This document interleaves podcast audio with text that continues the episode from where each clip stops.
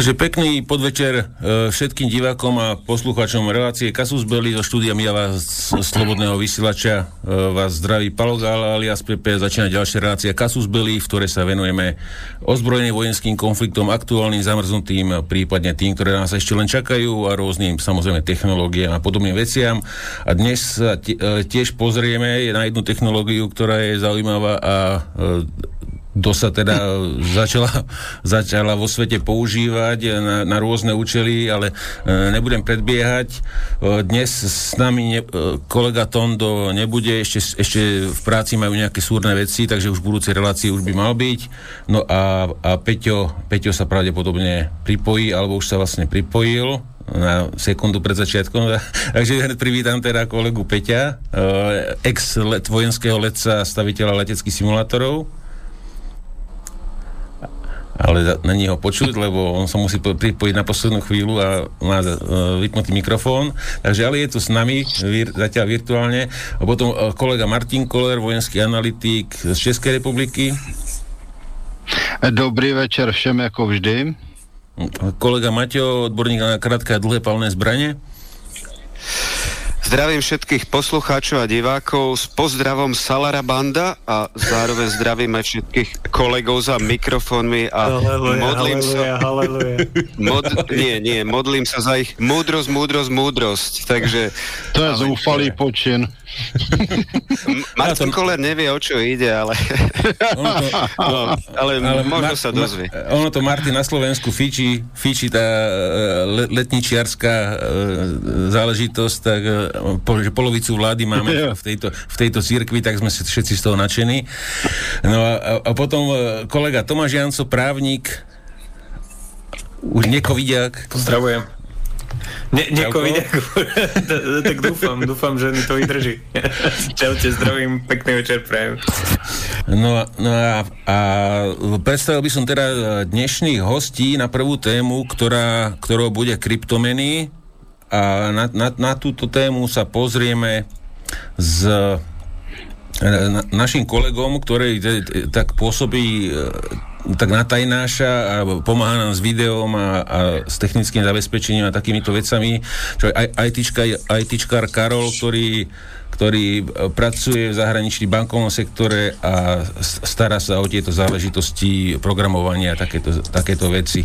Takže e, Karol, zdravím ťa prvýkrát teda naživo u nás v relácii, aj keď myslím, že už si, už si v minulosti bol u v února uh, Lichtnera v niektorej z relácií, sa mi zdá. No a Karola nepočujem. Karol, nepočujem, takže pravdepodobne tam má nejaký technický aj, problém. Aj ty zlyhalo.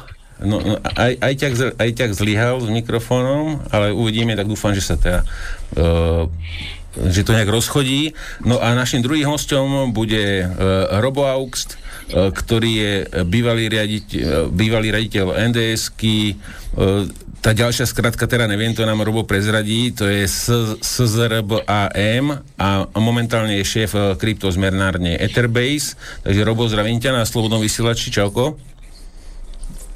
Pozdravujem. No super, Robo, vie ovládať mikrofón, paráda. Karol, ty si už ten mikrofón rozchodil? Máš ho stíšený stále? A nepočujem ho. Haló, počujeme sa? Áno, už sa počujeme, čauko. Super, tak prajem všetkým dobrý večer. Áno, už som bol na vlnách a som tu zas. A ďakujem za pozvanie a teším sa na veľmi zaujímavé informácie. Pepe, prosím ťa, stiž tú hudbu. Ona hrá stále dosť silno na pozadí, že není nikoho počuť.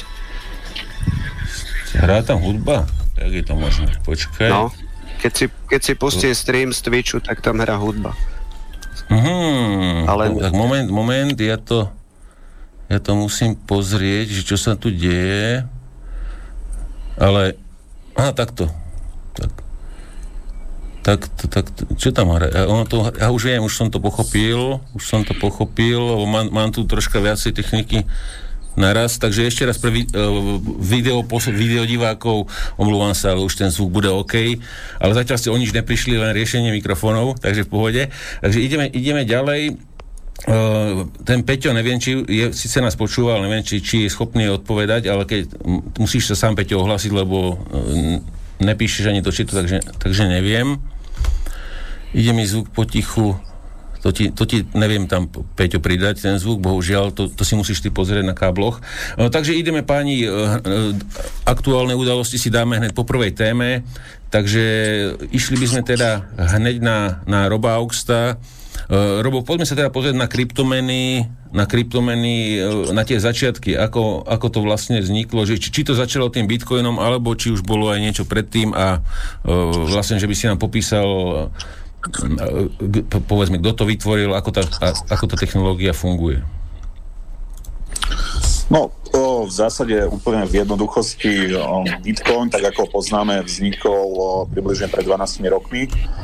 Išlo prakticky o odpoveď na finančnú krízu z roku 2008, ktorá bola vlastne spôsobená kolapsom Lehman Brothers v Spojených štátoch projekt ako taký, uh, alebo jeho autorom, originálnym autorom, je v podstate len, uh, by som povedal, anonimná osoba pod prezývkou Satoshi Nakamoto. Samozrejme tomuto projektu uh, v nejakom v nejakých, by som povedal, elementárnych častiach kódu alebo algoritmoch predchádzali viaceré iné, by som povedal, pokusy o kvázi decentralizovaný alebo z časti decentralizovaný finančný systém alebo menu. Tie väčšinou sa stretli s tým, že buď boli priamo zakázané, dokonca pár ľudí za to bolo aj odsudených, ako keby išlo o falšovanie de facto dolára alebo používanie inej meny v rámci nejakej jurisdikcie. Bitcoin bol v podstate prvou, prvým projektom, ktorý bol svojou architektúrou natoľko dokonalý, že dovoloval prakticky absolútnu decentralizáciu. A prakticky išlo o túto decentralizáciu, lebo v podstate každý centralizovaný projekt, ktorý by sa snažil, by som povedal, na globálnom meradle presadiť to, že je akceptovaný ako nejaká komoditná mena, tak eh, by eh, jeho tvorca alebo v podstate firma, ktorá by to snažila sa prevádzkovať, mala uh, početne veľa regulačných prekážok. Niečo podobné sme v podstate videli uh, približne pred rokom, kedy vlastne Facebook sa snažil spustiť svoj uh, neúplne kryptomenu, ale v podstate ako keby uh, stablecoin alebo menu, ktorá je naviazaná na nejaký košík iných mien, primárne dolára a tam ten problém bol úplne jednoduchý. V podstate tie najväčšie vlády sveta si uvedomili, že v tom momente by mohli v nejakom bode stratiť kontrolu nad monetárnou politikou a tým pádom v podstate dali také prekážky samotnému Facebooku, že tento projekt ešte do dnešného dňa v podstate nebol realizovaný. Čo samozrejme na druhej strane podporilo nepriamo tieto staršie projekty, ako je Bitcoin a vlastne druhý, akože druhá najväčšia kryptomena, ktorá je v zásade aj zásadne zaujímavejšou, čo je Ethereum. Vlastne už pri Ethereum sa nebavíme o kryptomene, ale sa bavíme o celom decentralizovanom systéme financí, kde to nie je len o tom, že niekto niekomu môže preniesť nejakú hodnotu, ale dajú sa na ňom v podstate naprogramovať celé finančné produkty tu sa bavíme v podstate o komplexných finančných produktov od pôžičiek až po obchody s derivátmi, ktoré sú priamo vykonávané na samotnej sieti. Takže to by som povedal, to je také nejaké veľmi, veľmi základné intro. Uh, by som povedal ešte takú, taký detail, že uh, v zásade v 2017 uh, došlo k takej, by som povedal, uh, z časti prvej takej uh, veľkej bubline, kedy uh, veľa primárne projektov, ktoré vydávalo svoje by som povedal ako keby, že akcie cez tzv. Initial Coin Offerings alebo ICOs, bolo schopné vyhnať cenu Etherea a cenu Bitcoinu do vtedy v podstate astronomických výšok. V podstate Bitcoin sa dostal vtedy takmer na 20 tisíc, Ethereum zhruba na tých 1200-1400 dolárov. Tieto, by som povedal, maxima v podstate tým, že primárne veľa ľudí ešte vtedy používal tieto systémy čisto na špekuláciu, skončilo prakticky prúdkým pádom, kedy tieto meny v podstate sa dostali na lokálne minima. Ešte prakticky minulý rok pri korekcii počas covidu došlo k tomu, že Bitcoin sa síce veľmi krátku dobu ale obchodoval v podstate za niečo viac ako 3000 dolárov. veľká zmena prišla prakticky až, by som povedal, v posledných mesiacoch, kedy sa verejne o, by som povedal, tých kryptomenách a celkovo decentralizovaných financiách začali vyjadrovať proste veľké spoločnosti, uh, povedzme nejakí veľkí hráči, ktorí proste vyslovene začali propagovať to, že idú nakupovať vo veľkom jednotlivé kryptomeny. No a to nás v podstate dochádza, dovádza až do súčasnosti, kde momentálne sme niekde asi, ja by som povedal niekde asi, kde sme boli v roku 2017, kde v podstate ten trh sa začína extrémne, by som povedal, prehrievať a v nejakých momentoch, napríklad čo sa týka samotného ETRA, tak tým projektom to začína škodiť, lebo väčšina transakcií napríklad aj v rámci týchto decentralizovaných financií je v podstate platená to samotnou kryptomenou a momentálne tie poplatky za tie jednotlivé transakcie sú tak vysoké, že niek- niektoré tie funkcie prakticky už ani pre bežných používateľov nie sú prístupné, lebo stoja stovky dolárov, niekedy aj tisícky dolárov. Takže by som takto to asi nejako uzavrel úplne na, na, na začiatok. Uh-huh. Lebo ja čo si teraz, ja čo si teraz spomínam, tak ale momentálne to tak možno ešte je, že napríklad ľudia, že si medzi sebou napríklad platia Litecoinom, ale potom robia biznis s tými drahšími menami, že kvôli tým poplatkom medzi, medzi ľuďmi, tými pre, kvôli tým prevodom. Uh, áno, ako uh, v zásade uh, Bitcoin sa používa na, by som povedal, na tým, že aj, aj proste samotná transakcia je jedna z tých najdrahších, uh, sa používa na multimilionové alebo statisícové prevody. To je, nie, nie je to v podstate dnes kryptomena ani zďaleka, ktorá by bola určená na proste nejaké denné používanie. Uh, v zásade sa o Bitcoine uh, veľa ľudí vyjadruje ako keby o, o rezerve alebo digitálnom zlate, čiže fakt ide o niečo, čo sa nepoužíva veľmi často, je to pomalé a v zásade ide v rámci blockchainu aj o najstaršiu technológiu. Takže to je v podstate aj cítiť na tých poplatkoch, na rýchlosti a tak ďalej.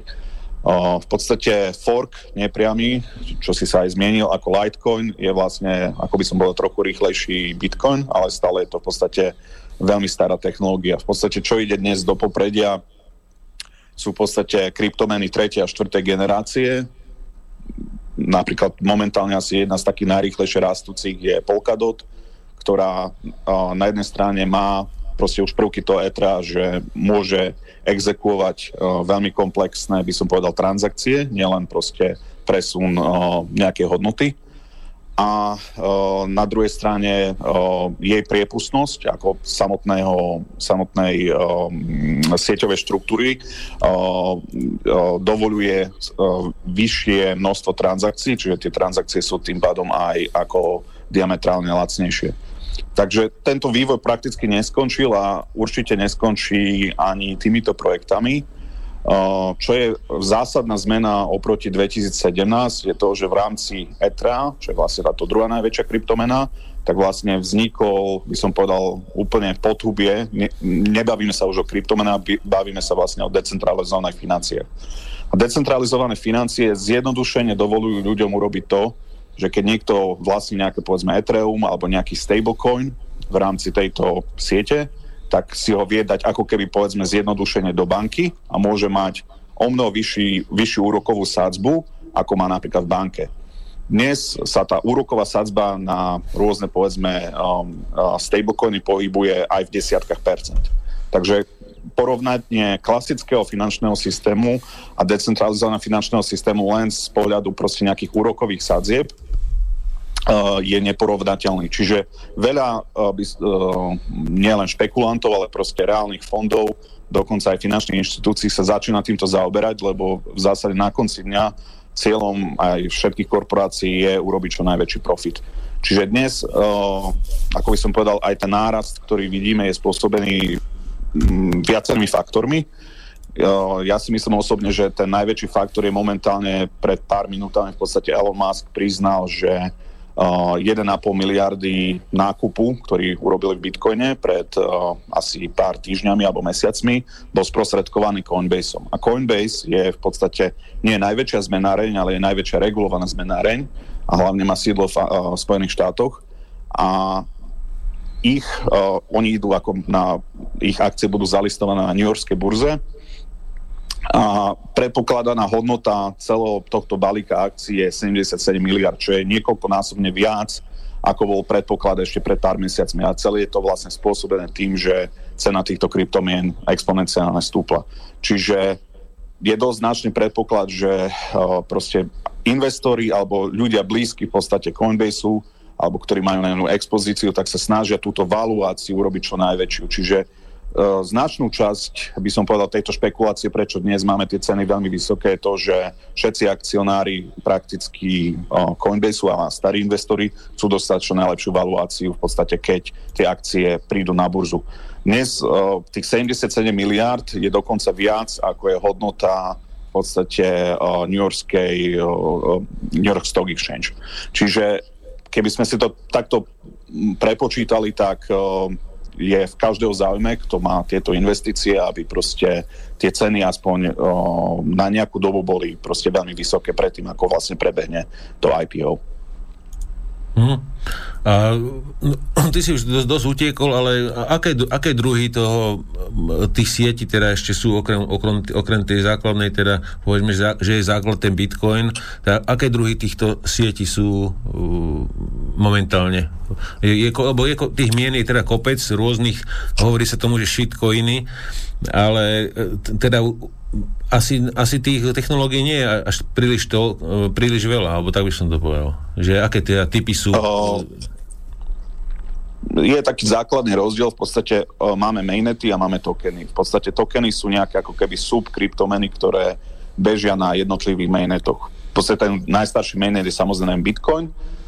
Ethereum ako mainnet má najväčší po- počet týchto tokenov, o, áno, nejaká časť by sa dala označiť, ako si to povedal, že shitcoiny, ale na druhej strane uh, Ethereum má, by som povedal, najväčší stablecoin, čo je vlastne Tether, k tomu, čomu sa tiež dostaneme, lebo je to, by som povedal, možno aj uh, odpoveď na to, prečo tieto valuácie všetkých kryptomien sú tak vysoko, ako sú.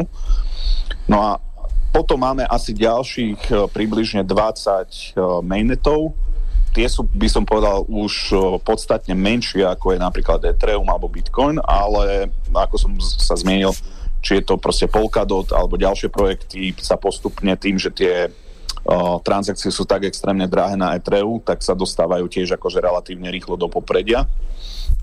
No a uh, ešte v rámci toho delenia, ako som povedal, o, sú mainnety, sú vlastne tokeny a niektoré tokeny sú stablecoiny. No a ten najza, naj, najzaujímavejší a najväčší, by som povedal, taký o, ten driver, alebo proste, čo poháňa celý ekosystém, je vlastne Tether, alebo USDT, alebo USDT. Ide v podstate o... Je to najstarší stablecoin svojím spôsobom, je bekovaný, by som povedal, poloanonimnou firmou, ktorá má, alebo mala pôvodne jednu z najväčších burz ako Bitfinex. A momentálne vytlačili, alebo v podstate uh, kryjú, alebo je to veľmi ako diskutabilné, lebo v podstate všetky audity, ktoré boli robené, tak buď neboli zverejnené, alebo neboli zverejnené časťou. Uh, táto, by som povedal, tento stablecoin má momentálne uh, valuáciu 32 miliard ale jeho reálny obeh v celom systéme je o mnoho vyšší. A teraz by som vám tak povedal, že len dnes uh, bolo vytlačených uh, takmer miliarda USDT. Uh, každý skoro deň je vytlačený niekoľko stovak miliónov a to sa dialo prakticky posledné tri mesiace.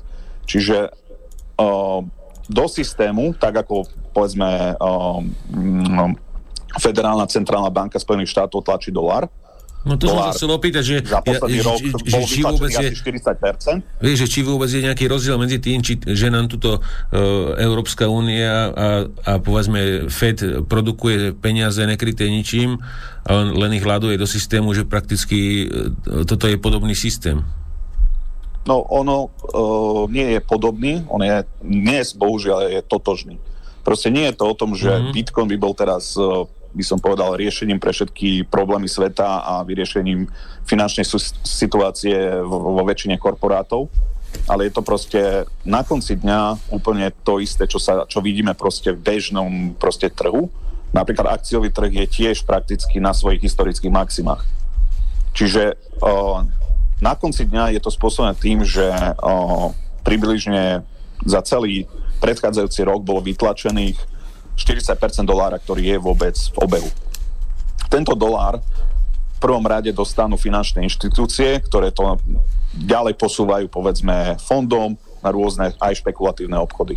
Čas týchto peňazí, samozrejme, keď sú akcie, dlhopisy, všetko je na maximách, tak časť už sa nemá kde alokovať, lebo proste je to, je to proste veľké riziko pre, povedzme, daný fond. Tak sa pozerá niekto na alternatívy. No a jedna alternatíva, ktorá za posledných mesiacov proste bola len tak ako povedzme nikdy pohodená, bol presne Bitcoin a ostatné kryptomeny. Čiže samozrejme niekto to zobral ako čas alokácie a kryptomeny stále sú povedzme mizivé percento voči, voči celkovému trhu s uh, akciami a s komoditami a tak ďalej. Takže stačilo prakticky pár miliárd na to, aby sme dosiahli niekoľko násobky v podstate hodnú od uh, týchto kryptomien. No a pokiaľ bude pokračovať v podstate prakticky nelimitované tlačenie primárne dolára, tak uh, tento dolár sa bude cez či tieto stablecoiny alebo priamo cez uh, burzy dostávať do kryptomien a vlastne bude len nafúkovať túto bublinu. Čiže ono, mm-hmm. by som to srednul úplne zjednodušene, Nejde tu, že Bitcoin stúpa alebo nejaká iná kryptomena stúpa. Nám stúpa relatívne počet jednotiek dolára v systéme. A to je, čo dnes vidíme. Vlastne vidíme infláciu v aktívach. Či sú to akcie, alebo sú to kryptomeny. V kryptomenách je to viacej vyhrotené, lebo proste ich valuácia relatívna k iným aktívam v rámci sveta je nižšia. A to je v zásade, ja si myslím, z 90%, čo sa deje. Nejedná sa tu o nejakú radikálnu technologickú revolúciu. Áno, tá revolúcia prebieha, ale ona takisto prebiehala aj pred rokom alebo rokom a pol. Ale nikto, nikto proste o to nemal, povedzme, až taký zájem, ktorý došiel až po vytlačení o, takéhoto extrémneho množstva dolárov. Mm, jasné. No, chalani, ak máte nejakú otázku, môžete dať, a keď nie, tak ja tu mám ďalšie veci nachystané na, na hroba. Pepe, počuješ ma nejako? No, už ťa počujem teraz výborne, môžeš hovoriť?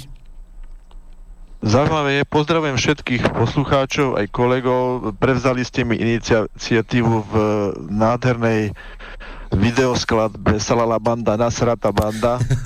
že to je, myslím, že hit týždňa určite.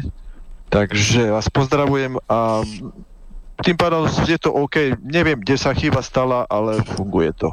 Takže asi hm. tak. Len daj si potom mikrofón ďalej, daj si prosím ťa potom mikrofón ďalej odúsť, lebo je to hodne blízko ho máš, teraz? je to potom, teraz je to teraz? OK. Dobre, výborne. No fajn, výborne. Okay. Dobre, takže to, ne, takže to nebola otázka. Takže uh, Karol, neviem ty, nemôžem vás takto vyvolávať, ak, ak máte, musíte hovoriť, takže nemáte, dobre? Ďakujem, ďakujem za úvod, bolo to veľmi vyčerpávajúce.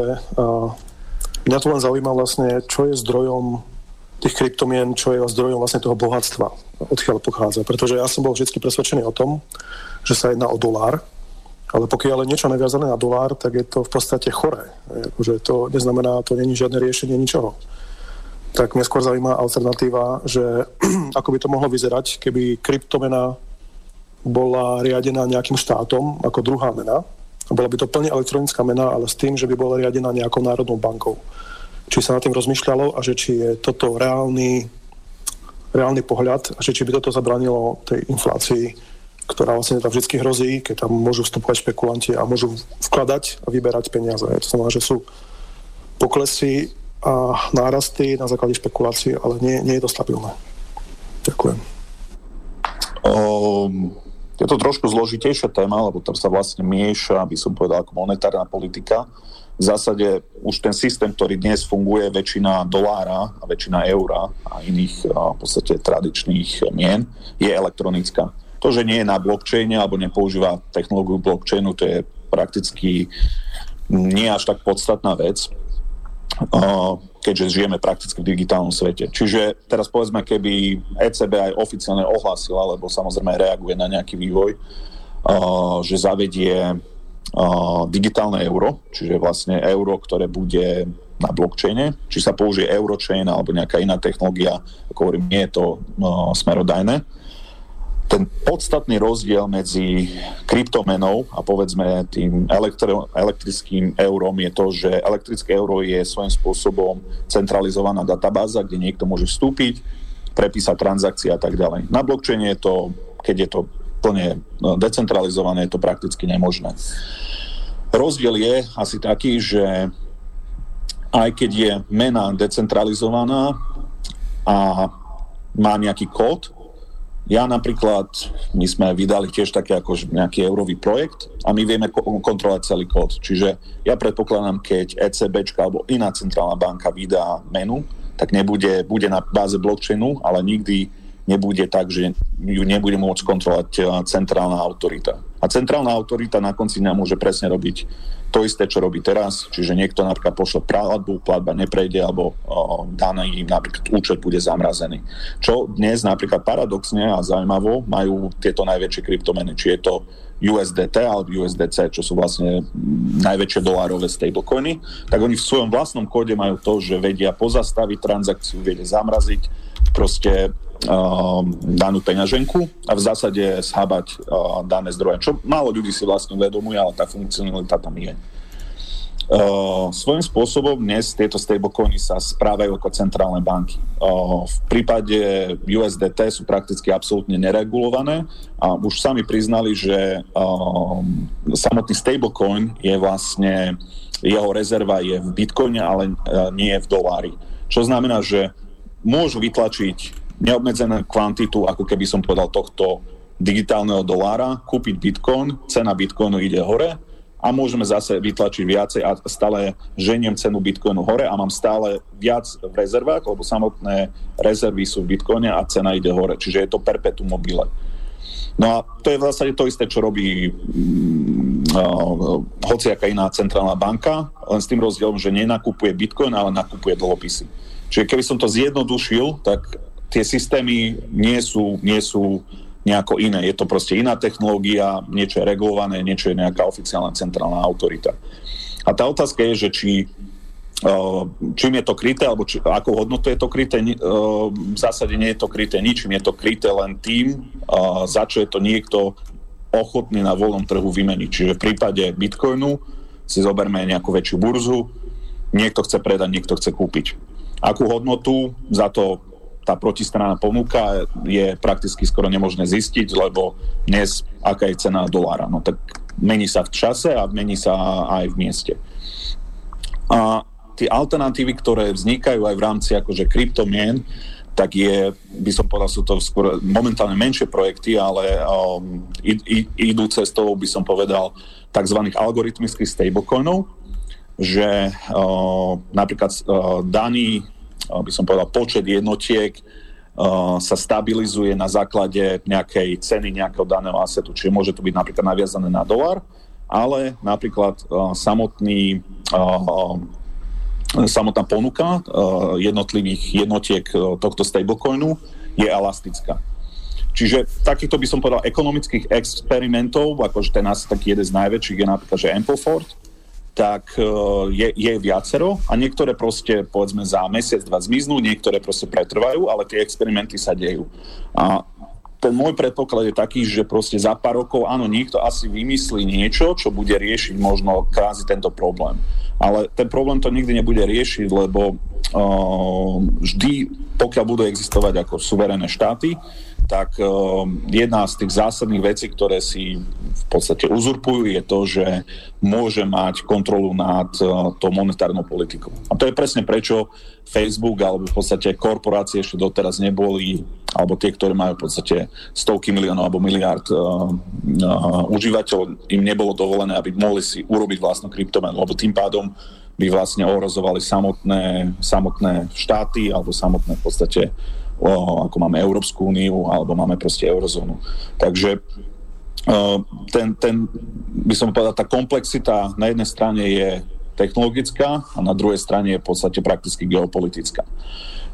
Kde to vidím najbližšiu dobu je to, že vlastne tieto veľké americké korporáty, primárne Coinbase, Tesla a tak ďalej, prišli na to, ako vlastne veľmi ľahko zarobiť. Čo je, čo je napríklad taký zaujímavý údaj. V podstate samotná transakcia Tesly, čo stala 1,5 miliardy dolárov, tak tu 1,5 miliardu dolárov dostali za tzv. zelené kredity, tým, že produkujú elektrické auta. Čiže to mali v podobe prakticky grantu.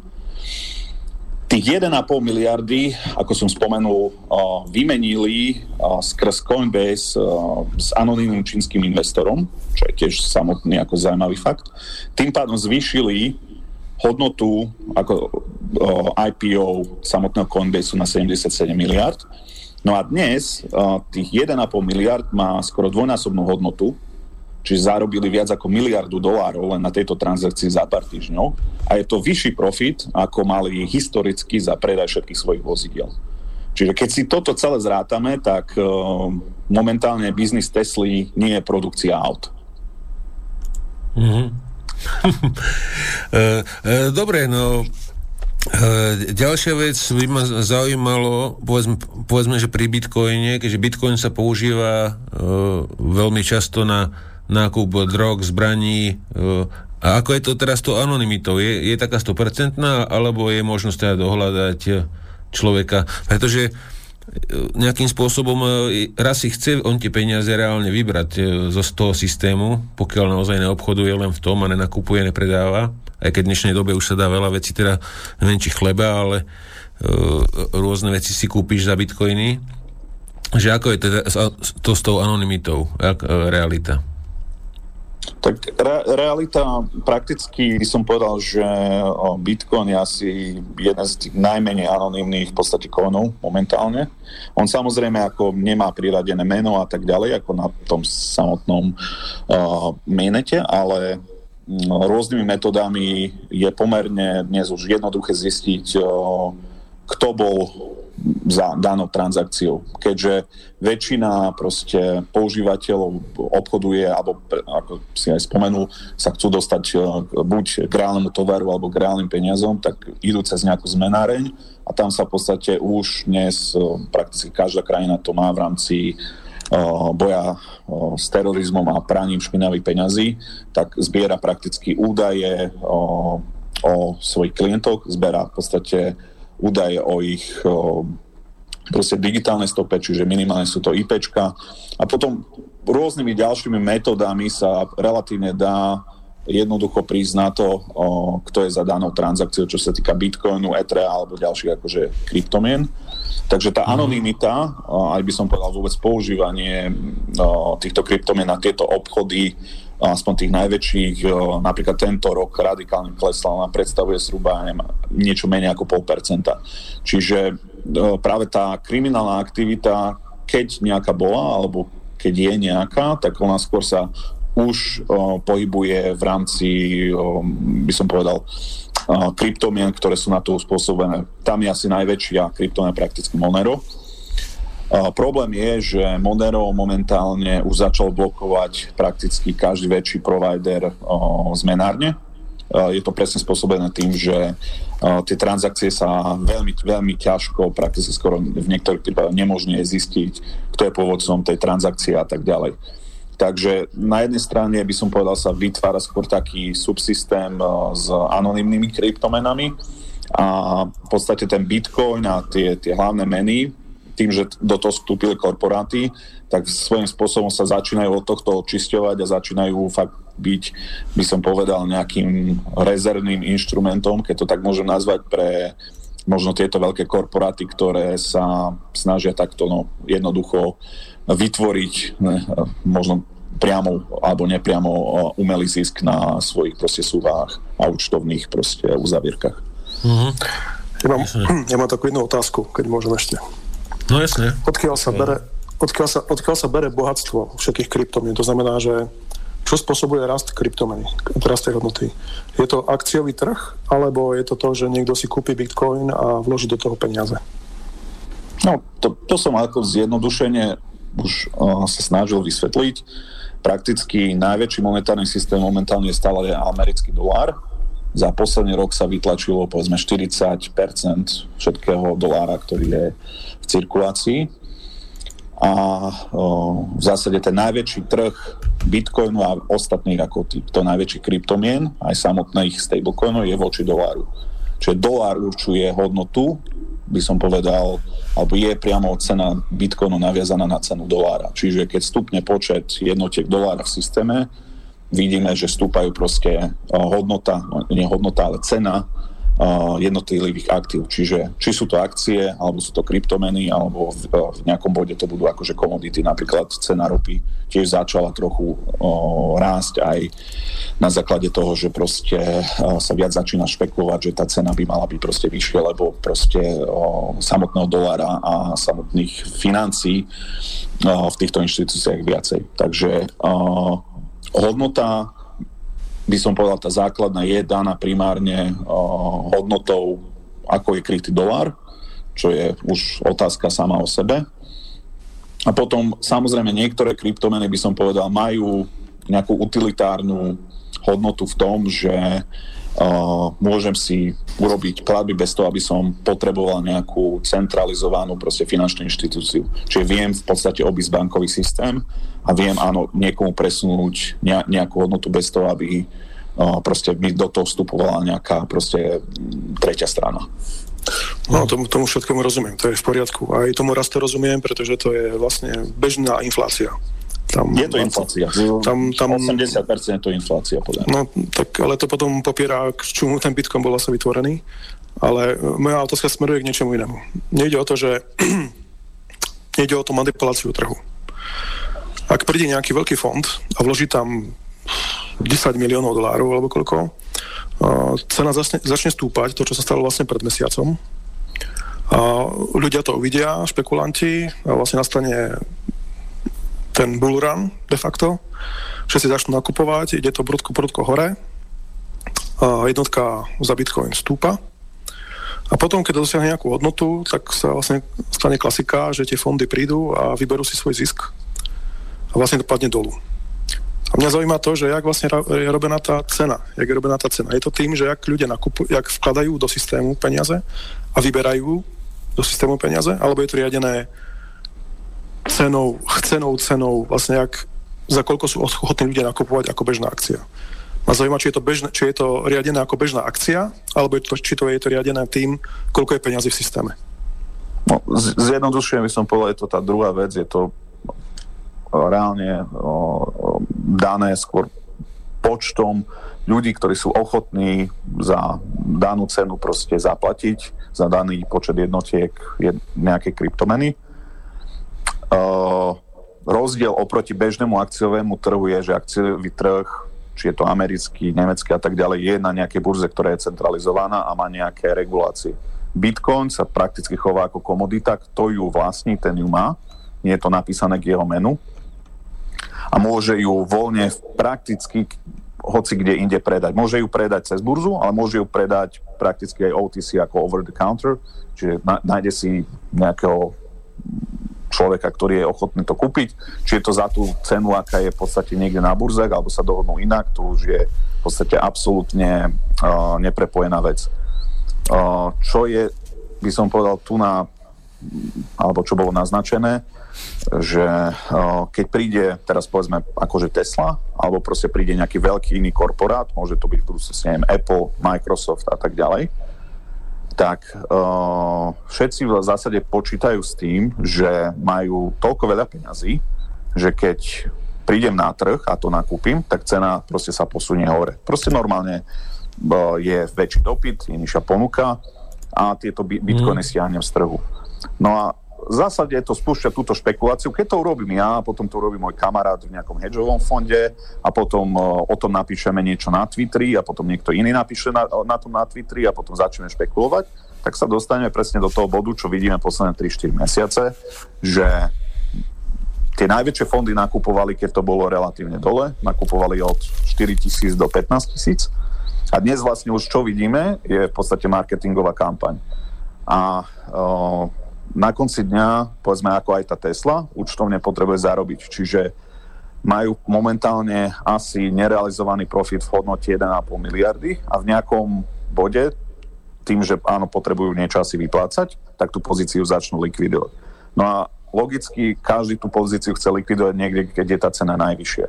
Čiže môže sa nám presne stať to, čo sa stalo v 2017. Teraz nehovorím, že to, by, to, to je sa, vždy sa to rímuje, nie je to presne to isté ale proste po tejto perióde tohto, no, on sa to technicky nazýva, že hype, uh, dojde k takému vytriezveniu a potom áno, nejaký retail investor alebo retail v podstate obchodník príde na to, že som kúpil Bitcoin za 50 tisíc. To bolo presne ako že v roku 2017, keď ľudia najviac nakupovali, keď to stalo najviac. Čo je proste akože paradox, ale väčšinou takto o, psychológia, by som povedal, tej väčšiny funguje. Takže momentálne áno, je to, to riziko, že o, tá cena pôjde dole, je asi vyššie ako že cena pôjde hore, ale ten rast je o, prakticky hyperbolický a je veľmi ťažké predpokladať, kde to až môže ísť. Ako ten Bitcoin technicky môže ísť na 100 tisíc, na 200 tisíc, lebo dolára môžu, alebo niekto môže vytlačiť, alebo môže ho použiť skoro neobmedzené množstvo. Čiže tá cena môže, áno, ísť skokovať, to, čo prakticky vidíme. A v nejakom bode presne niekto v tom do, do, ten dolár musí vrátiť, väčšinou je to buď požičané, alebo poži, požije na niečo iné, alebo proste chce si, by som povedal, kryštalizovať tento profit. No a v tom momente, keď väčší hráči z toho začnú vystupovať, tak uh, logicky celý trh uvidí, že áno, tak, tu ja... Tak malý predelej, malý, malý predelej, jak sa hovorí, nie? Áno. No a potom nastupuje proste panika, depresia a tak ďalej a tak ďalej. Ale to, to vzniká proste na každom, by som povedal, akože takom kvázi prirodzenom trhu. Problém je tu, že uh, ten počet jednotiek toho dolára sa mení v čase, proste rastie. Čiže dnes je veľmi ťažko povedať, keď niekto napríklad urobil, ja neviem, dvojnásobný profit na bitcoine, či tá reálna hodnota tomu zodpoveda, alebo re, v reálnom doláre to takto nemusí byť. Takže preto, preto by som povedal, že ten náš pohľad na to, že áno, niečo rastie, niečo je bublina, tak uh, bohužiaľ dneska je to stále, je to stále o počte dolárov v systéme. Dokonca ani to euro, tak ešte keď som to povedal, tie, uh, tie investície do bitcoinu, ktoré idú mimo dolár, sú zanedbateľné. Prakticky možno sa bavíme o uh, 10 až 15% iných mien, ako je euro, jen a tak ďalej a tak ďalej. Uh, celá, proste, proste by som povedal, táto investícia veľká za posledných pár mesiacov je prakticky dolar, alebo dokonca je tento, by som povedal, digitálny dolar v podobe tohto stablecoinu, ako USDT. A ten ešte by som povedal je nie ani krytý tým dolárom, ktorý ten starý dolár má, čo je ešte, by som povedal, ešte viac paradoxné. Takže ako je to keby, že bublina v bubline, zjednodušene povedané. Hm, takže e, pokiaľ to dobre chápem, takže sú tam dva faktory. E, pokiaľ nie, je niekto, kto vie manipulo, manipulovať cenou dolára, vie to ovplyvniť teda e, hodnotu tej kryptomeny a potom teda veľký hráč, ako napríklad Elon Musk, čo tam dal tie 1,5 miliardy alebo koľko teraz, on ovplyvnil cenu o, okolo 20 tisíc, sa mi zdá, že nahore toho bitcoinu. Pokiaľ... On, on, on vlastne, bol, bol, bolo tak vo viacerých takých vlnách, v podstate tá posledná bola asi pred týždňom niečo. Táto vlastne posunula na tých skoro 50 alebo cez 50 tisíc, ináč ako ten uh, najvyšší bod sme mali pred pár minutami, skoro 52 tisíc dolárov. Čiže, mm. čiže ten hype, ako som povedal, on stále pokračuje. Uh, Elon Musk, uh, to, či je, nie je najbohatší človek na svete, to je až tak nie podstatná otázka. Podstatné je to, že má 45 miliónov followerov na samotnom Twitteri ktoré proste s týmto ovplyvňuje v zásade verejnú mienku. On to robil prakticky predtým aj s akciami Tesly. Vlastne Tesla tiež viacero analytikov hovorí, že je prakticky v bubline. Čiže Tesla v rámci svojej akciovej bubliny vyvolá ešte akciu v Bitcoine, ktorý nakúpi a potom vlastne zrejme asi v nejakom bode s profitom začne aj predávať. Čo je asi dobre pre akcionárov Tesly, ale ako hovorím, je to asi iný biznis model ako produkcia elektromobilov. Mm-hmm. Jasné. Eš, eš, jak by ste chalani niečo chceli, môžete, ak nie, tak uh, poďme ďalšie otázky. No ja mám takú otázku, ako skôr, to, to, to sa bavíme teraz o tom, že v poriadku, baví, sa to, chová sa to akcia, chová sa to ako zlato, v poriadku, ale trošku, keby sme trošku snívali, že napríklad Slovenská republika by si chcela vytvoriť svoju vlastnú korunu virtuálnu, ako záložnú ako plán B, tak ako by to malo prebiehať a ako by to myslíš fungovalo? Ako, myslíš ako miesto eura napríklad, že e, taká akcia? No, nie, myslím ako, že slovenská koruna, keby prišlo zle, keby padlo euro, tak aby sme mali záložnú menu. Uh-huh. Tak ako tú základnú, povedzme, keby, že nemusíme vyvíjať celý nejaký náš špeciálny mainnet, že proste použijeme mainnet, ktorý existuje, povedzme Ethereum, tak deploynutie takéhoto kódu, ktorý by to asi zvládal, trvá radovo, že minúty. Čiže ten akože úplne, úplne nejaký radikálny takýto plán na nejaký takýto, že kvázi settlement alebo niečo podobné sa dá urobiť extrémne rýchlo. To v podstate sa uvažovalo, alebo to bolo také ešte jeden čas e, minulý rok, uh, kedy boli proste tieto problémy v Katalánsku, že proste ako budú mať menu, oni automaticky prišli, že proste prvá bude nejaká kryptomena, takže si myslím, že aj v budúcnosti, keď budú nachádzať sa nejaké krajiny v nejakej takéto situácii, tak to bude vlastne tá najrychlejšia možnosť, ako niečo takéto urobiť. Na urobenie ako celého, ako by som povedal, finančného systému a tak ďalej a tak ďalej bude trvať trošku asi dlhšie, ale rádovo dneska stále hovorím, je to, je to veľmi rýchle. Uh, praktické používanie, samozrejme, tým, že väčšina populácie už má smartfóny, tak uh, prakticky nepotrebuje ani karty, nepotrebuje uh, komerčné banky, Čiže v podstate stačí jedna nejaká kvázi centrálna banka, ktorá každý mesiac môže aj priamo poslať a to vlastne prečo sa aj vyvíja digitálne euro, lebo to umožňuje uh, v podstate dať peniaze priamo do peňaženiek alebo do vrecka samotných ľudí. Nemusí to ísť cez komerčné bránky, nejde to cez prostredkovateľov. Lebo dnes ten paradox tej monet, alebo modernej monetárnej politiky je taký, že uh, centrálna banka sa snaží vyvolať infláciu, ale ani nevie vyvolať veľakrát na bežnom trhu. A je to z toho titulu, že komerčné banky vlastne nechcú požič, uh, požičiavať ďalej. Alebo požičiavajú len ľuďom, ktorí majú nejaký kredit, čo sú väčšinou zase nejaké inštitúcie. A ten bežný spotrebiteľ, alebo ten človek úplne na konci uh, z tých novovytlačených peňazí vidí absolútne minimum. No a v prípade použitia takéto, povedzme, digitálne meny, tak existuje možnosť, ono sa to vlastne volá, že base money, že centrálna banka priamo zo svojho balance sheetu ako keby pošle prostriedky tomu konc- koncovému konzumentovi. No a to je ešte jedna v podstate taká moderných a nie až tak moderných uh, monetárnych téz uh, v rámci celej tejto diskusie, že v budúcnosti ten systém môže fungovať bez komerčných bank, bez korporátnych by som povedal, inštitúcií a bude fungovať v podstate na báze toho, že ako sa bavíme, že nejaký základný príjem a ten základný príjem nemusí byť z daní, ale môže byť formou prakticky takéto ako keby, že inflácie, ale nepôjde cez finančné domy, ale pôjde priamo povedzme danému okruhu ľudí. No, super. Ešte otázočka taká maličká, že keby sme náhodou vytvorili tú digitálne digitálnu korunu Slovensku. Čím to bude kryté? Kto určí hodnotu tejto koruny? Bude to centrálna banka, že povie, že je to kryté zlatom alebo niečím, alebo je to proste sa len povie, že to tak bude. A kto to udrží a kto to ustráži? No, uh, a to je v podstate, ako funguje v podstate systém aj dnes. Či je to euro, alebo je to dolar. V zásade trh rozhoduje o tom, aký je kurz Hovorím, pokiaľ samotná ja neviem, centrálna banka si nepovie, že chce mať kurz niekde, ale vtedy musí intervenovať na trhu a musí mať vlastne zásoby tých aktív, za ktoré to vie meniť. Čiže keď ja napríklad chcem udržať v pásme euro voči doláru, tak buď mám veľa doláru a ho viem napríklad, že predávať a tým udržujem nejaké pásmo, nejaký kurz. Čiže to isté v podstate by nastalo v prípade novej kryptomeny, povedzme národnej, tak asi bude existovať nejaký trh, povedzme, slovenská koruna dolár a keď Slovensko nemá doláre, tak proste tá hodnota alebo cena tej kryptomeny, tej novej kryptomeny no, nemusí byť prakticky žiadna, lebo nemáme rezervy. Čiže mm, keď má fungovať nejaký akože povedzme systém a má byť nejako povedzme ako zabezpečený, čo sa týka nejakého predvydateľného kurzu, tak musia byť nejaké rezervy.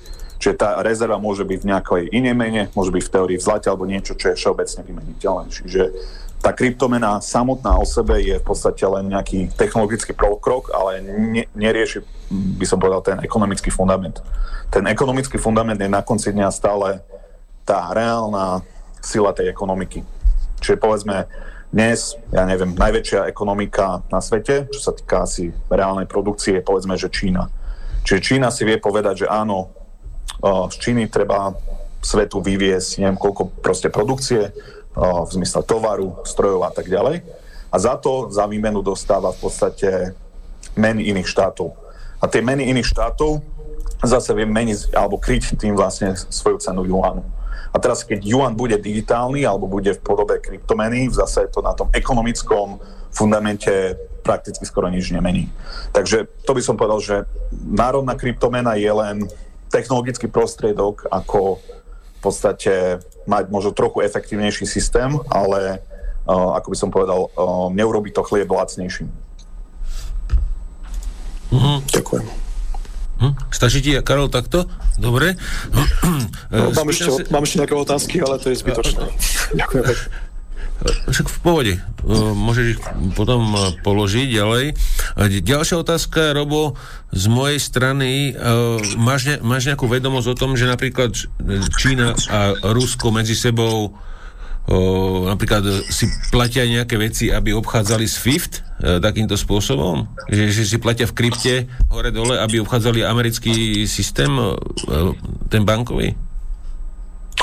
Tak ono to nie je len ako o, Rusko, Čína, ale je to proste viacero krajín, ktoré buď sú na zozname a tam veľakrát dochádza aj k bartrom.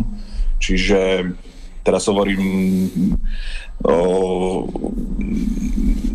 by som povedal, tá pointa, o, dosť veľa napríklad, čo sa ako nie úplne oficiálne hovorí, tak veľa napríklad výmeny fakt o, v tovaroch z Číny do Ruska alebo do iných krajín napríklad prebieha presne v tomto USDT, ktorý prakticky nie je kontrolovaný americkou vládou, ale stále reprezentuje cenu dolaru. Čiže mm-hmm. uh, by som povedal, skôr to mm, dnes uh, funguje, čo sa týka kryptomien, pri, primárne v tej privátnej sfére, ale ako nie je úplne vylúčené, ako v podstate aj Ruská federácia z určitej časti aj Čína, tak začali skupovať prakticky zlato, čiže v nejakom bode nejaké štáty môžu časť týchto svojich rezerv v podstate diverzifikovať aj do tých najväčších kryptomien. Ako nejakú logiku to dáva, ale na druhej strane si treba uvedomiť, že aj by som povedal to zabezpečenie samotného Bitcoinu alebo Etherea nikdy asi nebude, že 100%. Čiže teraz povedzme, že keby nejaká vláda mala nejakú veľkú pozíciu v Bitcoine a povedzme, že 50 až 60% celej napríklad toho miningu alebo v podstate ťaženia bitcoinu alebo overovania siete bitcoinu je v Číne, tak áno, Čína v podstate môže svojím spôsobom ovplyvniť ako by som povedal, um, samotnú bezpečnosť tej siete alebo v zásade uh, mať kontrolu nad uh, danou kryptomenou.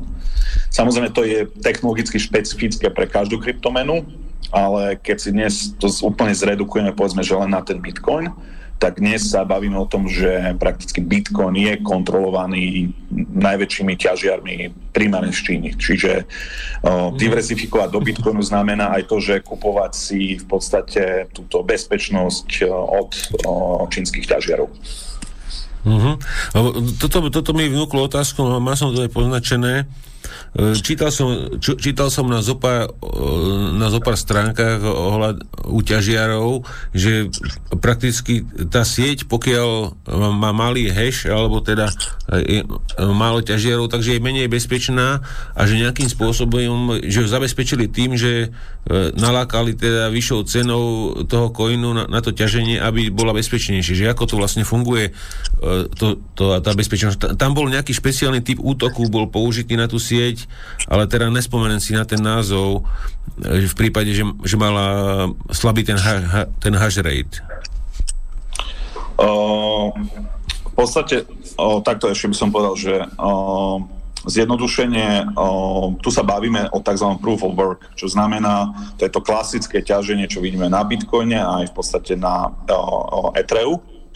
To sa mm-hmm. samozrejme asi ďalšími forkami alebo vylepšeniami zmení. To znamená to, že celá sieť je zabezpečovaná tým, aký má v podstate ako je zložité mať takú výkonnosť, aby som v tej sieti mal povedzme 51-percentný podiel. A z toho vychádza to asi, o čom si chcel hovoriť, je 51-percentný útok. Čo úplne uh-huh. zjednodušene znamená, že ja v rámci nejakej tejto siete kontrolujem 51%, čiže mám nadpoložičnú väčšinu ako keby hlasovacích práv. Toho čiže viem povedať, že história nie je taká, aká bola, ale je taká, aká ja poviem, lebo ja to overujem, lebo mám 51%. Je to zjednodušene povedané presne to isté, ako keď mám 51% v nejakej firme alebo akciovej spoločnosti a ako povedzme akcionár cez nejaké valné sromaždenie poviem, že pravidlá sa zmenili. Zjednodušenie je to o tom. Čiže keď napríklad čínsky ťažiari kontrolujú cez 51% tohto hash rateu, alebo týchto by som povedal tak zjednodušene hlasovacích práv, tak vedia vlastne zmeniť pravidla hry, vedia zmeniť úplne v radikálnom uh, svetle uh, uh, samotné balanci na samotných peňaženkách. Čiže povedia, že niekto nemá tisíc bitcoinov, niekto má, nemá bitcoin napríklad. A opačne. Tá druhá technológia, ktorá sa viacej už využíva v tých modernejších kryptomenách, je zase proof of stake, kde to zase funguje tak, že nie sú to ťažiari, ale sú to skôr tí ľudia, ktorí vlastnia tú kryptomenu a zase cez nejaký inú algoritmiku oni vlastne riskujú ako keby ten počet svojich coinov tým, že uh, overujú dané transakcie, kde zase, ako hovorím, nič nie je proste ako úplne, že 100% bezpečné, ale nepotrebuje k tomu niekto postaviť povedzme nové elektrárne na to, aby proste uh, mal elektrinu pre pomaly desiatky tisíc jednotlivých minerov, čiže uh, je to skôr proste postavené na incentíve tých samotných holderov alebo tých uh, majiteľov tých jednotlivých coinov, aby proste overovali správnosť tých transakcií a v podstate keby oklamali pri tom overovaní, tak vlastne by prišli o to, čo majú, čiže vlastne by oklamali sami seba. Takže no, to zase a, filozoficky a, a, a pri tomto overovaní, teda na, namiesto teda toho veľkého výkonu, čo som čítal, takže Bitcoin má spotrebu ako celá Česká republika uh, ročne. Myslím, že to dokonca Argentína, takže to ako, no. je to už, a, áno. Takže je to je celkem slušné, slušné teravaty, alebo neviem, neviem koľko to je presne. Ale, ale ešte, ešte toto, keď si hovoril, že teda tento nový systém proof of, of, of stake, že ľudia teda dajú, dajú do systému svoje, vložia svoje financie, a ja, koľko dostanú oni za to, že má mesiac spustený nejaký server doma, ktorý to overuje? O, teraz napríklad Ethereum 2.0 v podstate na tej novej sieti je to nieko okolo 10% na ranovanie jednotlivého nodu. Čiže za 32 ETH povedzme za rok je to niekde okolo 10-15% momentálne myslím. Čiže on, on, má, zablo- on, on má zablokovaných takže on má zablokovaných Áno, riskuje, povedzme, riskuje na jeden no 32 ETH milión korún pre, v prepočte, milión no, českých tam no, má vložených, ktoré nemôže používať. Má za to 10%, a... 15% úrok a Samozrejme by toho musel mať trošku viacej, lebo tých nódov je dnes podstatne viacej. V tom samotnom, myslím, pôvodnom teraz ETA e 2.0 smart kontrakte je pomerne, rado sa bavím, 100 tisíc až milión v ETH, ktoré sú takto kvázi z časti loknuté. No, Takže, dobre, dobre, ale no, on, on si tam, vieš, on si, on si napríklad je nadšenec, kúpi si za, kúpil si Ethereum povedzme za 500 kus lokol si ich tam a cena Ethera padne na, na, na stovku, tak je slušne povedané z prdeli, ne? No ale to je, to je ako hovorím, riziko, riziko podnikania, lebo táto vec sa stala, aj môže sa stať. Um, by som povedal, týchto vektorov útoku napríklad na tom samotnom Etreu, nie je to ani spojené so samotným Etreum ako takým, ale je to napríklad s tými decentralizovanými, povedzme, pôžičkami, kde už v samotnom kóde, či už je to hack alebo je to exploit, dochádza k tomu, že prakticky skoro každý týždeň nejaký uh, proste token má nejaký takýto problém a tam dochádza k stratám rádov v desiatkách, stovkách miliónov. Um, niektorí ľudia proste tvrdia to, že tie najväčšie protokoly, ako je AAV, čo je v podstate najväčší protokol na samotné pôžičky, keby sa tam niečo stalo, a má to nejaký dramatický dopad, tak to vie v podstate strhnúť to Ethereum alebo proste celý ten ekosystém pomerne radikálne dole. A tá, takáto fatálna vec uh, nie je úplne až tak nemožná alebo tak malo pravdepodobná, že by sa najbližších pár rokov nestala. Takže by som povedal, takýchto rizik alebo cybersecurity rizik je pomerne v tom systéme až viac ako by sa dalo predpokladať a ono je to vždy otázka času, kedy dojde k niečomu, čo je trošku dramatickejšie. Takže áno, niekto, kto dnes investuje, povedzme, ako Ethereum sa aj stále je to v podstate, je to projekt, ktorý je vo vývoji. On je v svojej také ako finálnej, štá, uh, finálnej finálnom štádiu, ako je Bitcoin. Bitcoin v podstate je preto zaujímavé pre veľkých investorov, lebo on sa v zásade, tá, e, ten protokol sa nebude meniť.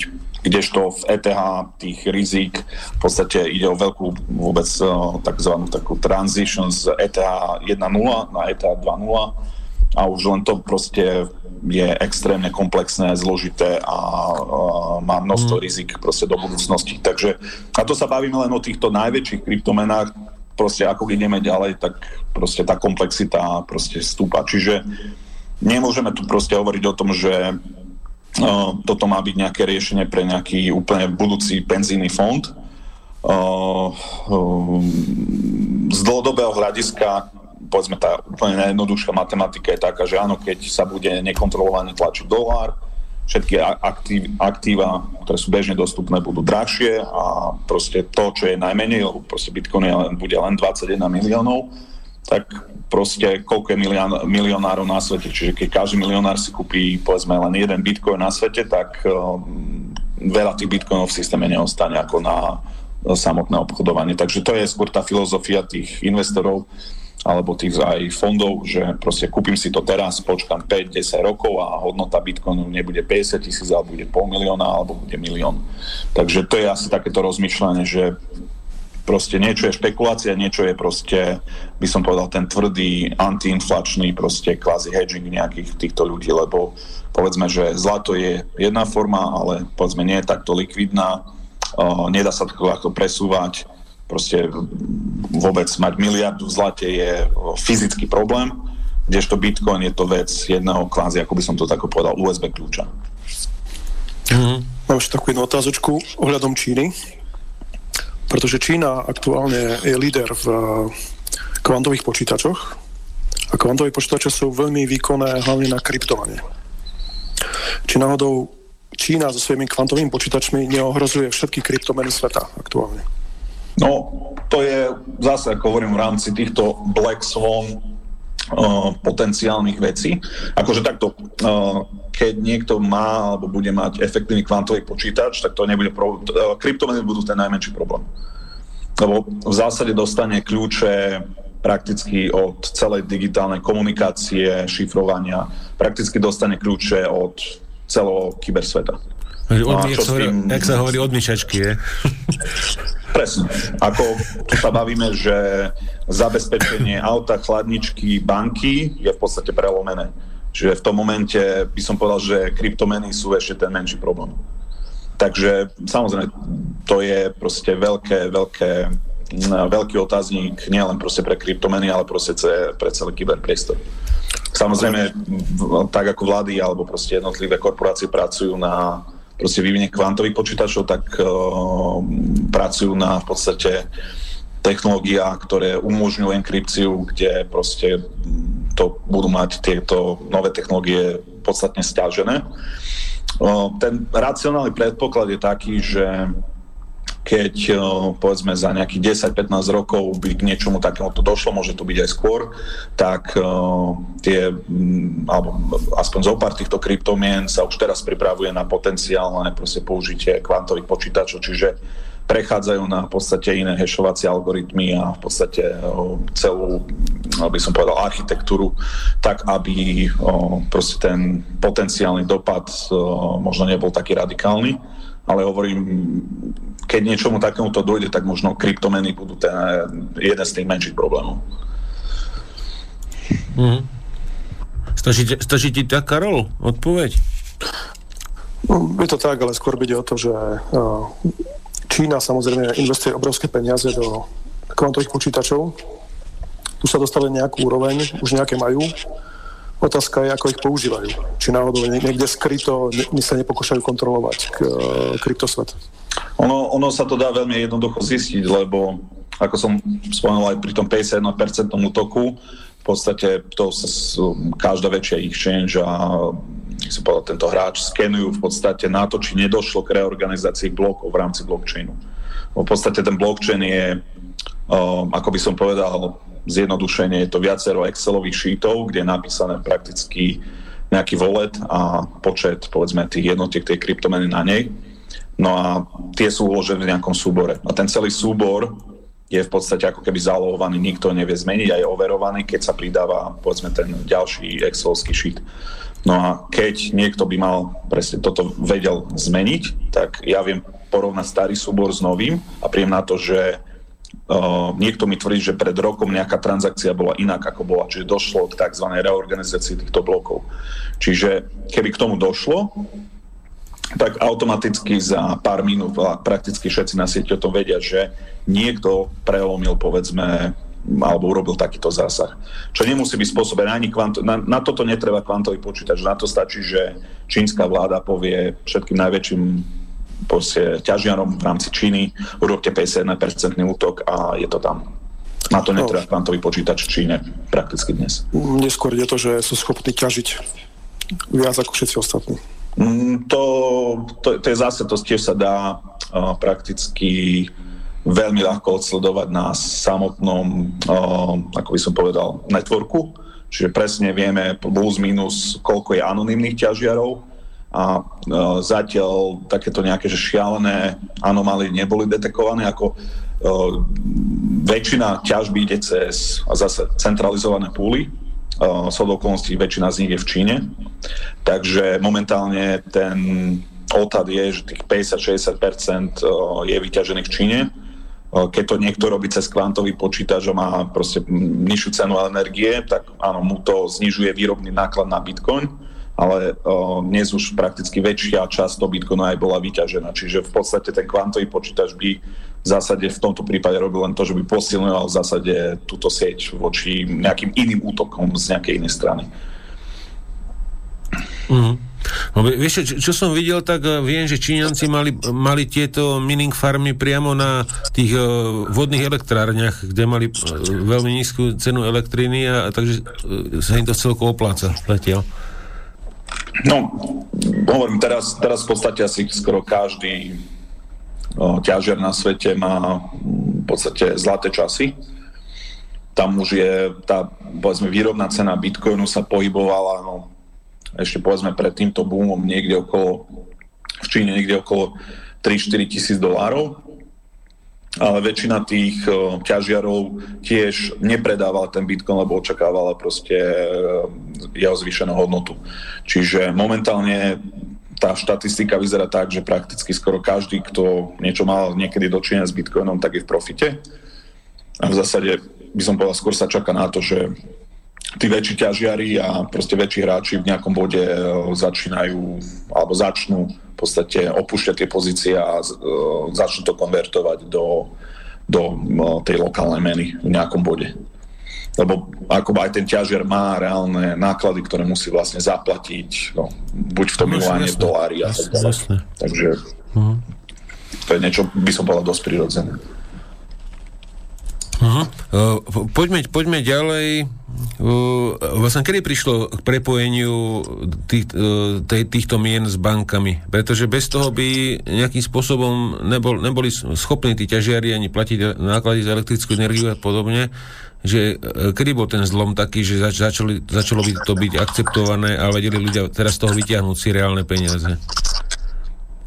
No, ako v podstate ako ten Bitcoin, odkedy sa začal ťažiť, tak bol nejaký OTC trh, to bol úplne, že malý, to sú vlastne tie všetky takéto, by som povedal, rôzne príbehy, ako si niekto za 10 tisíc bitcoinov objednal pizzu a podobne. K takému by som povedal reálnemu obchodovaniu alebo takému clearingu došlo približne nejaký ten rok po vlastne vzniku Bitcoinu ako takého. Dnes by som povedal, že ten asi prelomový dátum bol niekedy okolo roku 2011 až 2012. Je to v podstate jedna z najstarších, alebo prakticky najstaršia zmenáreň na svete, čo je vlastne Bitstamp v Luxemburku, on bol pôvodne v Slovensku. No a to bol vlastne aj dodnes, no, je, nie je to úplne najväčšia burza, ale stále je jedna z tých ako väčších, čo sa týka reálnej meny. No a vlastne od tej doby týchto zmenární a rôznych služieb prakticky vzniklo stovky až tisícky a dnes sme sa dostali vlastne do bodu, kedy vlastne aj Mastercard alebo títo najväčší um, prevádzkovateľa platobných služieb uh, budú implementovať prakticky kryptomeny do uh, svojho platobného systému. Alebo budú uh, ponúkať možnosť v podstate výmeny alebo platby v, v kryptomene. To, to isté prakticky na, uh, dochádza aj v Amerike, kde viacero týchto bank uh, v podstate o to má záujem, to isté v Nemecku. Čiže takto by som povedal, že tie kryptomeny svojím spôsobom budú predstavovať ako nejakú inú formu aktíva a tým, že sú likvidné, tak je to, bude to vždy zaujímavé ako presne aj pre tie už reálne finančné inštitúcie ich uh, buď ponúkať minimálne ako službu alebo akceptovať vôbec ako nejaký výmenný artikel. Uh-huh. Dobre, ďalšia vec, e, čo ma dosť vytáča, sú e, rôzni youtuberíci, ktorí majú tam pustené tie grafy, e, grafy vývoja ceny tých kryptomien, kreslia si tam rôzne čiary a mudrujú okolo toho, ako to oni vedia všetko, jak to bude za týždeň, za mesiac. A ako to vidíš ty, čo by si odkázal takýmto odborníkom e, z teplú vodu e, slanú? Že tam špekulujú, špekulujú, väčšinou sa aj tak netrafia, ale e, hrajú sa na múdrých strašne. Ako, takto väčšina alebo povedzme, väčšina krátkodobého obchodovania je založená na tých základných technických indikátorov, čiže to sú prakticky, ako hovoríme, no, zjednodušené tie grafy, alebo čiary, alebo uh, rôzne krivky, čiže prakticky mm. technické indikátory. Uh, tie sú, by som povedal, relatívne presné na takých uh, krátkodobých obchodoch. Tie dlhodobé je uh, zložitejšie predikovať, lebo, ako som povedal, nikto nevie povedať, ako sa Elon Musk vyspí a proste čo hodí na Twitter. Čiže tam už sú to skôr tie fundamentálne faktory, alebo mm. povedzme americká neviem, vláda alebo americká centrálna banka si povie, že vytlačíme, ja neviem, dvojnásobok dolára, no tak proste to asi nikto nevie, to proste nevyčíta nikto z nejakých čiar.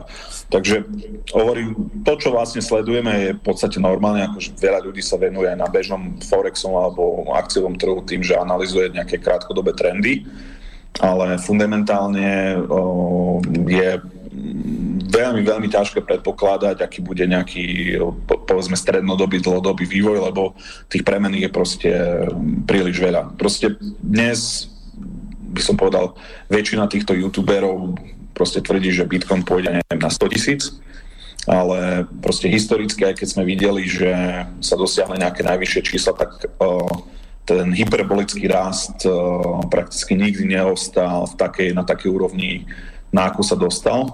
Ako som hovoril, samotný Bitcoin uh, v roku 2017 mal hodnotu skoro uh, 20 tisíc dolárov. V najnižšom bode, v podstate keď došlo k prepuknutiu vlastne pandémie, tak sa dostal niekde na 3780 dolárov.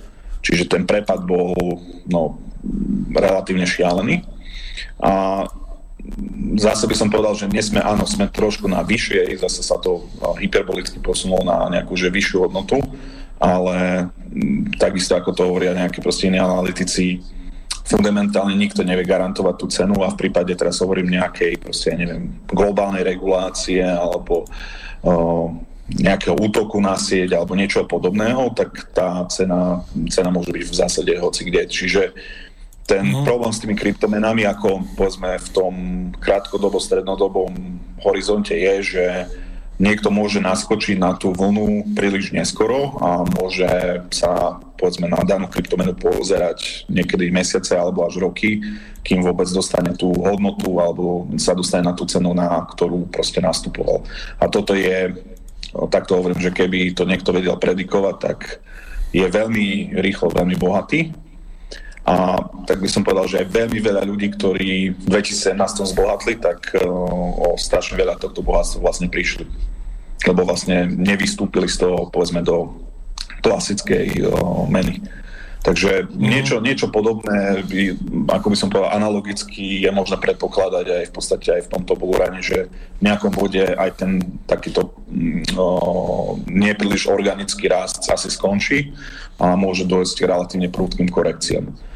Uh, dá sa predpokladať, že ten Bitcoin asi už nepôjde na nejakých že proste 3 alebo 5 tisíc, ale proste hodnoty ako 10, 15, 20 tisíc sú, sú niekde, že sú relatívne veľmi pravdepodobné. Takže asi kupovať kryptomeny v ich najvyššom historickom bode asi nie je úplne ten, by som povedal, najlepší, najlepší nápad. tak, tak, tak. Jasné. Lebo ja ako like pozerám teraz na ten graf a ono to jednoznačne vychádza z pomer nákup predaj, že či kupujú, tak to stúpa, kupujú menej, alebo viac sa predáva, tak to je dole, vieš, že, že to vyzerá byť úplne primitívne, no. Možno sa milím. No, no ono, ono to v zásade m, mm, takto primitívne je, ale vstupuje tam viacero faktorov, ako som povedal, že či prichádzajú nové peniaze do systému. Keď príde nový investor a donesie nový balík peňazí a je ochotný kúpiť to za tú cenu, tak e, samozrejme tá cena ide vyššie, lebo proste dopyt mm. O, druhá, proste, čo nevidieť, sú zase obchody s derivátmi, lebo v podstate tie najväčšie kryptomeny majú už rozvin- pomerne dosť rozvinuté trhy s derivátmi a väčšina aj tých obchodov nejaké proste prostriedky, aby sa toho Bitcoinu kúpilo na pákové obchody, čiže v násobkoch. Čiže potom, lebo samozrejme ten Bitcoin e, teraz, e, povedzme, aj keď ide, ja neviem, dvojnásobok, tak v rámci toho obchodovania to až nie je taká šialená suma, ale keď to niekto urobí, ja neviem, s 10-násobnou, 20-násobnou pákou, tak tie zisky sú uh, diametrálne iné. Čiže vlastne čo vidíme teraz je, že to, čo sa obchoduje na spote, vlastne to, čo si povedal ty, ako toto, čo vidíš primitívne, že dopyt ponuka, to je jedna časť, ale dnes väčšia časť Bitcoinu sa už obchoduje vo forme derivátov. Takže sme vlastne tam, kde mhm. je dnes asi tradičný systém. Mm, jasne. No a obchody na páku samozrejme, keď sa znásobujú, tak sa znásobujú aj smerom dole. A to potom proste vidno tie také, by som povedal, niekedy až veľmi silné pády, lebo vlastne to, čo sme videli teraz, čo bolo vlastne ako asi najväčšia téma pomaly v Amerike posledných týždňov, je to, že uh, veľa, povedzme, hedžových fondov malo krátke pozície na, povedzme, nejaké dané akcie niekto na to prišiel a vedeli, že toľko akcií nie je ani v podstate v ponuke na trhu, vykúpili akcie a v podstate donútili kúpovať naspäť uh, tieto akcie, uh, aby kryli si vlastne krátke pozície za o mnoho vyššie hodnoty a tým kryštalizovali šialené straty. Ale vlastne niečo takéto podobné vie prebiehať aj na uh, trhu s kryptomenami a derivatívmi, mm. derivatívmi v rámci kryptomen. Mm-hmm. E, dobre, odo mňa, odo mňa na tú tému ešte jedna otázka. Teda mám tu jednu otázku z mailu, takú e, zaujímavú, to by sme mohli hneď e, zodpovedať. Ako je to so zdaňovaním ziskov z kryptomien v Európskej únii? No, každá jurisdikcia, alebo tým, že fiskálna politika vlastne jednotlivých členských štátov je oddelená, tak každý členský štát má v podstate na to iný názor, iný systém. Bohužiaľ Slovensko je na tom prakticky skoro najhoršie, čo sa týka fyzických osôb. V podstate ide o to, že človek musí zaplatiť dan z príjmu a musí zaplatiť zdravotné odvody, čo veľakrát predstavuje takmer 40% v podstate zisku z kryptomeny. Opačný extrém je povedzme Portugalsko, kde sú všetky zisky z kryptomien prakticky zdaňované novou. Takže povedzme... Akým spôsobom, akým spôsobom vie štát zistiť, že niekto nakupuje, predáva kryptomeny? Je to nejako so štátom prepojené? Nie, momentálne je to veľmi, veľmi, veľmi zložité. Najďalej sú v tom Spojené štáty americké a IRS, ale momentálne väčšina týchto menších štátov veľmi, veľmi ťažko zistí v podstate reálne transakcie, lebo ako som povedal, týchto kryptomén je niekoľko tisíc, čiže vôbec ako investícia a analýza tohto je extrémna záťaž pre štát a nie je na to technologicky pripravený. Čo sa asi v budúcnosti bude postupne meniť, ale uh, dnes jediný, jediná možnosť je v podstate kontrola cez nejaký účet, čiže proste bankový účet. Čiže v podstate správca dane to mu, na konci dňa to dnes vidí len tým, že proste prišla nejaká platba na reálny bankový účet. To znamená z, zmena z kryptomeny na, na nejakú, nejaké euro napríklad, áno? Áno, áno. Čiže len to znamená, keď si ten majiteľ nechá všetko v kryptomenovom účte a neprevádza si ich zatiaľ na e, e, napríklad na euro, tak jednoducho to štát nevie zistiť. Potom by bolo asi celkom výhodné, ak to chce schovať, e, tak to najprv zmeniť na nejakú inú menu, ktorá e, nemá túto kontrolu a previesť si to. Áno, ale zase akože v nejakom bode, keď to chce nejako použiť väčšina ľudí v nejakom systéme, tak na ten fiat dojde alebo na proste ten bankový účet. Čiže áno, dočasne sa to dá takto, že povedzme, že držať, tomu to ani úplne, že logický zmysel nedáva nejaké hypotetické zisky, proste nejako, lebo hovorím, na to nie je nejaký že oficiálny kurz, proste to nie je bankový systém, čiže aj tie dáta sú také, aké sú že niekedy sa to ani nedá prakticky určiť, nejaká hodnota, alebo je príliš volatilná, ale už hovorím, ten praktický bankový prevod, alebo ten, tá zmena do fiatu je ten v podstate, kedy to ide do toho, by som povedal, oficiálne Zviditeľnenie.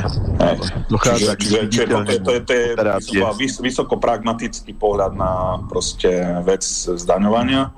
No a samozrejme tie jednotlivé jurisdikcie proste si aj konkurujú, čiže hovorím, že napríklad no, obyvateľ alebo daňovný poplatník v Portugalsku prakticky, keď si to zmení na eurá, tak platí nulovú daň. No, tak je to o 40% zhruba menej ako to zaplatí na Slovensku, takže asi toľko. Uh-huh. Hm, OK. Dobre, a pos- posledná vec teraz z mojej strany, na čo by si mali teda ľudia dávať pozor, ale Robo, neviem, či nemáš hlasitý odposluch, lebo strašne idú od teba naspäť zvuky. Nemáš hlasitý odposluch? No, mohol som mať chvíľku, som mi to mohol no, takže daj si to radšej bez neho, lebo idú, idú naspäť echa, vieš. No a posledná vec k tejto téme odo mňa, čo by si teda poradil bežným ľuďom, ak by sa tým, s tým chceli zaoberať, na čo si dať pozor, prípadne nejaké podvody okolo toho, či máš nejaké skúsenosti, Eh, čo už je tak proflákle, že, a, a čo bežný človek nemusí poznať, že okolo toho, eh, keďže sú podvodníci aj v bankovom systéme, určite sú aj tuto, že aké máš teraz skúsenosti s týmto a na čo by si mali dať ľudia, ktorí by s tým chceli začať, povedzme, aj keď, eh, a teda v čom si dať hlavne pozor? Tak primárne, ako hovorím, ideálne začať s tými najväčšími providermi, tak hovorím, že v rámci tej Európy by som povedal, že bude to Coinbase alebo Kraken. V podstate začať fakt asi s tými najväčšími kryptomenami, ktoré sú a postupne v podstate mm, ako povedzme, buď s tým človek obchoduje alebo investuje, tak si o tom čo najviac prečítať a zistiť, čo sa reálne deje. A tak by som povedal, asi to najviac nebezpečné, čo je aj momentálne, je to, že nepodľahnúť nejakému tomu mediálnemu ošialu alebo tlaku, lebo proste veľmi veľakrát, keď o tom všetci hovoria a všetci proste, by som povedal, sú vo vytržení, tak to je väčšinou ten bod, kedy je to, tá cena je tá najvyššia. No a v podstate presne, že na kryptomenách sa dá zarobiť veľmi veľa, ale dá sa prerobiť veľmi rýchlo tiež veľmi veľa, takže nie je to, by som povedal, aktivita asi dnes pre značnú časť ľudí, ale samozrejme, ako hovorím, je to, je to nejaká forma diverzifikácie, má to svoje výhody, ale taktiež, ako hovorím, tieto rizika, takže hovorím, keď začína, tak hovorím skôr s, ma- s malými sumami, s, o, s providermi, ktorí proste majú akože dlhodobú históriu a o, s kryptomenami, ktoré sú, by som povedal, tie asi najväčšie. A postupne by som povedal takto, že zistovať o tom prostredí čo najviac a o, snažiť sa už keď nakupovať, tak nie niekedy, keď je to, to v totálnom, by som povedal, ošiali, čo je asi dnes. No. Uh-huh. Ale to, ja je, sa... to ja hovorím, to je relatívne. Akože. Jasné. A ja by som možno odporučil tí, ktorí by chceli náhodou ťažiť nejaké kryptomeny, aby, ne, aby nekupovali určite nejaké predražené e, staré mašiny, ktoré sú teraz po bazoši, ja neviem kde, pretože uh, treba si to prepočítať, či, či to má význam tá investícia, alebo či si postaviť radšej vlastný teda nejaký ten uh, ťažiací rig uh, s novými, novými grafickými kartami a ísť do toho uh, takto, pretože teraz uh, veľmi veľa ľudí to predáva veľmi predražene a uh, asi to nestojí úplne za to do toho. Ako v 2017 na konci dňa najviac zarobili vlastne výrobcovia grafických kariet, nie ťažiari, takže to asi No jasné. E, a teraz je to to isté. Prakticky je problém kúpiť GPUčko nejaké, e, všetko, všetko je vyčistené. Všetky sklady. No, on, zase hovorím o pol roka, rok, môže byť situácia iná a potom no, sú zase iné sklady, takže no, hovorím, no, každé, každé šialenstvo trvá určitý čas ten môj základný predpoklad je tak, že ako tie aj akciové trhy sú veľmi ako momentálne nafúknuté a proste už veľa týchto aj takých no triezvy analytikov hovorí, že proste k nejakej korekcii ktorá sa v rámci celoglobálneho nejakého akciového trhu, že dôjde.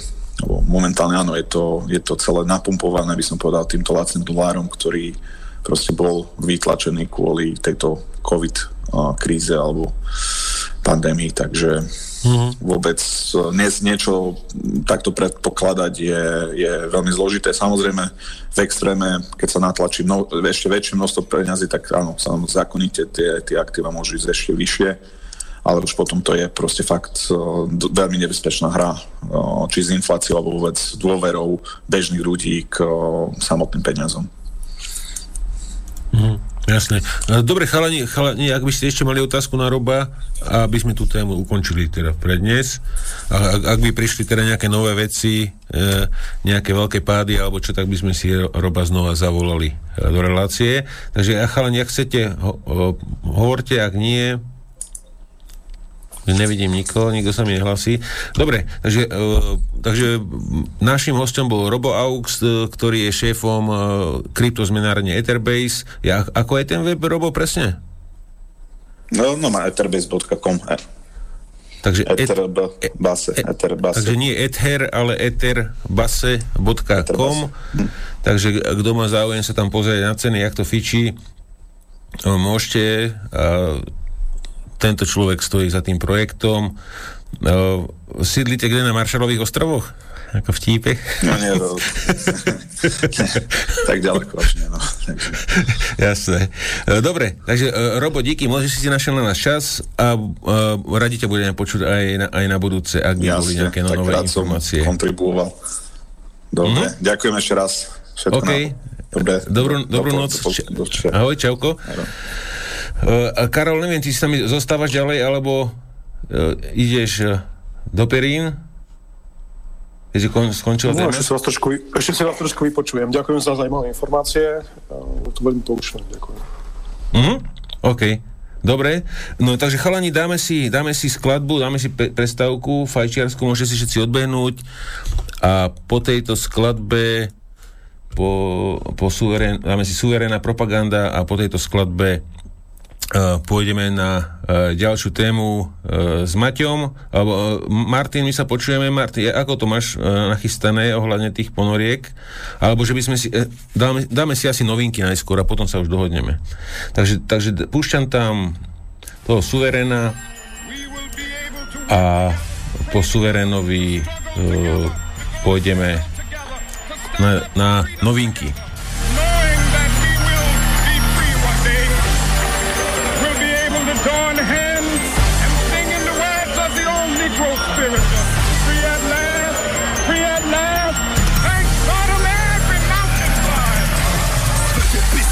Jedno imperium, global business. Nepatrí národom a demokraciám, je to sieť patriaca korporácia. Systém voľného trhu je monopol finančnej a korporátnej moci. Nemá ľudskú povahu, mám ten pocit, že hľadá iba profit. Ľudia si zúfali a protestujú na nerovnováhu, prstom ukazujú. Do systému zneste námietky slovom terorista. Ho označujú propaganda, kampaň vytvára teroristov. Jak sa je zachce, pritom tí najväčší sa v obleku z kancelárie zúčastňujú akcie. No, proti teroru ide viac peniazí, jak na prevenciu chorob. Je to boj proti fantázii, mýtus, je to podvod, tak to pochop svete podozrivých z terorizmu stále milióny osob A vedome schvalujú zákony, kde ide o narušanie ich slobod to všetko nevinní zomierajú rukami tých, čo nemajú súcit. Vykoristujú tých slabých, čo sa mi nedokážu si nás ukryť. Baranka Vlkovi sa zachcelo, presne takto spieval Karol Kryl. Chamtivosť a korupcia a heslo znie let's make a deal Za život, za mier, za lásku, za silu, za voľbu pre pravdu. Nech každý zvolí si lebo pravda je len jedna. Ostatné pravdu, spoznáš ju, pravda ťa oslobodí. Masívna kampaň strachu je to, čo propaganda plodí. A keď dá záujmy zisku chtivých vedú krajiny do vojny. Mierová misia, demokracia sú populárne pojmy. Irak padol, Husajn je popravený, misia uspela Chávez na mužke zamierený, nasleduje Venezuela. Takto hrá elita na mape sveta monopoly Autorita rozsúhlasí, lebo pravda boli História sa opakuje, model znie, rozdeluj a panuj. Otroctvo je ale moderné, jak pískajú, tak tancuj. Archaický školský systém je to, čo hrá im pokarát Nechcú múdry ľud, ktorý kriticky vie rozmýšľať. Ľudia za opadol to vedia, preto ovládajú médiá. A cez ne ovládajú spoločnosť tak najlepšie, ak vedia. Odvodne nás od reality je ich priorita číslo jedna. Je to sofistikovaná zbraň hromadného ničenia. Za život, za mier, za lásku, za silu, za voľbu Každý zvolí silu, lebo pravda je len jedna. Ostatné propaganda Za život, za mier, za lásku, za silu, za voľbu pre pravdu. Nech každý zvolí silu, lebo pravda je len jedna. Ostatné propaganda. Nenechaj sa slepo viesť, nebuď ovca v strede stáda. Tvoj naivitu využíva vo svoj prospech, sveto vláda Dlhy a úroky, hadaj komu splácaš besede kusy papierov. Každý z nás je zamestnancom bankových kartelov Ekonomické otroctvo je neviditeľná vojna proti ľuďom. Ľudia sú si není rovní ani pred najvyšším súdom. Milióny ľudí pracujú menej ako za jeden dolár na deň. Posledné, čo zostalo v ich životoch je nádej. Na lepší život by si to zaslúžilo. Chcem poznať príčinu toho, čo ich tak zotročilo. Niekto tu nehrá fér, niekto sa správa k zve A tomu niekomu neverím 11. september. Teror, neverím tomu, neverím vám, len šírite hej Terorizmus, prospekt politické agenty, čistý fake. Terorista je ten, čo má v jaskyni stále ukryt. Teror, teror, teror, teror, teror, teror, bullshit. Za život, za mier, za lásku, za silu, za voľbu, pre pravdu. Nech každý zvolí silu, lebo pravda je len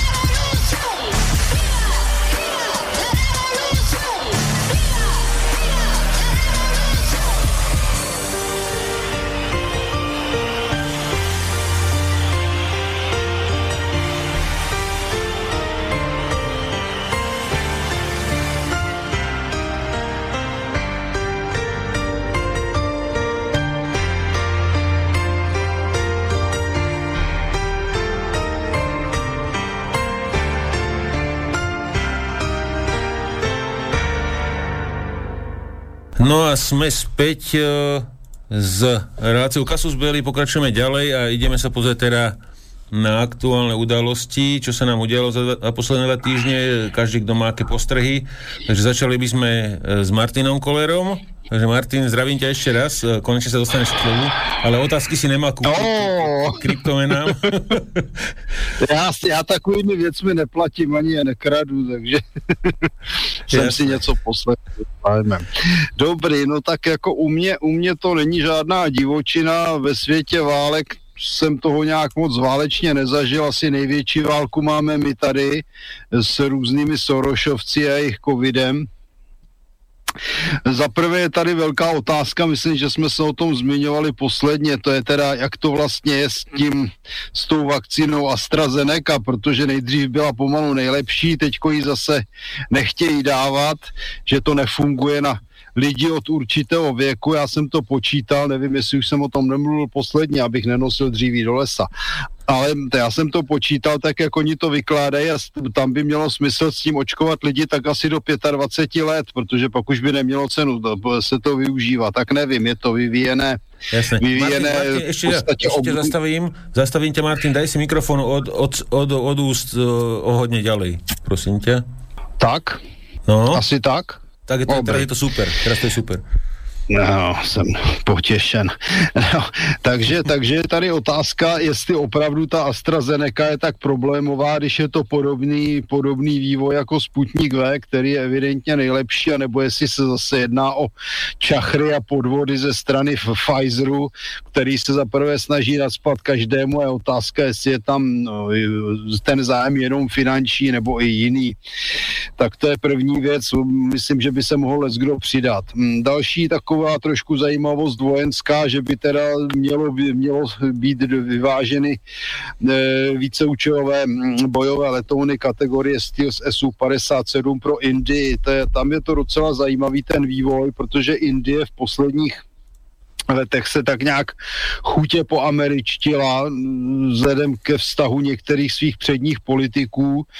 Nevíme, jestli korupčnímu, protože tam je to korupční skoro už jako u nás ale každopádně se objevila tato možnost, je otázka, jestli teda mm, ty hm, letouny bude Indie kupovat nebo ne, protože ona i přispívala na jejich vývoj. Na druhé straně, když vidíme to, tam ten tah na Ameriku, tak aby už ta letadla neletala dřív v Americe než v Indii. No a co vidím jako úplně největší problém, je otázka toho eh, našeho milovaného koronaviru a je to střed mezi doktorkou Pekovou a doktorem Primulou, i jestli je víc doktor, doktor medicíny nebo do, doktor propagandy. Ale každopádně je tu poměrně zásadní věc. Dodě tedy oficiálních informací ze zahraničí, západního zahraničí, nikoli v ruské propagandy, že vlastně ten původní virus, eh, COVID, už dávno zmizel a že v současnosti zde už jiný virus, dokonce snad už čtvrtá verze, která je vlastně jiná. A tím pádem vlastně celé to působí velmi divně a říká, že teda by se měla zavřít jeskyně, odkud se ten virus vlastně na lidi vypouští, pravděpodobně mm, záměrně. Já nejsem virolog, musím říct, těžko se mi taková věc posuzuje, nehoním někde pod elektronkovým mikroskopem viry. Ale Zajímavé je, že Primula na to reagoval v tom smyslu, že tedy Peková e, plácá nesmysly ale podle mého názoru eh, a zkušenosti už 30 leté s naším skvělým režimem se nemůžu zbavit dojmu, že ten, kdo nelže, je Peková. Proč? Protože za prvé, lidi od vlády a politiků nám tady 30 let lžou. Připomněl bych, že nám před 30 lety vykládali, že za 10 let budeme mít životní úroveň na úrovni Německa. Hm, možná, že Německo by mělo teda ještě výrazně klesnout a mělo by nás přestat sdírat. Ale o to nejde. Těch lží bylo plno, posloucháme je při každých volbách a někteří jim stále ještě věří. Ale pokud někdo chce, aby mu lidé věřili, tak to nemůže řešit nějakými odmítacími nadávkami, že někdo vykládá blbosti na internetu. Podle mého názoru eh, by měli v naší slavné veřejnoprávní podvodné televizi uspořádat eh, odborné sezení v hlavním vysílacím čase a, a dát tam dohromady proti sobě Pekovou a Primulu a ať jasně a odborně vysvětlí, jak to tedy s tím virem je. Pokud to neudělají, no tak je v podstatě jasné, že lže Primula a lže celá naše politické vedení nebo téměř politická reprezentace státu a Peková má pravdu. Podle mého názoru je to jediná možnost, jak si ověřit, kdo co vykládá. Ať skutečně se tam sejdou a ať každý vyloží karty na stůl, ať řekne svůj odborný názor, proč je to s tím virem tak a ne jinak. A pokud to neudělají, tak mi nezbývá, než věřit Pekové. Takže to jsou novinky za mě. Mm, dobre, po, môžem Peťovi. nadviazať, no. ja by som rovno nadviazal na, na Martina. E, Primula s Pekovou nikdy nebude zorganizovaná v televízii, lebo by sa prevalilo to, Áno, áno, presne. nedá. Tak ako slniečkár, ktorého je, nie je jedného, sme používali nie len my, ale aj iní redaktori do Slobodného vysielača, tak povedali, že neprídu, lebo by zviditeľňovali konšpirátorov. To je proste štandardná odpoveď, alebo nie sme na ich úrovni a tak ďalej, rôzni tí šebejovici a podobní ďalší blázni. Takže títo ľudia proste nemôžu prísť, lebo keď si vezmete ich text, ktorý povedia, sú to všeobecné bláboli, tak ako naša rezidentka zo Sladky povie, že bojuje proti zlu. Hej, no, bojuje proti zlu. A na to musíte mať dostatočne nízko pripravených poslucháčov, aby tomu uverili. Pri, Peková je zatiaľ z týchto videí, ktoré poznám, alebo článkov, jediný molekulárny biochemik, ktorý sa zaoberá sekvenciou DNA a RNA. Je to špecialista na to, ktorý sa vie pozrieť na skladbu ri- riberovej alebo ko- kyseliny. To znamená, Pribola nie je špecialista na to. Sú rôzni uh, imunológovia, sú rôzni zdravotníci, každý je zameraný globálne. Premoriť, neprevoriť, zaočkovať, nezaočkovať obyvateľstvo. Ale nikto sa takto podrobne tým vírom nezaoberal, kto by si dovolil otvoriť ústa a povedať, ako to je. A ešte doplním informáciu, ktorá hovorila pani Peková, a to, že tie víry sú tak odlišné, tie nové verzie, že to nie sú mutácie, ale postupne sa vypúšťajú nové typy vírov.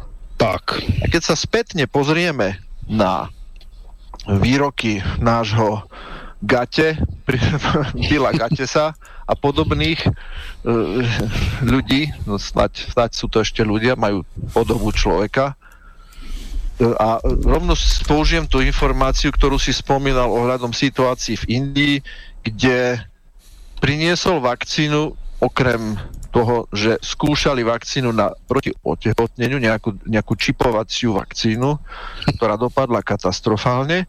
A myslím, že vakcínu na obrnu tak, že tam 100 tisíce detí, ak nie milióny, zostali ochrnuté. A predchádzajúca vláda doslova vyhodila Bila e, našeho Gatesa z Indie a nový premiér sa s ním znova začal kamarátiť, pán Prody. Celkom tomu nechápem, lebo zdá sa, Peníze, Zdá sa, že tú ekonomiku jednoducho e, nejakým spôsobom dal dokopy. Ale na druhú stranu, už predtým v Indii bola extrémna korupcia. Možno už dneska ich dobiehame postupne, alebo sme ich predbehli. Mám osobnú skúsenosť, keďže som tam kedysi na rokovania chodil. No, takže toľko k pani Pekovej a k novým vírusom a objavili sa ďalšie videá, ktoré hovoria o tom, a keď sa spätne pozrieme na tie tzv. konšpiračné videá, tak hovorili pravdu. Čiže rozdiel medzi konšpiráciou a mainstreamom je len v tom, že to povieme skôr o rok. Vraj nové víry na rok 21, 2023, 2025 a zmyslom je očkovať na nové varianty. Čiže už dnes sa preukazuje pomaličky to, v rámci hybridnej voj- vojny a znižovaniu populácie to, že jednoducho to očkovanie už nefunguje tak, jak má. Myslím, že tieto informácie sú už priamo z Izraela, kde 50% obyvateľstva je zaočkovaných. A napriek tomu tí ľudia znova ochoreli. A hlavně plno židů lítá letadly do Moskvy očkovat se Sputnikem V. Ale myslím, že oni kúpili Sputnik priamo. Ano, ale část obyvatel je očkovaná Pfizerem. A ti, Ano, kteří se to, nechtějí to. očkovat Pfizerem, tak létají normálně do Moskvy se očkovat. Lebo viem, že Izrael Sputnik. Ano, ano, to je pravda, Asi- ale ne asi- pro všechny. Ne pro všechny. Aha, čiže na koho sa neujde, tak si kúpi radšej letenku. Hm? Tak. Aby sme neskončili aj my tak nakoniec. I keď Hm. náš, eh, ten už má toľko mien, že neviem si rýchlo na to ani spomenúť nejaké vhodné meno, ten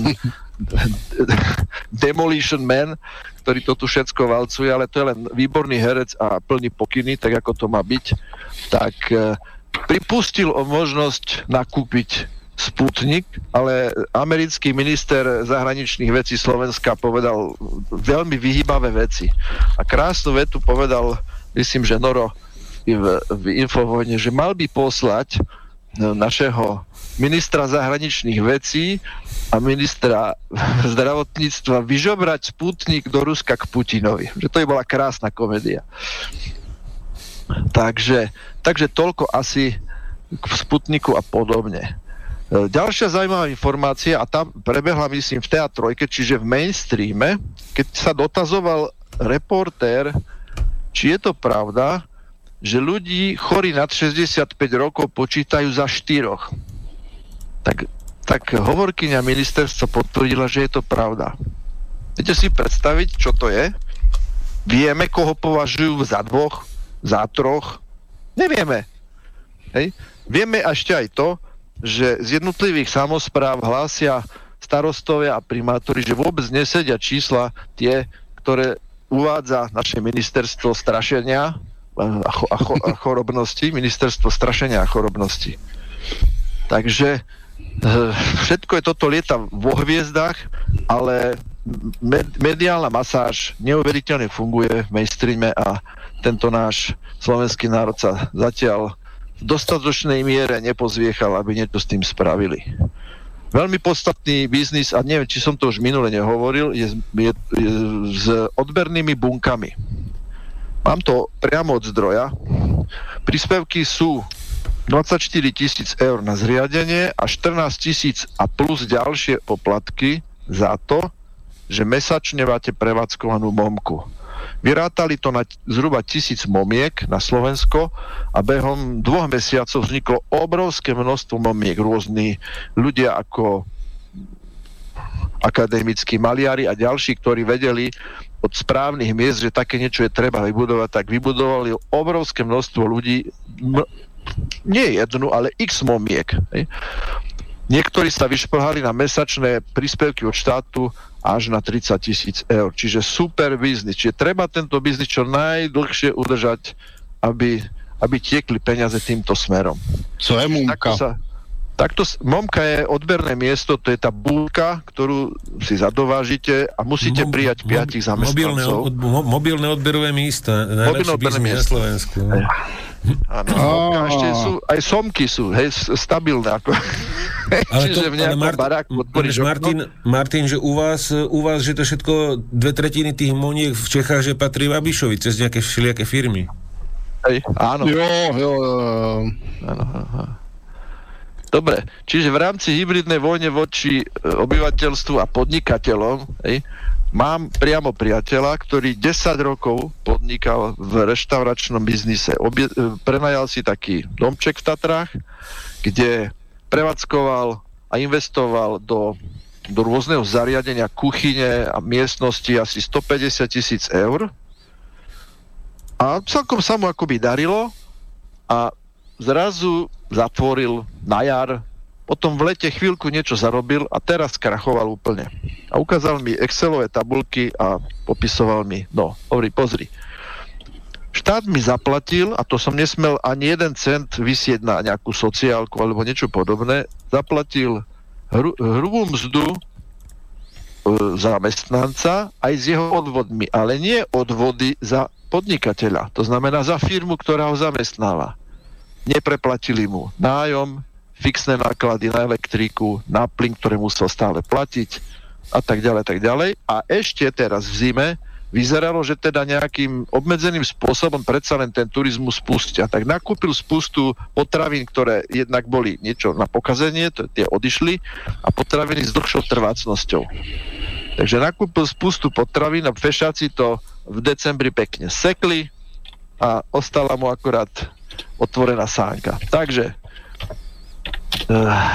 celé to skrachoval a pýtam sa, chceš to niekedy ešte rozbehnúť, čak tam všetko je nainštalované. Hovorí, kašlem na to. V tomto štáte, pri tejto podpore to vôbec nemá zmysel. Tak to je podpora podnikateľov. E, naša slávna Európska komisia vzniesla požiadavok na štáty na odovzdanie DNA svojich občanov. Potrebovali by skenovať, sekvencovať a možno chystať napríklad na odnož Slovákov alebo odnož Čekov nejakú špeciálny vír, ktorý jednoducho na to DNA bude reagovať. No a týchto odkapeme rýchlejšie ako ostatných, napríklad. Hej. Tak naša EU komisia je úplne úžasná vec aj s tým našim sopliakom Šimečkom, ktorý tam neviem, jak sa dostal, ale dostal. Náš slniečkar Šimečka. No, ešte by som sa vyjadril k záhadným samovraždám na Slovensku. Veľmi sa nejako začali množiť a trošku mi to pripomína aj e, likvidáciu Johna Kennedyho, pre, prezidenta Spojených štátov, kde bol Oswald, strelec, ktorého akože obvinili.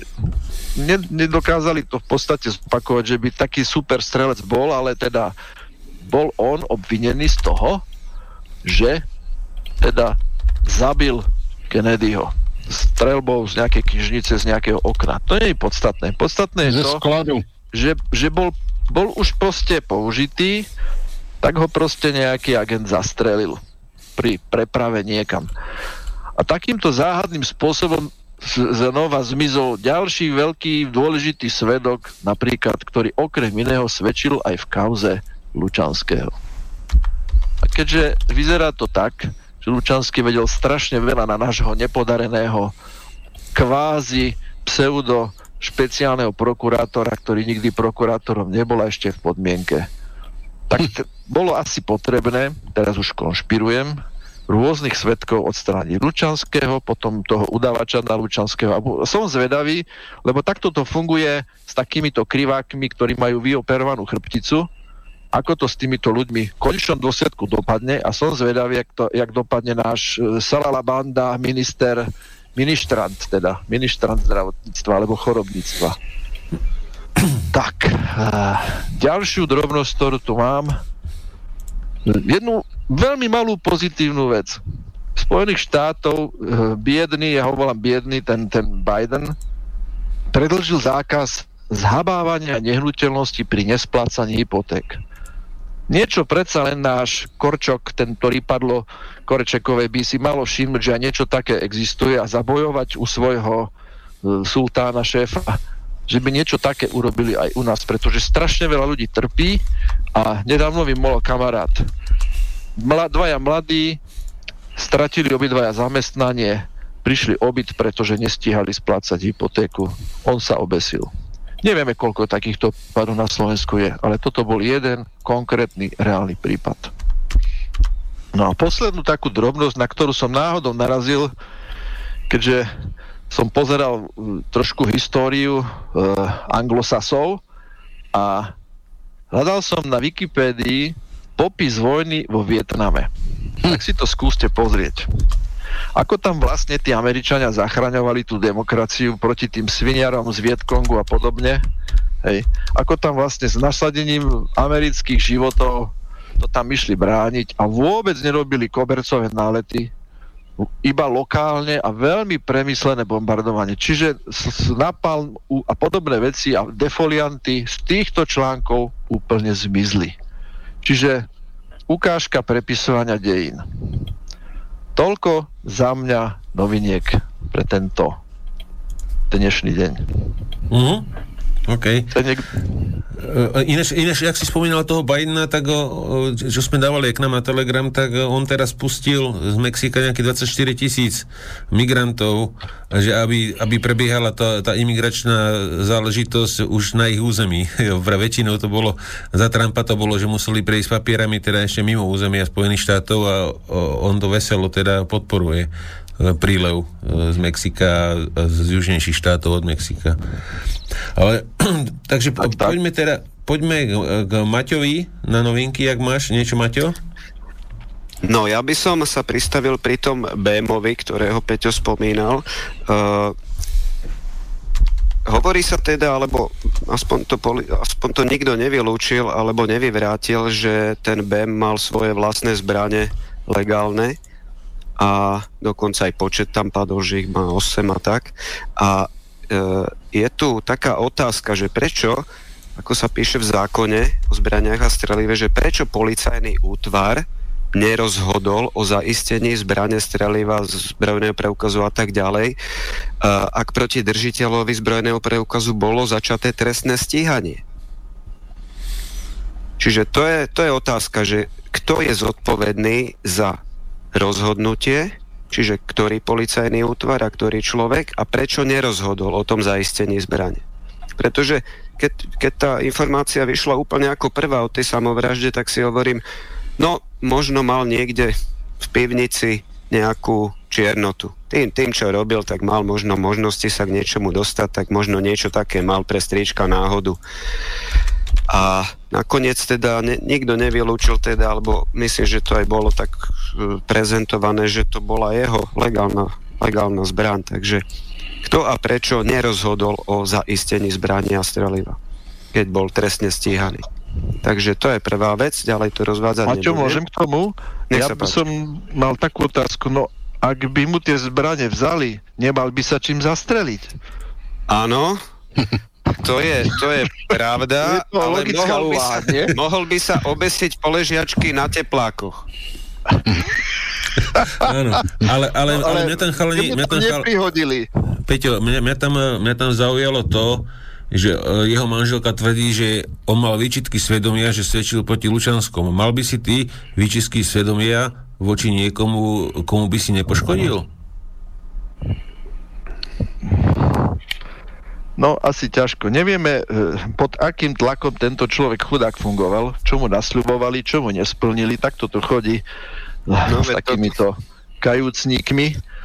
A čo ho donútili potom pod akým tlakom, aby e, sa samozavraždil, to nevieme. A veľmi by ma to zaujímalo, lebo je to veľmi podobný akt aj u toho Lučanského, kdežto Lučanský sa určite sám neobesil, ale v tomto prípade mohli byť rôzne natlaky, poznáme metódy e, od našich kamarátov Foriša a podobne, že fungujú a že donútia človeka k činom, ktoré by predtým nikdy neurobili. Napríklad e, zoberme si aj našich občanov, že by nikdy predtým e, nenosili takto rúška, aby sa nejakým spôsobom zopreli. Jednoducho po nejaké masáži, to nazvime, človek sa dostane do takých úzky, že urobí niečo, čo by predtým určite neurobil.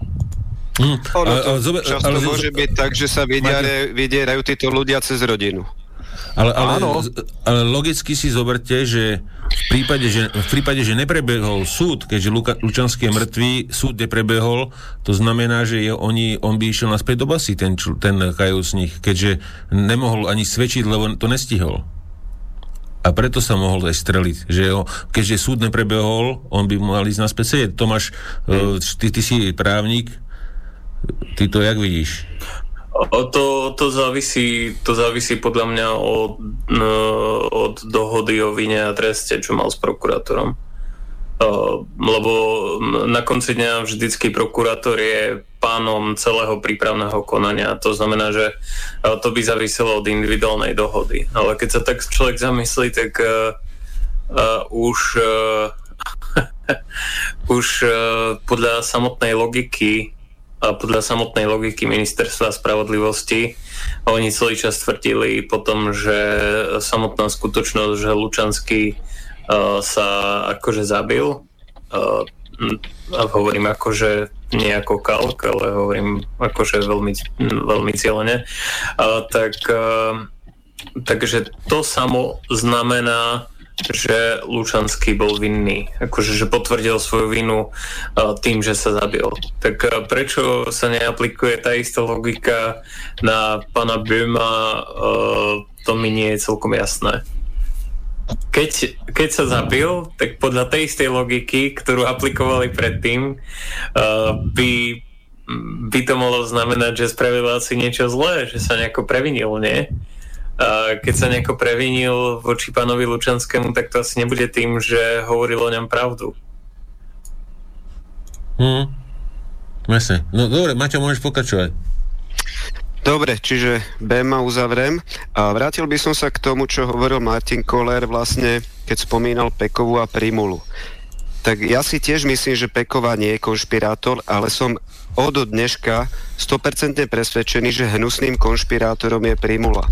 Pretože povedal No. niečo také, že musíme vedieť, kto už bol očkovaný, či už sa preukáže papierom alebo čipom. Uh, to, je, to je ten proste najmainstreamovejší uh, konšpiračný konšpiračná teória o tých čipoch proste. Čiže on hovorí o čipoch, čiže je to pre mňa čistý konšpirátor. Takže primula. No a ešte takú vsúvku len k tomu, čo Peťo hovoril o tom, že ľudia na 65 rokov sa vlastne považujú uh, za 4 prípady. To je uh, odkázal by som teda presne, kde je to uvedené. Je to vlastne v COVID automáte v tom dokumente na strane 4 v časti regionálne indikátory. V treťom riadku je tam napísané v zátvorke prípad nad a vrátane 65 rokov sa počíta za 4 prípady. Takže tak to aby som aby som, hmm. uh, uh, aby som tam zahral diablovu advokáta, možno uh, Možno to robia kvôli tomu, že um, potrebujú spraviť aproximáciu tých prípadov. Hej. To znamená, že nemôžu v reálnom čase vedieť, že koľko je tých prípadov, tak podľa istých indikácií, aj keď je to také ex brucho, uh, tak podľa istých indikácií odhadujú, že koľko by ich asi v skutočnosti mohlo byť, keď vznikol mhm. nejaký prípad nejakého typu. Hej. Mm-hmm. Uh, to znamená, že dajme tomu uh, na, na ten počet uh, týchto ľudí v tomto veku je pravdepodobné, že budú nejaké asymptomatickí, čo neboli ani na teste, uh, tak predpokladajú, že ich toľko. Hej. Ale odkiaľ, odkiaľ by si uh, tento koeficient vyťahli, pokiaľ nie sú nejaké Uh, nejaké, nejaké veštkyne Elvíry uh, tam v tom týme, tak neviem. Hej. Hovorí sa tomu bulharská konštanta alebo tzv. píkrat oko. To sú, to sú bežne používané konštanty, ktoré sa používajú, keď nemáš prešné dáta.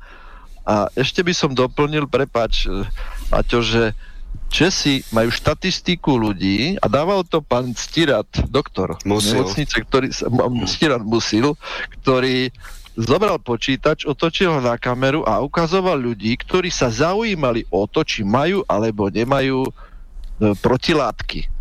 A ukazoval, ak v decembri nebol nikto, potom trošku viac a teraz každý druhý človek má protilátky. A hovorí, ako je to možné? Tí ľudia vôbec nechápu. Nič im nie je. To znamená, museli prejsť covidom a vytvoriť protilátky bez toho, aby o tom vedeli.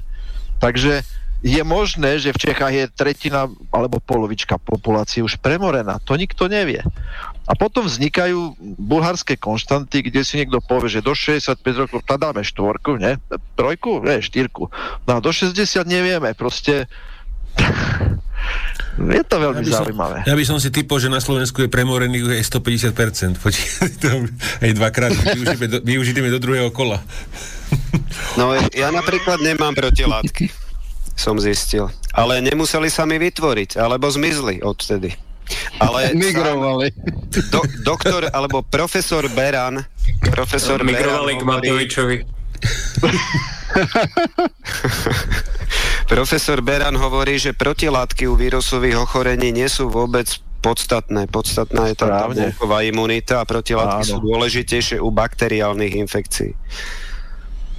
Dobre, no, no, môžem? No. Presne, ono presne tie pamäťové bunky si zachovávajú uh, tento pamäť o tej reakcie a oni vyrábajú tie antigeny ad hoc, lebo uh, na, čo, na čo by to permanentne malo kovolovať krvou, keď nie sme permanentne vystavení vírusovému ochoreniu. Hmm. Asi, asi, asi, asi to môže byť takto, jak hovoríš. A potom sa samozrejme ponúka otázka, že k čomu sú nám tie vakcíny, no ale to už nechajme tak.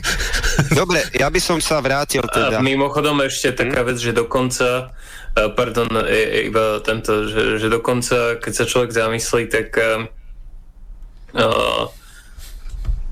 Uh, tak uh, boli, boli viaceré štúdie, ktoré hovorili, že častejšie sa vyvíjajú trvalé protilátky a to bola ešte e, skorá antigenová štúdia a potom neskôr boli ďalšie, čo to potvrdili, že častejšie sa vyvíjajú protilátky u e, starších jedincov, ktorí prekonali ten COVID. A u mladších e, sa nevyvíjajú. A potom vyšla presne tá teória s tým, že to vyšlo zo Švedska, že tento, že, že tam je imunitná pamäť a že jednoducho nie sú tam trvalé protilátky. A ono to zapadá aj s tým, že Uh, možno ešte tí starší majú nejaké doznievajúce infekcie a potrebujú nejakú trvalejšiu, uh, trvalejšiu pohotovostnú imunitu na to. A uh, tí mladší jednoducho um, to majú v pamäťových bunkách a vytvorí sa ad hoc. Hej. Uh, neviem, no. Uh, plus, plus jedna, jedna vec, o ktorej som rozmýšľal ešte predtým, a neviem, či som to tu povedal, bolo, že uh, mi príde také zvláštne, že uh, používame imunizáciu všetkými cestami, len nie cestou, uh, ako prebieha prirodzená imunizácia u ľudí, mm. a mhm. to je cez bandle, že, že, dávame, že obchádzame v podstate všetky imunizačné mechanizmy v tele tým, že pichneme nejakú látku rovno do krvného riečišťa, keď my máme veľmi, veľmi špecifické dobre nastavené nástroje priamo dostupné v našom tele, e, ktoré, ktoré obsahujú kopu kopu buniek, ktoré analýzujú e, tie patogény a vedia si podľa toho vytvoriť, e, vytvoriť imunitu. A tak ne, nerozumiem, že prečo ešte ideme tým barbarským spôsobom, že si to drpkáme do toho, krv, do toho krvného riečišťa, miesto toho, aby sa vyvíjali spôsoby, ako Eh, ľahšie naučiť tú imunitu sa vytvoriť samú. No, že Tomáš, skús si odpovedať. No, hej, no. Dobre, tak máte dokončiť to. Dobre, ja by, ja by som dokončil teda to, čo som chcel úplne prvé povedať a hovorím iné veci. Uh, chcel by som povedať to, čo som minule zabudol pred dvoma týždňami. Je to teda už staršie asi 3 týždne alebo 3, 3 týždne aj čosi, že novým riaditeľom migračného úradu Mikulcovho ministerstva vnútra, uh, ktorý bol vybraný zo štyroch uchádzačov, komisiou zloženou zo zástupcov ministerstva vnútra a odborov sa stal Jan Orlovský. No a Jan Orlovský bol od roku 2015 až do roku 2020, čiže 5 rokov, riaditeľom nadácie otvorenej spoločnosti na Slovensku.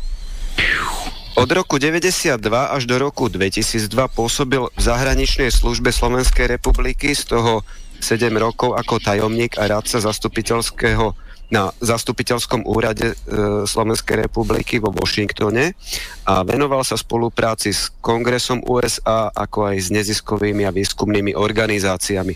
Čiže e, bývalý riaditeľ nadácie otvorenej spoločnosti je e, riaditeľom migračného úradu ministerstva vnútra. To je, ja to porovnávam tak, e, že ako keby z pyromana urobili veliteľa hasičov. Takže to je... Maťo, alebo, alebo, z, alebo z tohto, z Černáka robili prokurátora. Generál. Je to, je to tak. Je to tak. No, no myslím si, že tak povie, ďaleko od toho nie sme, podľa mňa, s tým no, Tomáš, ešte stále pochybujete, chlapci, že to sú blbci. To sú presne riadení ľudia, ktorí dostali za úlohu, okrem svojich kšeftov, ktoré môžu robiť, aby dosadili na správne miesta tých najhorších ľudí, či už si vezmeme Orlovského, či už si vezmeme e, Lipšica a podobne, alebo toho vyzývača, toho ministranta.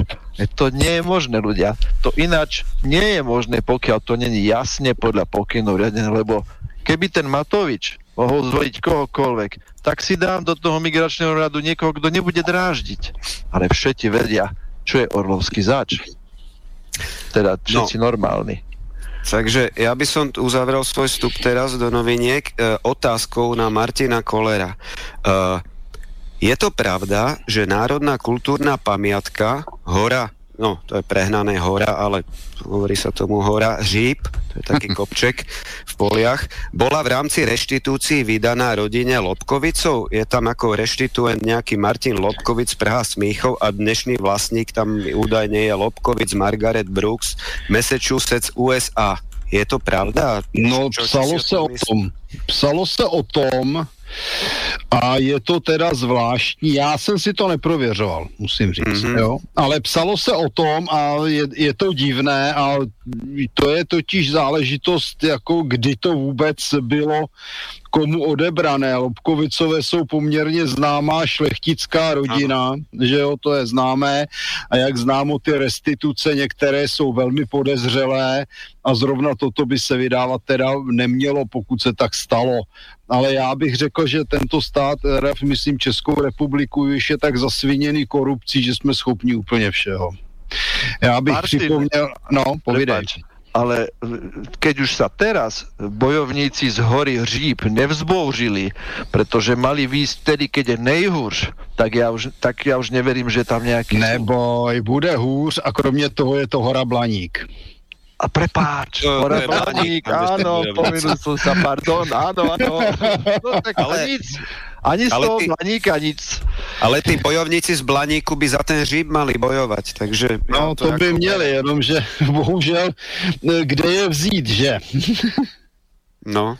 Jestli už je taky nezaplatil Soros. Dobre, dávam slovo ďalej Tomášovi asi. Uh-huh. Poďme na Tomáša. Tomáš? Pepe, máš tam fotky inak. Áno, áno, už som, už som to objavil, ale Tomáš nereaguje. Momentík. Halo, halo, počujem, počujem sa. Ty si zaspal tam zase. nie, nie, nezaspal som, len, uh, len mi niečo hučalo do toho a nevedel som to vypnúť. Aha, jasne. No dobre, tak poďme na tvoje no. novinky. Dobre, mňa, mňa celkom zaujalo jednak e, dianie v USA klasicky. Teraz, e, čo sa deje po tom, čo, čo Trump odišiel. Trump teraz doslova hrá golf. to je všetko, čo momentálne robí. A medzičasom, e, medzičasom všetci ostatní panikária, lebo tam už Trump nie je a medzi prvými, čo panikária, tak je vlastne CNN ktoré, ktoré zistuje, že im hrozne, hrozne klesli ratingy, lebo sa zmenili na na televíznu sieť antitrampovskú, na to bolo všetko. Soros TV. no, ono, ono je tam, to, to je jeden celý globalistický kabel s tým, že Soros ono je, tak, ono je taká populárna populárna postavička, ale je tam strašne veľa tých toxických ľudí a, a ten, ten chudák to schytal, lebo má takú sympatickú tvár. No, Vypadá ako Albrightová. no, no, možno aj je Albrightová po zmene pohľavia. No, čo sa, čo sa teraz deje, je, že snažia sa tú tú uh, antitrumpskú, anti, antitrampovskú vlnu nejako udržať. No, s tým aj udržiavať svoju relevanciu, pretože inak sa rozpadajú. Um, takže, takže teraz už volajú po veciach ako, um, ako Truth and Reconciliation Council, akože uh, nejaká, nejaká rada pre uh, pravdu a rekonciliáciu, čo sú doslova tie isté veci, čo sa diali v Juhoafrickej republike potom, ako uh, tam skončil apartheid čo boli v podstate procesy, ktoré boli vedené e, s podporovateľmi akože predošlého režimu a oni sa doslova tvária, že trumpizmus je ako nejaký, nejaký režim a nejaké ohrozenie a viacerí demokrati volajú po... Uh, Žou slovo. jo? No, uh, viacerí, viacerí demokrati volajú po uh, úplnej akože kontrole informácií. Samozrejme to skrývajú za to, že, uh, že chcú, aby sa znova národ zjednotil, uh, pričom uh, označujú za absolútneho veda a za, uh, za nacistov polku národa. Uh, čo by sa samozrejme v našich pokrokových končinách nemohlo stať, že? Um, No a Uh, dejú, sa, dejú sa tam teraz veľmi zaujímavé veci, um, lebo, lebo aj druhá strana sa celkom, uh, celkom radikalizuje v, zmysle, že no, si, si možno už niektorí na pravej strane uh, trocha neskoro začínajú uvedomovať, že o čo sa tu hrá. Uh, republikáni možno zo seba záchovy sa ďalej, ďalej zostávajú na strane Trumpa. A keď boli nedávne prieskumy, tak ďaleko najobľúbenejší kandidát na ďalšie voľby prezidentské v roku 2024 je Trump. Má vyše 48% s tým, že predpokladám, že to je ešte malé číslo, že sa v skutočnosti nepriznáva... Mm, tak polovina. Áno, tak, tak polovica k Trumpovi. S tým, že za ním ďalší je s 18% jeho, jeho bývalý viceprezident Mike Pence a potom už 4 kopy sena, až potom sú ďalší republikáni. No a vzhľadom na to viacerí si mysleli, že sa zaskvú, tak siedmi republikáni počas toho paškvílu, kde sa snažili znova uh, o um, kde sa snažili znova o impeachment, no už potom ako bol von, uh, len na to, aby nemohol znova kandidovať, lebo demokrati sú až za ušami pokakaní z neho. Um, tak um, siedmi republikáni sa postavili na, na, na stranu toho, že má byť odsudený a tvárili sa pritom akože principiálne. Na jedným z nich bol samozrejme aj e, Slizokrat, e, ktorý, ktorý kandidoval v predošlých voľbách, ktorý sa volá Mitt Romney, čo je typický predstaviteľ toho, čo je, čo je zlé s republikánskou stranou a, čo tam je e, úprimne už zle dlhodobo. Um, no a, uh, ale mysleli si, že sa im to oplatí a mysleli si, že sa im oplatí už počas Trumpovej vlády uh, ho ho zrázať, tak vznikol aj tzv. Lincoln Project, čo je akože projekt, ktorý sa tvári, že sa vracia k koreňom republikánskej strany, akože k Lincolnovi.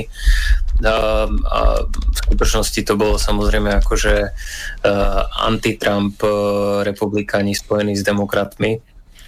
No a teraz už, keď, keď sú použití, tak aj demokrati um, okakali týchto, týchto republikánov um, aj um, uh, republikáni sú proti ním a tí ľudia, ktorí hlasovali proti Trumpovi uh, z republikánov, tak majú uh, zo štátnych republikánskych stran často návrhy na to, aby boli zrušení prípadne dokonca jednému senátorovi poslala jeho vlastná rodina list, kde sa, sa v podstate zdávajú ako rodinného príslušníka a ešte mu píšu.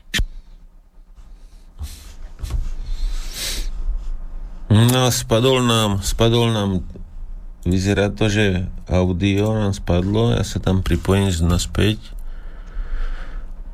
A hneď pokračujeme, ale Telegram si uzmyslel sa teraz updatenúť, Takže uvidíme, čo to spraví, ale hneď budeme naspäť, keď to nabehne.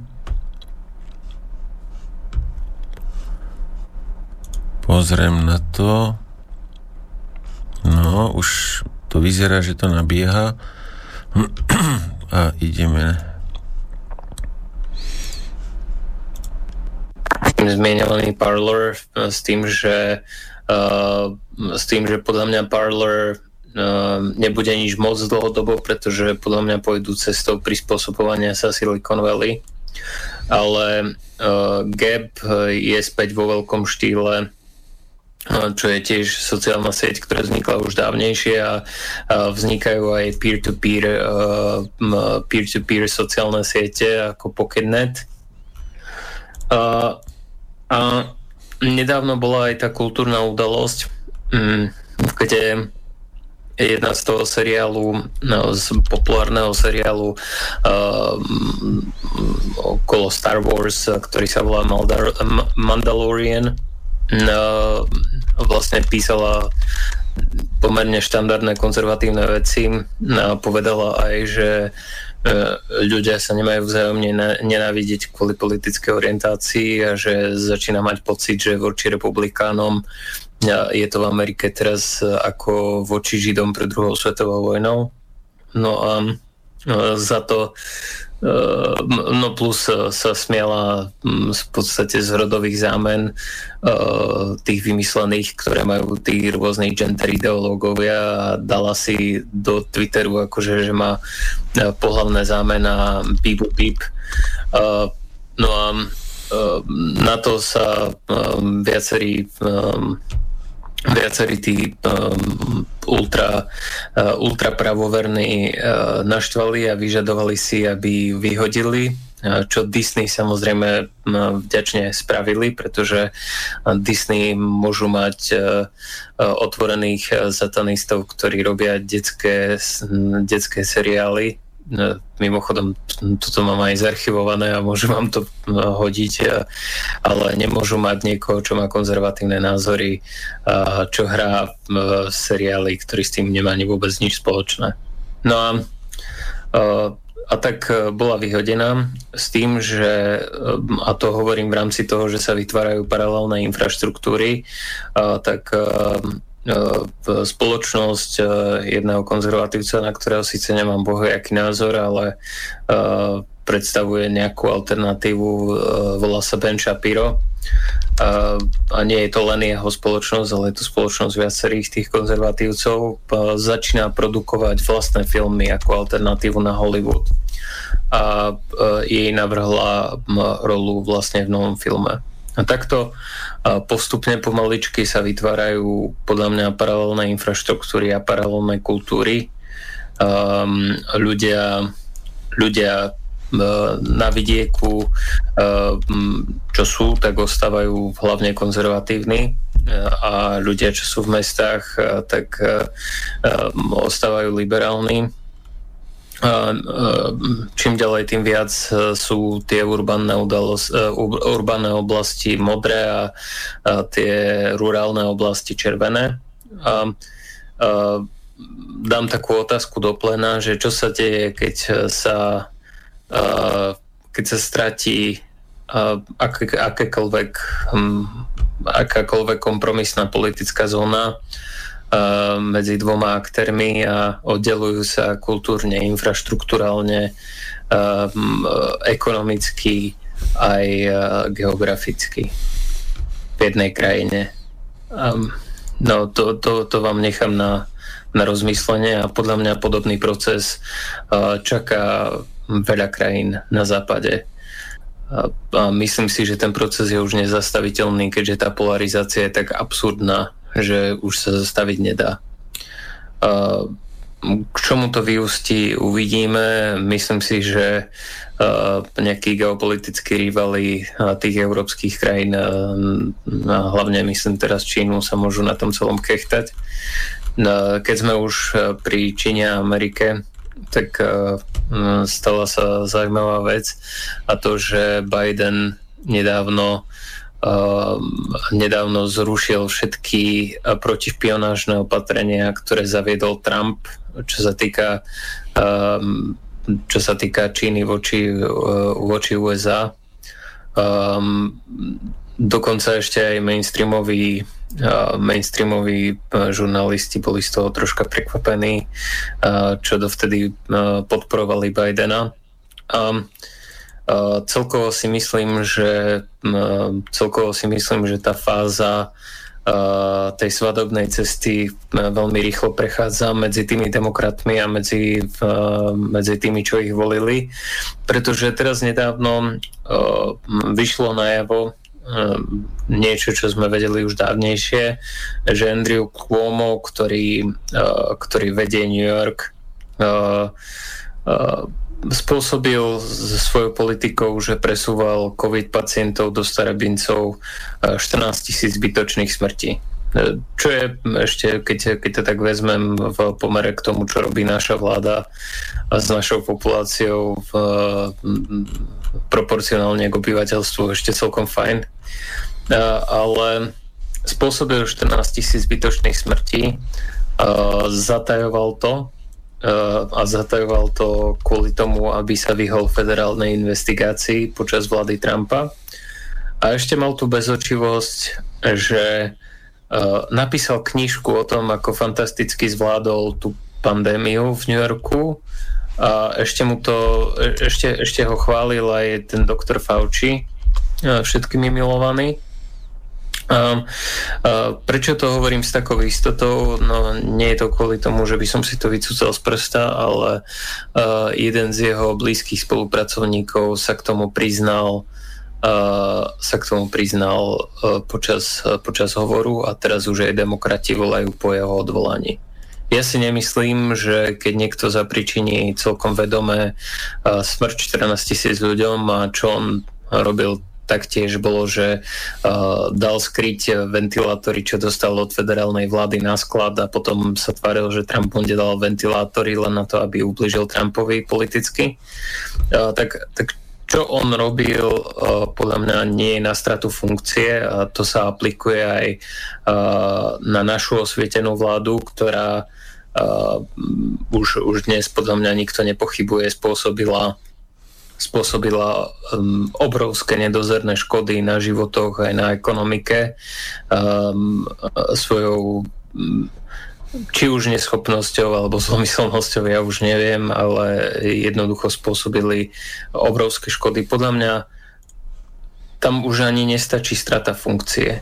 Hej, tam treba um, nejakú tú skutočnú rekonciliáciu a tí ľudia musia byť zodpovední za to, čo spravili, pretože no, tam už nešlo o nejaké o nejaké abstraktné, uh, kvázi abstraktné peniaze, ktoré sa udrbkali, um, čo, čo tiež má svoje ceny na životoch a, a čo má cenu na budúcnosti, uh, na budúcnosti národa, ale, uh, ale tu išlo priamo o smrti ľudí. A musí byť nejaká čiara, pretože keď, e, keď ne, nemôžeme byť natoľko indoktrinovaní, nemôžeme byť uh, natoľko vymytí, aby sme, uh, keď hovoríme o tisícoch zbytočných smrtí, ešte sa tvárili, že, že stačí len vyvodiť nejakú politickú zodpovednosť. To už nie je o tom. To, to im jednoducho nemôžeme dovoliť a musí byť nejaká čiara. A to je všetko, čo som chcel povedať. Uh-huh. Troška nám blbo Telegram, takže nebolo ťa asi 20 sekúnd počuť, ale bohužiaľ už e, nepoviem ti presne, ktorá pasáž to bola, lebo som uh, sa zaktualizoval a nejak, ne, nejak to haluzilo, ale už by to malo byť OK.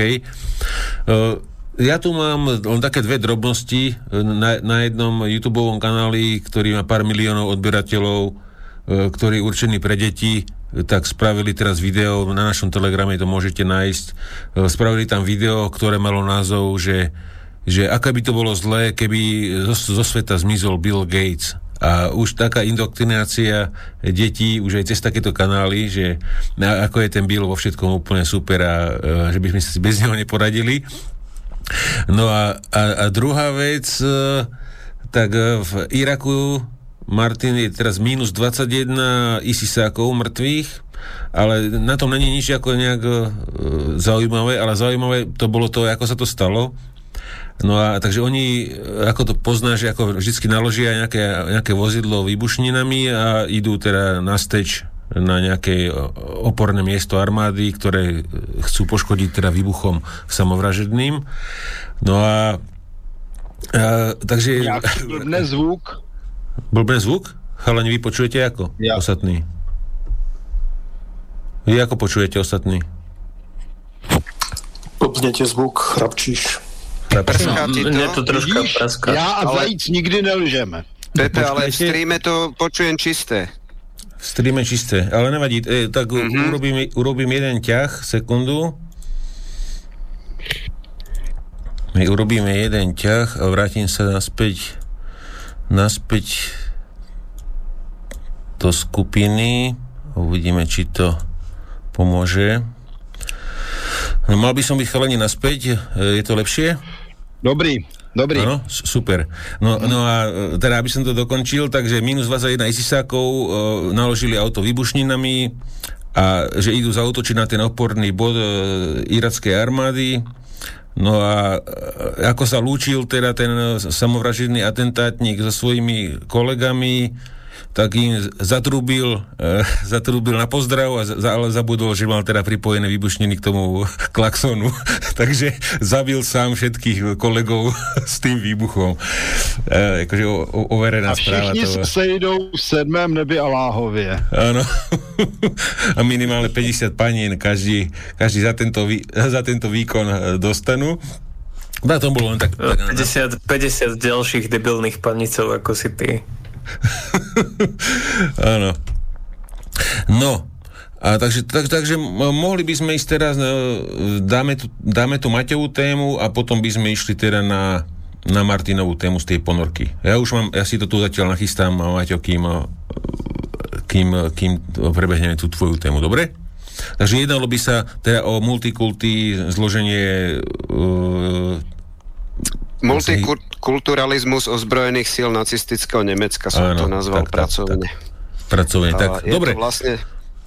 Takže ja si tam... Môžeš tam pustiť z tej prípravy to prvé video hneď? Mhm, jasné, počkaj, len si, len si to otvorím. Prvé, prvé v poradí, áno? Áno, prvé v poradí a potom ostatné idú tak podľa toho, jak, jak zhruba hovorím a je, ja ti prípadne poviem a je tam ešte nejaká mapka a dva obrázky. Takže ne, neeurópske národy v ozbrojených zložkách nacistov.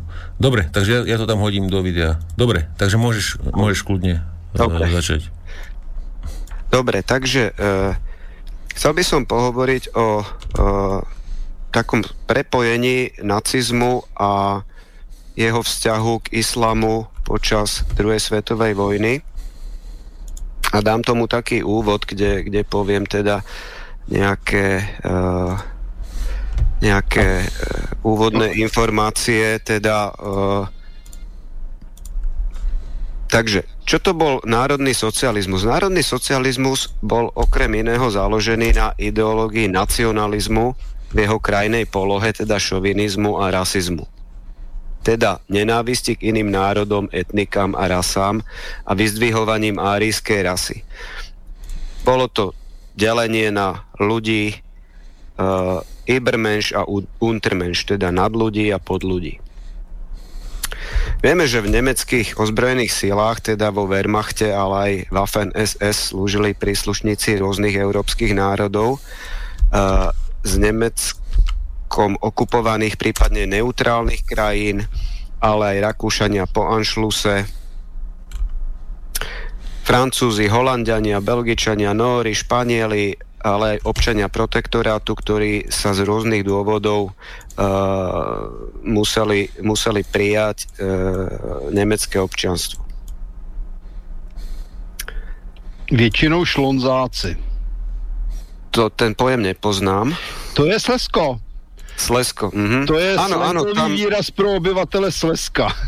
áno, áno, tam to, to som čítal kedysi nejaké prípady uh, týchto konkrétnych ľudí, ktorí museli nejak prijať to nemecké občanstvo a dostali sa proste do Wehrmachtu potom. No áno, ale ono ich bolo 12 tisíc. A boli, boli väčšinou tieto prípady z toho Sleska práve, áno. Dobre, čiže Takže e, tu by sa ale dalo predpokladať, že tie rasové a etnické predsudky nacistov môžu ísť pomerne ľahko bokom, keď to boli nejakí západe Európania, blondiaví, Holandiania a podobne. Ale e, potom ešte k tomu, k tomu by som povedal aj to, že e, v druhej polovici vojny sa dosť apelovalo na európanstvo v boji proti východným hordám z Ázie. A toto európanstvo v protektoráte propagoval aj známy český kolaborant Emanuel Moravec. Čiže v podstate to zapadalo do seba. Potom tu boli ešte ďalšie národy, uh, to už boli ale pobaltské národy, alebo tá baltská jazyková skupina, Lotyši, Litevci, Estonci. Potom tu boli uh, Rusi v ruskej oslobodeneckej armáde, Ukrajinská oslobodenecká armáda, kozáci, kozácká jazdecká divízia. Rusi a Ukrajinci samozrejme boli Slovania. Ešte Bielorusové.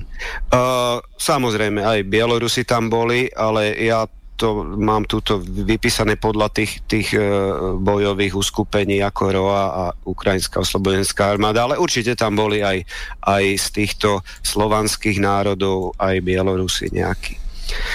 Potom by som spomenul ešte e, priamo nejakých ľudí z ríše A konkrétne nebolo to asi veľa prípadov, ale narazil som na nejaké a to boli Rómovia alebo tzv. Sintovia, čo sú tzv. tzv. nemeckí Rómovia, ktorí sa vyskytovali občas v nemeckej armáde ale v priebehu vojny e, boli z armády spravidla stiahnutí a nejak boli poriešení. Obyčajne tak, že boli odoslaní do koncentračného tábora, kde, kde často zahynuli. A dokonca som narazil aj na, na prípad, keď takýto nemecký Sint, nemecký Róm vlastne dosiahol aj bojové úspechy a bol vyznamenaný a napriek tomu jednoducho e, nenechali ho ďalej slúžiť v armáde, ale bol, bol proste poriešený. Potom sú to ďalej e, rôzne národy, ktoré už sú neslovanské alebo exotické by sme mohli povedať.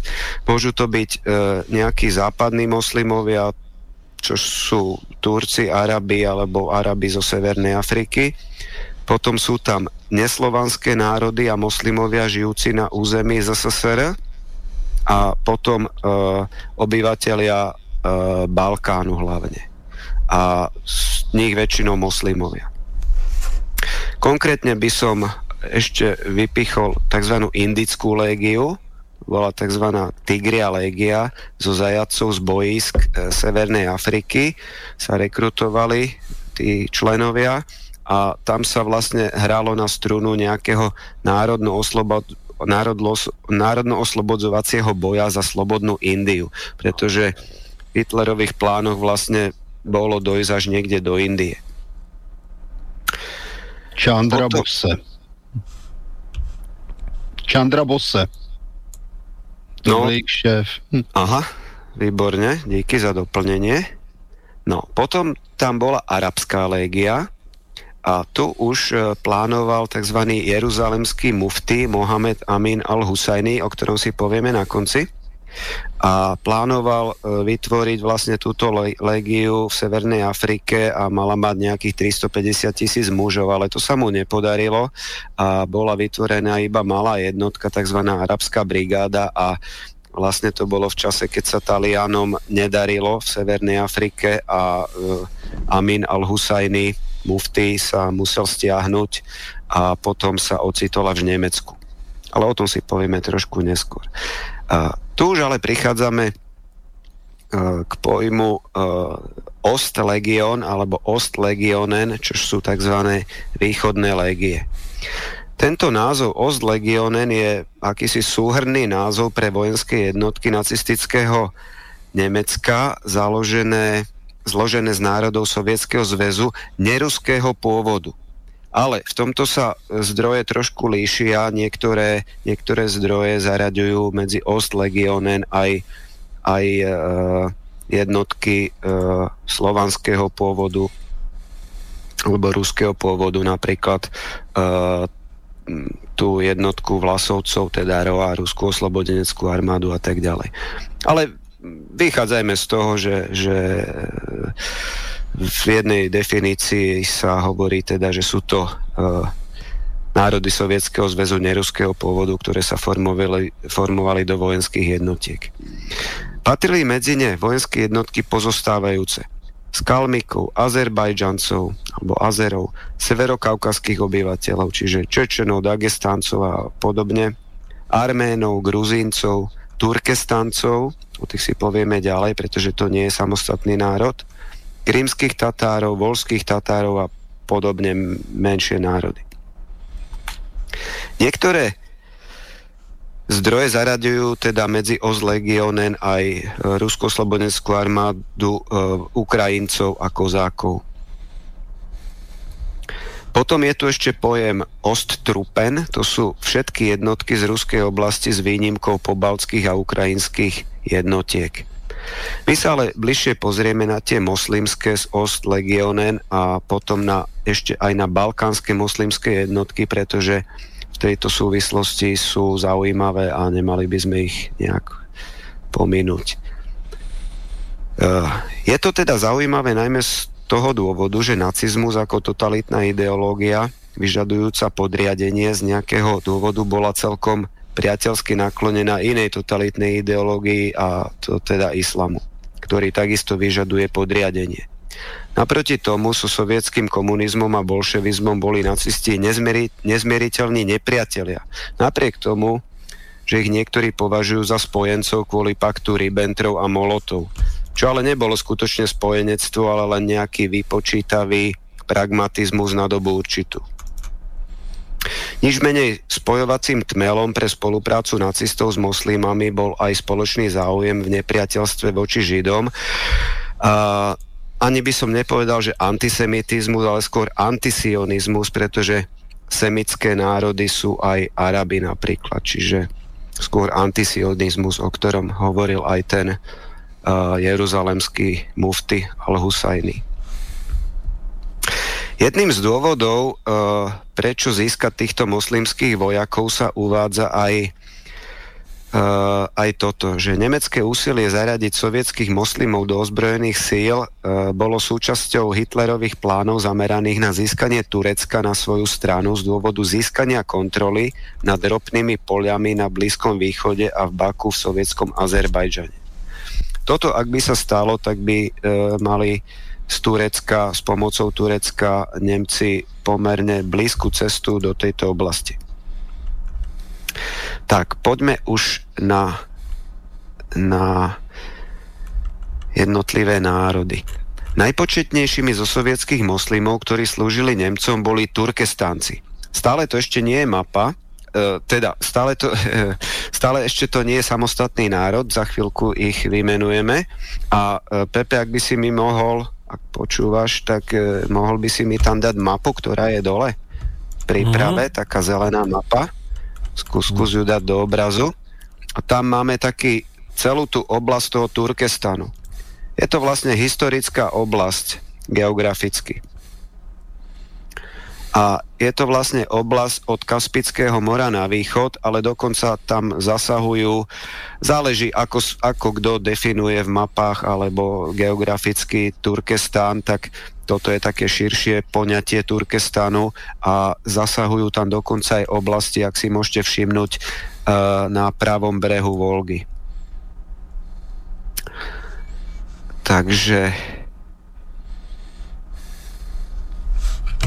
Čo je Turkestan? Turkestan je historické územie na východ od Kaspického mora až po východný Turkestan, teda Ujgurstan. Čiže aj v podstate Ujgurov, ktorí už sú vlastne súčasťou Číny dneska. Turkestan alebo Turkistan uh, je v preklade zem alebo krajina Turkov. A uh, Ujgurstan sa nazýva aj východný Turkestan. A národy Turkestanu sú Turkmeni, Uzbeci, Kirgizi, Kazaši, Karalpakovia, Tadžici. Ale Tadžici nepatria už do e, turkických národov, ale patria iránskej etnickej skupine, ktorá hovorí persky. Ďalej to môžu byť ešte teda tí Ujguri, nejakí Tatári, Altajci, Tuvaši. No a poďme už k prvej jednotke, uh, ktorá bola zostavená vlastne na východe medzi týmito Ostlegionen. Prví turkis, turkestanskí dobrovoľníci boli zaradení ako jeden prápor 4, 444. Sicherungsdivision, ktorá pôsobila v tyle armád a v novembri v 1941 roku sa stali pomocnou silou, ktorá mala pomáhať Nemcom bojovať proti miestnym partizánom. Oni ich nepovažovali za úplne spolahlivých, takže e, dávali ich z počiatku, alebo aj v počas vojny ich dávali často na také, na také e, druhotriedné úlohy, väčšinou v tyle alebo na protipartizánske boje. V decembri 1941 vyšlo nejaké prísne tajné memorandum, ktoré nariadovalo, aby vrchné velenie armády OKV, teda Oberkommando der Wehrmacht, vytvorilo dve moslimské jednotky. Bolo to v tom širšom slova zmysle tých legiónov. Teda prvá mala byť Turkistániše legión a prvé jednotky vznikli e, v máji 1942 roku. Najskôr to bol len jeden prápor a boli tam tí turkestanci. Turkmeni, Uzbeci, Tadžici, Kirigizi, Kazaši, prípadne možno aj nejakí Ujguri. Druhá jednotka, ktorá mala vzniknúť, bola Kaukaziš Mohamedaniše legion, e, ktorá sa začala formovať od decembra 1941 a bola e, v roku 1942 rozdelená na dve časti, a to na Severokaukaskú légiu a Azerbajdžanskú légiu. A tam už boli Azeri, Dagestanci, Inguši, Čečeni, čiže, čiže tie národy, ktoré žijú na západ od Kaspického jazera. Poďme teda na Turkistanskú légiu. V máji 42. roku bola založená prvá turkistanská légia, spočiatku pozostávala z jedného práporu a neskôr sa rozšírila na nejakých 16 práporov a bola súčasťou 162. turkistanskej divízie. A tá sa nazývala v originále Turkistáni 6 162. Infantery Division a bola sformovaná v máji 1943 a bola zložená najmä z Azerov a Turkestancov. Čiže už tam boli tam ešte pomiešané teda uh, aj národy zo západného brehu aj, aj na východ od Kaspiku. Zo všetkých samostatných divízií sa stala najväčšou divíziou zo všetkých východných légií a pôsobila na západnom fronte. Teda hovoríme o divízii Wehrmachtu stále. Divízia bola vyslaná v oktobri 43. roku do Severného Talianska a tam počas svojho pôsobenia sa podielala na viacerých vojnových zločinoch. Hlavná časť tejto divízie sa na konci vojny vzdala nedaleko Padovi v Taliansku v roku 1945. Potom e, si povedzme niečo o 450. E, turkistanskom prapore, ktorý bol najprv nazvaný Turkestani 6 Infantery Batalion 450, neskôr Turkistány 6 Grenadier Batalion 450 a tento pechotný prápor bol vytvorený tiež z Turkestáncov a Azerov. Bol sformovaný niekedy v marci 42. roku v oblasti generál guvermentu, čiže oblasť Polska, okupovaná a v roku 1943 tento e, prapor plnil strážnu službu na komunikáciách a železnici medzi Charkovom a Stalingradom. Na jeseň v 43. bol teda premenovaný na ten e, druhý názov, teda Grenadier Batalion. 18. decembra v 43. roku bol prápor prevedený k Waffen SS, čiže už tu vidíme vlastne prechod a vznik uh, jednotie, ktoré už neboli jednotky Wehrmachtu, ale už to, bol, už to boli jednotky Waffen SS. Můžu? Áno. No ono totiž v rámci německých ozbrojených sil Eh, by existovalo nařízení, že všichni cizinci by, ne, by měli být součástí zbraní SS, protože do e, klasických pozemních sil e, nemají být přijímáni.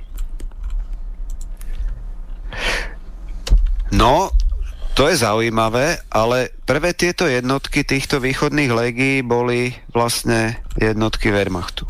No Ale v tom je právě ten for, protože oni byli v podstatě sformovaní ilegálně. To bylo v řadě případů, možné. když se podíváme na ruský Hivis, mm-hmm. že jo, ano, to no tak ty byli ve směs, ano, no oni nebyli civilní, oni právě někteří sloužili i se zbraní. Takže vtip je v tom, že oni byli naverbovaní německou armádou bez ohledu na Führera a jeho, jeho poskoky, protože Němci zoufale potřebovali za prvé eh, technickou logistickou podporu počínaje kočíma od koní a nakonec z nich udělali ozbrojený strážný. Takže tam došlo k porušení vlastně vlastně směrnic veškerých e, německé brané moci, neboli Wehrmacht, die Wehrmacht, mm-hmm. tam došlo k zásadnímu porušení a pak se jim to docela špatně dávalo zpátky. No toto je, toto je zaujímavá pripomienka, pretože uh, jak som spomínal, že bolo vydané nejaké prísne tajné memorandum. Ale otázka mi kolovala v hlave, to som nedohľadal, že kým bolo vydané tajné memorandum. A toto práve by mohlo vysvetľovať to, čo hovoríš, že, že to bolo proste urobené tajne. A e, v tej dobe ešte vlastne v tých rokoch 41, 42 uh, Waffen SS uh, bola tá ideológia, aby tam boli brány jednoducho árijské typy ľudí. A možno práve preto sa ani neuvažovalo o tom, že, že, by, že by sa títo ľudia proste sformovali do nejakých uh, jednotiek SS, alebo boli už existujúcim pridelení. No právě. To, to sa vlastne rozhodlo proto, že neskôr, keď už Nemcom tieklo do topánok. Jenomže právě proto docházelo k tomu, že se dělala arizace jejich papírová. Přestože balkánští hmm. muslimové měli k árícům na míle daleko, tak se arizovali v podstatě Himmlerem na papíře. Aha. Zaujímavé. Bolo treba meso predela, no. tak, prostě árici se vyrobili. Jasne. Dobre, čiže ďalšiu takú divíziu, ktorú tu máme, takisto to bola divízia Wehrmachtu, pechotná, tak to bola Freiwilligen, Freiwilligen Stammdivision. Čiže je to akási pravidelná dobrovoľnícka divízia, keď to preložíme. Regula, eh, regular uh, division v angličtine. A teda prináž, pri, prináležiaca do týchto Ostlegionen, východných legionov a bola vytvorená 1. februára 1944, čiže už teda v pokročilom štádiu vojny, v južnom Francúzsku. To je zaujímavé, že vo Francúzsku a pozostávala z turkestanských, azerbajdžanských, gruzinských, tatárskych, kozáckých, arménskych a ďalších sovietských dobrovoľníkov sformovaných do piatich plúkov. A primárnym účelom tejto divízie boli protipartizánske akcie proti francúzskému odboju.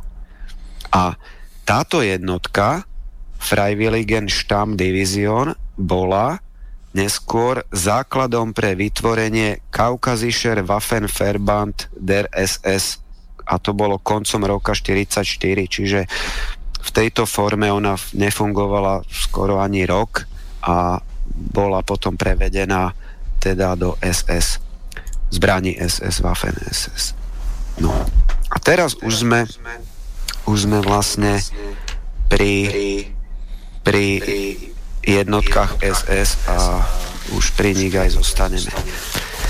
Čiže máme tu jednotku SS, SS Regiment, a, ktorá sa volá Ost Musalmanisches SS Regiment, ktorá vznikla v januári 1944 a bola poskladaná z rôznych práporov turkestanských, azerbajdžanských alebo volských Tatárov. A pri tejto jednotke, pri jej organizácii už sa organizoval alebo angažoval ten jeruzalemský mufti, o ktorom si povieme neskôr. Tuto už, už pôsobil. Tento regiment vznikol v Polsku, ďalej pôsobil v Bielorusku, na Ukrajine a v Polsku pri potláčaní Varšavského povstania, kde boli spolu s inými jednotkami vlastne zaradení pod Angriff z grupe Dirlewanger. A táto jednotka Ostmuselmanisches SS Regiment bola vlastne neskôr presunutá na Slovensko.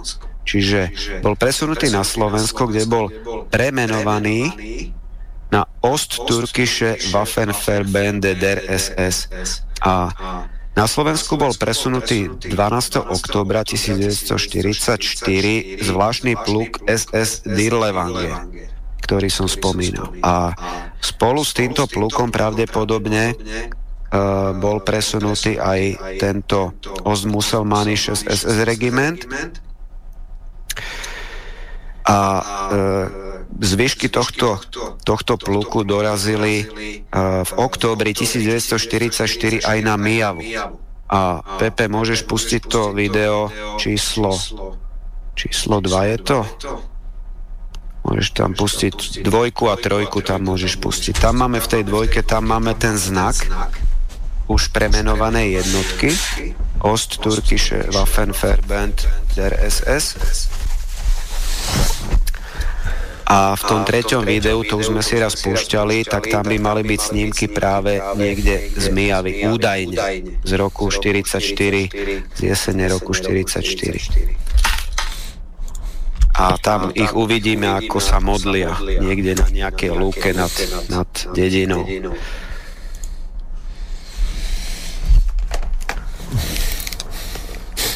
Tak a vtedy, keď boli presunutí v októbri 44.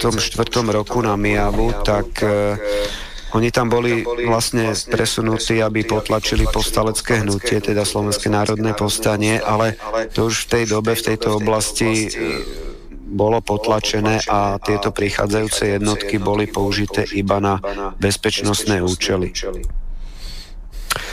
Od 2. novembra do 2. decembra 1944 E, táto už premenovaná jednotka Ost, Osttürkische Waffenverbände der SS zostáva pod velením Obergruppenführera a generála Waffen SS a polície Hermana Höfleho. Podobne ako aj tá brigáda SS Dirlewanger, ďalej 14. divízia granátnikov Waffen SS, ktorá bola tzv. galicijská alebo haličská alebo ukrajinská, číslo 1. 18. SS Eh, Panzer Grenadier Division Hord Wessel a bojová skupina SS Shield, ktorí boli všetci nasadení v boji proti slovenskému národnému povstaniu od 1. septembra do 2. novembra 1944. No, táto Ost, Osttürkische Waffenverbände der S mala tri prapory, alebo hovoril sa tomu skôr Waffengruppe a boli rozdelené podľa etnicity. Bola tam jedna Waffengruppe turkestanská, jedna Waffengruppe azerbajdžanská a jedna Waffengruppe bola nazvaná Idel Ural a tam boli také národy ako Tatári, Baškiri, Čuvaši, Urdmudo, Urdmutovia, Mordvini. To sú vlastne e, národy, ktoré žijú tam vlastne v okolí toho južného Uralu potom v roku 1945 tam ešte existovala e, posledná Waffengruppe, ktorá sa volá Krym. No a teraz sa dostávame k nejakým konkrétnym, konkrétnym ľuďom a môžeme e, teda poviem meno. E, jeden z tých veliteľov tejto jednotky e, SS Standartenführer Harun El Rashid Bey bol, bol zaujímavá postava. Človek by si povedal, že to bol nejaký príslušník turkického národa, ale nie je tomu tak. E, pôvodným menom sa tento pán volal Wilhelm Hinterzac a bol to major Wehrmachtu. Bol to nemecký dôstojník Wehrmachtu, ale niektoré zdroje tvrdia, že to bol Rakúšan. E, v tomto sa zdroje rozchádzajú. E, niekde On je to to tež. No, dá sa to tak povedať, ale povedzme, že ja to berem tak geograficky proste podľa tých hraníc. Takže tento človek e, počas prvej svetovej vojny konvertoval na islam a zároveň slúžil u generálneho štábu Osmanskej ríše u Envera Pašu. V roku 1919 prijal toto meno Harun el Rashid Bey. A niektoré zdroje teda hovoria, že tam slúžil uh, v službách Rakúsko-Uhorskej armády a iné zdroje zase hovoria, že bol Nemec. A údajne teda tie zdroje, ktoré hovoria o tom, že bol Rakúšan, hovoria, že po Anšluse, Anšluse Rakúska bol Intersac podporovateľom Nemecka a preto uh, ho neskôr vlastne Himmler dostal aj do SS. Predtým bol uh, nejaký čas, než sa dostal do jednotiek SS v 44. roku, tak bol styčným dôstojníkom medzi hlavným úradom ríšskej bezpečnosti a veľkým jeruzalemským muftým, ktoré, o ktorom si povieme za chvíľku. A tento major Hintersac a Pepe, môžeš tam ukázať aj jeho, jeho obrázok, tam úplne dole sú dva obrázky a ten úplne na spodu je z toho videa, ktoré, ktoré sa malo konať teda na Mijave a je tam vlastne z tej modlitby, kde sa modlia na tie lúka ten dôstojník brigadírke, to je on. Harun al-Rashid Bey. Uh, Jeho kariéra teda e, bola najprv v nemeckých ozbrojených silách vo Wehrmachte od 39. do 44. roku a v auguste 44. roku nastúpil do Waffen SS a postupoval e, cez tie hodnosti ako SS Sturmbannführer, potom e, od 1. septembra SS Obersturmbannführer a nakoniec od 1. oktobra 44 SS Standartenführer. Mimochodem, že si můžu doplnit, mm-hmm. víme, ví, víme, kdo to byl Harun al-Rashid? Harun al-Rashid to bola nejaká historická postava. Tak, ano. To...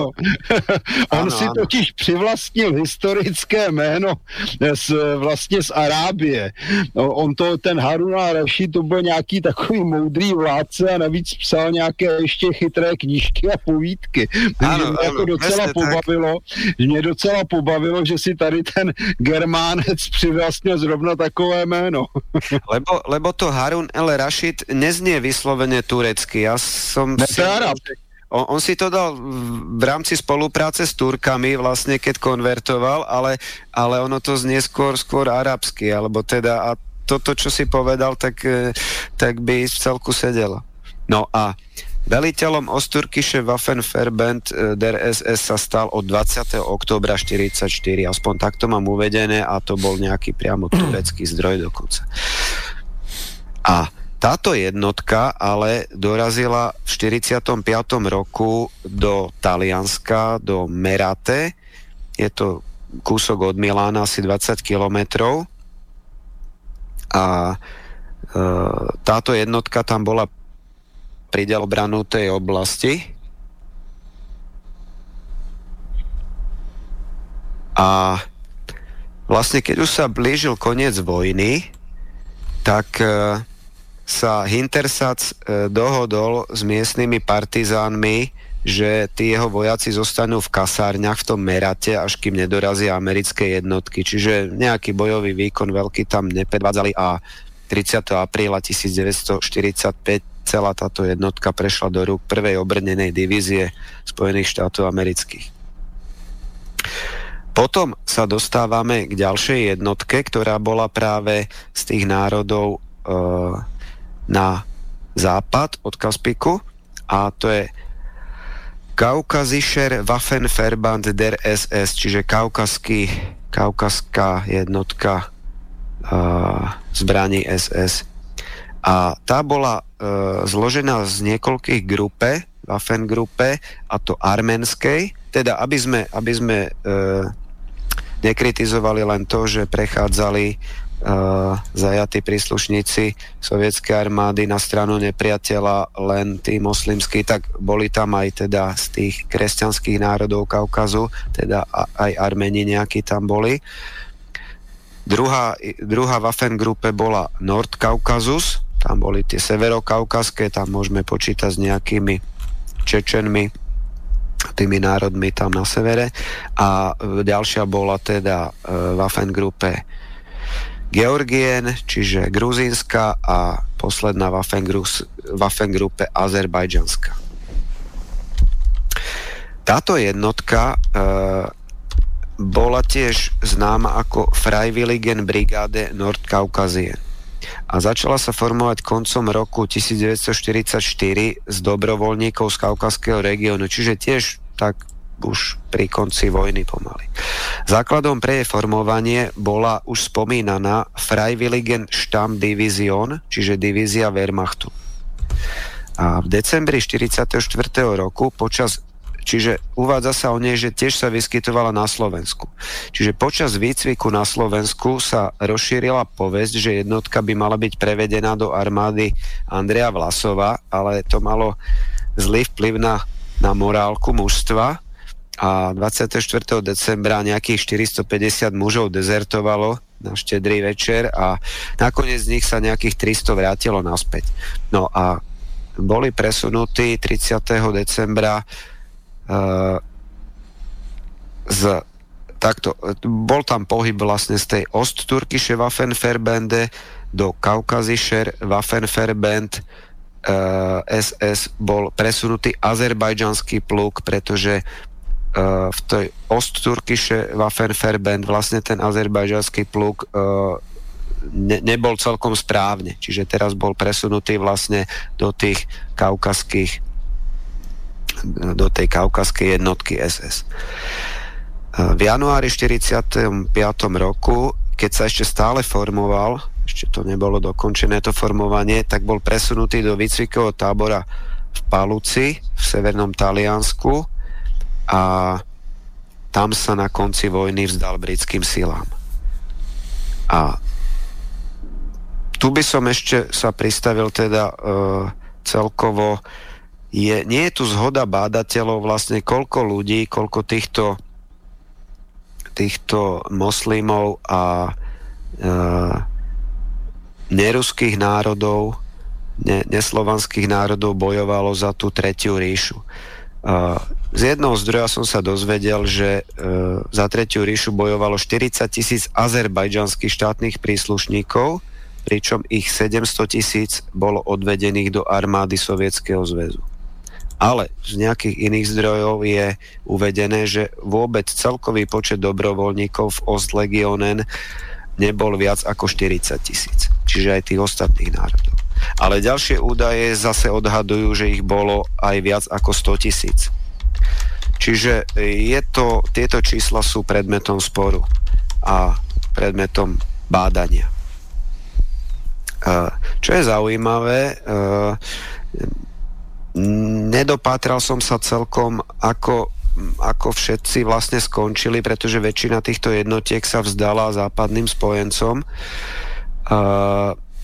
Je taká informácia teda, že väčšina legionárov sa po roku 45 usadila niekde v Nemecku a boli nejak financovaní a boli im vydávané nejaké trvalé doklady. Uh, aby neboli vydaní teda do Sovietskeho zväzu, kde by boli odsúdení a poslaní niekde do Gulagu alebo možno rovno popravení.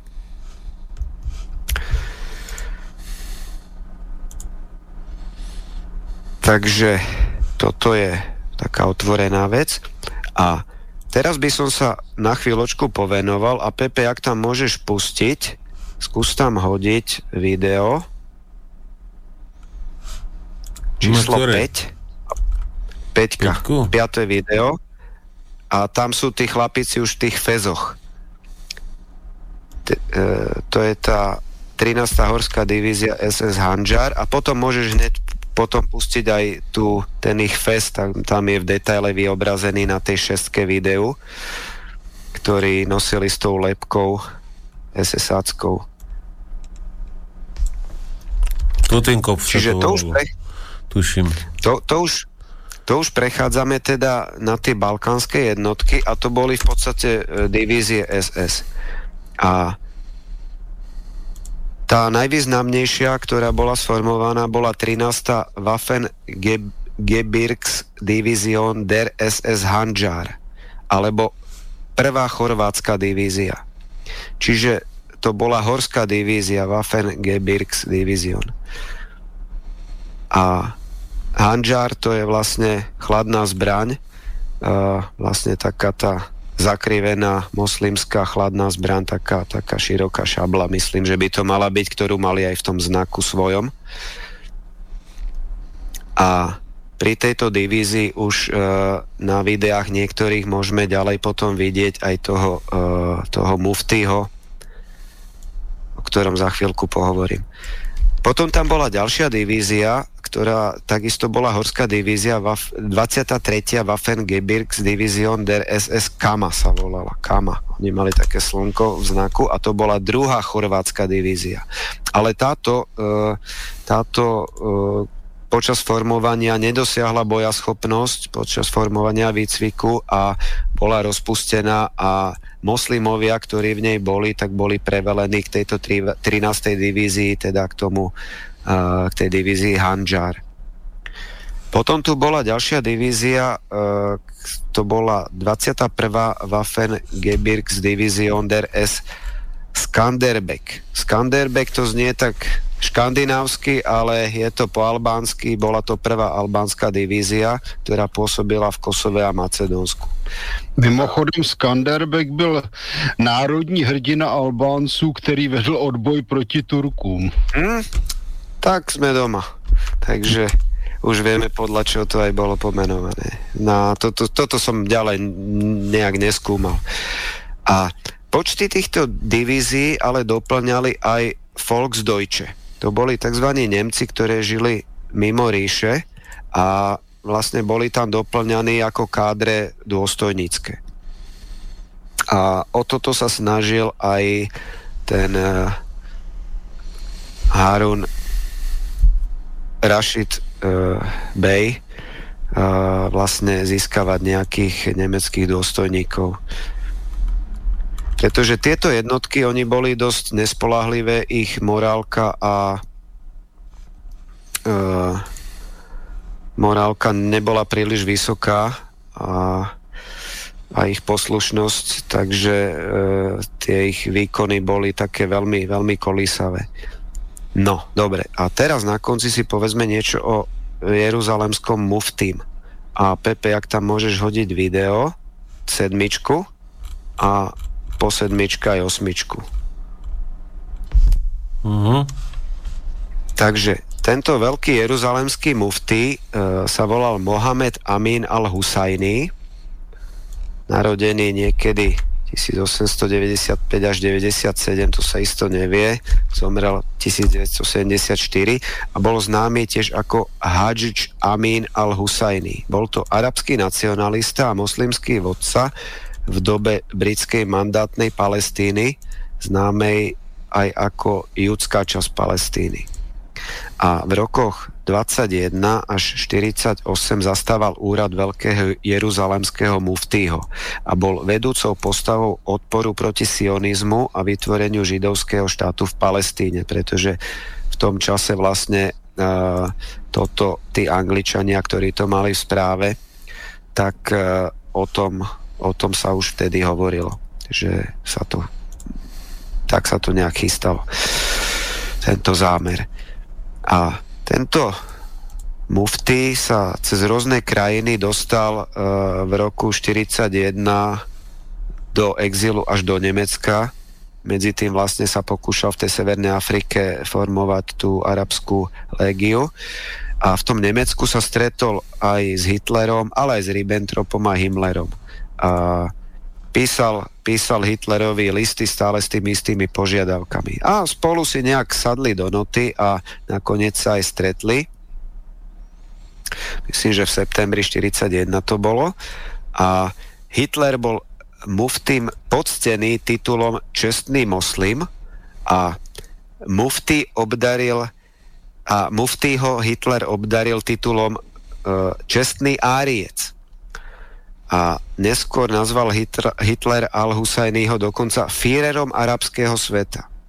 Takže ta, takéto srandičky teda sa dajú e, dohľadať o týchto dvoch. No a potom, čo e, Heinrich Himmler vymenoval v roku 1943 al-Husajnýho za Gruppenführera SS, začal osobne e, mufty organizovať moslimské jednotky, z ktorých bola najpočetnejšia tá 13. divízia SS Hanjar. A potom teda na Balkáne boli ešte tie dve ďalšie Skanderbeg a Kama.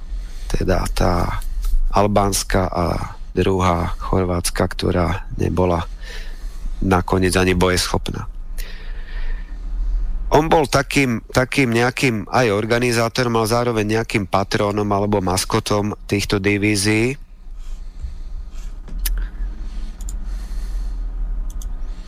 A tým by som to vlastne celé uzavrel. Takže ak máte k tomu niečo ešte. Ja k tomu nič nepoviem, ale ani neviem, Martin. Ne, to, to byl poměrně, poměrně dobrý výklad, řekl bych, že tam asi nějaké vymýšlení doplňku je zbytečné. Uh-huh. No dobre. Nebolo to vyslovene vyčerpávajúce prechádzanie jednotlivých jednotiek, pretože ich tam bolo asi, asi viac všelijakých menších plukov a podobných vecí, ale o to ani neišlo. I, išlo, išlo o ten, skôr popísať vlastne ten vzťah tých Nemcov k tomu, že boli, boli síce nacionalisti, šovinistickí a rasisti, ale nakoniec proste z nejakých účelových dôvodov si povedali, že prečo nie využijeme týchto ľudí na naše, na naše účely, na naše ciele. A bol tam ešte aj ten dôvod trošku využiť ten uh, nejaké národno-oslobodzovací cit týchto, týchto národov Sovietskeho zväzu, najmä aj tých stre, stredoazijských republik, teda toho Turkistanu, vlastne pokiaľ by sa posunuli Nemci ďalej týmto smerom, tak e, vlastne mohlo tam, mohli títo ľudia vlastne im pomôcť e, v nejakom ďalšom boji vlastne už vo vnútri týchto republik a pomôcť Nemcom tieto oblasti ľahšie dobiť. Takže bolo to vyslovene pragmatické rozhodnutie a zaujímavý je ten Harun el Rashid Bey, pretože to bol vlastne konvertita, čiže už v tej, v tej dobe sa toto dialo, že ľudia konvertovali a, a pekne poslušne sa s nimi, s tými svojimi vojakmi na tej Mijave, na tej luke pekne pomodlil na kameru. Takže z mojej strany toľko ako doplnenie tureckého multikulturalizmu aj tým nacistickým multikulturalizmom v ich uh, ozbrojených sílach. Uh-huh. Takže dávam slovo. Uh, ja tu len odkaz pre poslucháča Štepána. Tvoj mail prišiel už po téme kryptomeny, takže nemohol som to prečítať počas témy, pokiaľ ten mail prišiel po téme, takže musel by si to napísať ešte uh, na začiatku témy, aby to veľakrát sa stáva, že tie maily chodia aj po hodine a podobne, niekde na ceste zabrzdené na serveroch, takže Takže otázku e, si dostal odpoveď a mailom naspäť. No, e, takže Martin, mohli sme, mo, mohli by sme ísť teda na tie ponorky, aby sme to stíhali. E, prípravu tu mám nachystanú od teba, takže mohli by sme sa na to hneď vrhnúť. Výborně, takže od, od muslimů se dostaneme k Rusům. jak, se, jak jsem již posledně tady zahájil, ale t, tak tak zahájil vlastně t, otázku eh, ponorek v rámci eh, rusko-japonské války. Proč vlastně Eh, mluvím o této vzdálené válce, která se zdá být nezajímavá. Ono totiž tam došlo k řadě zásadních, zásadních změn, které si tehdy nikdo neuvědomil a byly přesným dokladem toho, že vojáci se obvykle připravují na minulou válku. Eh, rusko-japonská válka, kromě toho, že tedy podceňovaní Japonci eh, jak si udělili výprask velké ruské armádě, eh, dokázala jeden zásadní fakt, že končí éra bitevních lodí. A to si musíme uvědomit, že tehdy vlastně se teprve rozjížděla stavba bitevních lodí kategorie Dreadnought, Eh, což byly na rozdíl od dřívějších takzvaných řadových bitevních lodí, které měly obvykle tedy dvě nebo jednu hlavní věž, z hlavní výzbrojí a potom, potom tedy už jenom dělá, řekněme, střední a menší ráže, tak dreadnoughty měly více věží, děly hlavní ráže a děla střední a menší ráže byla potlačena, hlavně teda ta děla střední ráže. E, ta třída se nazývá dreadnought, protože první lodí této kategorie byla britská válečná loď dreadnought a od ní se vlastně celá ta koncepce odvíjela a vlastně na základě toho tohoto vzoru eh, stavěly lodě eh, všechny ostatní hlavní velmoci. Každopádně došlo k tomu, že za e, rusko-japonské války se prosadily výrazným způsobem e, dvě, dvě zbraně, které již teda byly známé, nebyly to no, úplné novinky. Byla to námořní mina, která se používala, jak jsme už uváděli, už za vlastně e, americké občanské války, no a bylo to samohybné torpédo, kde jsme si připomínali teda Lupise, Whiteheada a podobně. Především torpédo, torpédo způsobilo velké problémy, řadu škod, no a poprvé vlastně byly nas nasazeny i moderně konstruované ponorky. Takže rusko-japonská válka začala s, odtrou, začala s odtroubením doby velkých válečných loďstev tvořených bitevními loděmi a bitevními křižníky a pancéřovými křižníky. Ono, jak jsem již uváděl, si to moc eh, v těch admiralitách neuvědomovali, protože tam většinou byli zkostnatělí dětkové, kteří neměli smysl pro moderní záležitosti, ale je to tak. A když se podíváme na nasazení válečných lodí v následných konfliktech, tak za první světové války vlastně došlo jenom k jediné bitvě bitevních lodí nebo loďstev eh, tvořených v základě bitevními loděmi, což byla bitva u Skageraku, neboli známá také jako bitva u Judska. No a tam vlastně k žádnému výsledku nedošlo, protože se nějakou dobu střílelo a pak se dostřílelo a odjelo se každý domů že tam nebyl jasný vítěz, samozřejmě za vítěze se eh, prohlásili obě strany.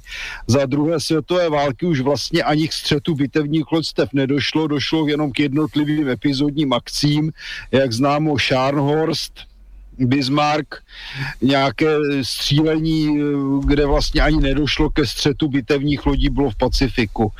No a to, to vlastně, tím vlastně bylo odtroubeno, protože po torpédech nastoupilo letectvo, které mimochodem také částečně používalo torpéda za druhé světové války a v podstatě smetlo bitevní lodě z oblohy. Ale ten první krok se skutečně objevil, byť byl přehlédnut v době rusko-japonské války. Další novinkou, která se objevila za rusko-japonské války, byl pěchotní minomet, který zavedla, který zavedla ruská armáda jako první. Používaly se i jiné věci poměrně široce, ať to byl kulomet, ale ten byl známý už tedy z burské války. E, začaly se používat telefony ve velkém, ve velkém rozsahu a naopak, naopak eh, se ukázalo, že zcela ideálním prostředkem bojovým nejsou různá opevnění, opevnění stabilního typu v přístavech. No, tak abychom se vrátili k těm ponorkám. Eh, v rusko-japonské válce sice nehrály žádnou zásadní roli, ale tím, že ta válka byla zajímavá a byly to první ponorky, tak, si, tak bychom dokončili toto a řekněme v příštím díle bychom se podívali na Rakouskou Hersko, které, kde byli teda čeští, slovenští námořníci a pak už to veme rychleji. Mm-hmm.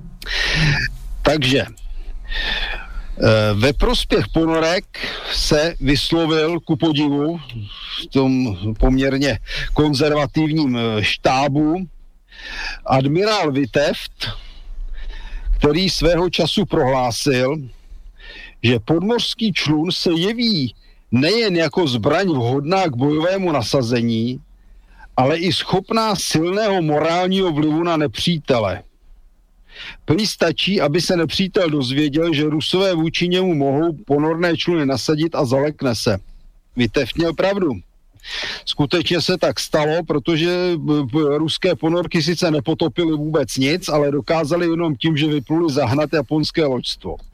Je, je zajímavé, že se Viteftovi podařilo eh, ten svůj názor i prosadit a začal se tedy zajímat o o to, co, co dál. No, první bylo, to už jsme si probírali, známý konstruktér eh, SK Dževecký, původně tedy Polák nebo rusizovaný Polák, těžko říct, jak, to, jak ho označit. Rusové ho označují za svého vynálezce, Poláci ho označují rovněž za svého vynálezce. Je to úplně jedno, píše se drzevěcky, Rusové píšou dževecky. Jak jsem již uváděl minule, na základě jeho jeho projektu bylo nakonec postaveno více než 50, 50 člunů a můžeme se na to podívat. Obrázek nula. Hned, hned to tam dám.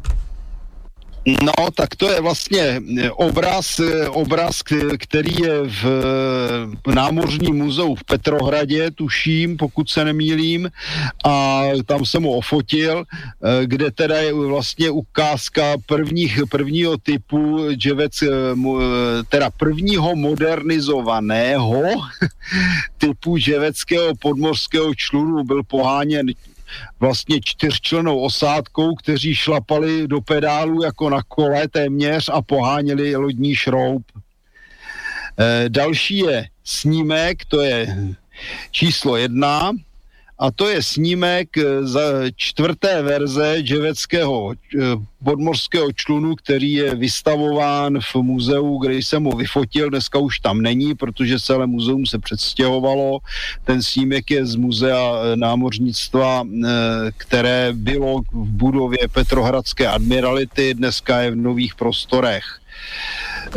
Na, když se podíváme na obrázky, což je číslo dva, to jsou řezy eh, dževeckého čluny, tak tam vidíme ten konstrukční vývoj. Eh, vlastně první modely měly jako řízení eh, lodní šroub na kardanovém, na kardanovém závěsu, takže nepotřebovali kormidlo. Právě ta poslední verze, která už měla elektromotor, protože byla modernizovaná, tak takhle byly modernizované tedy bohužel jenom dva ty čluny a kterou jsem vyfotil v Petrohradě, eh, tak, eh, tak ta už měla kormidlo.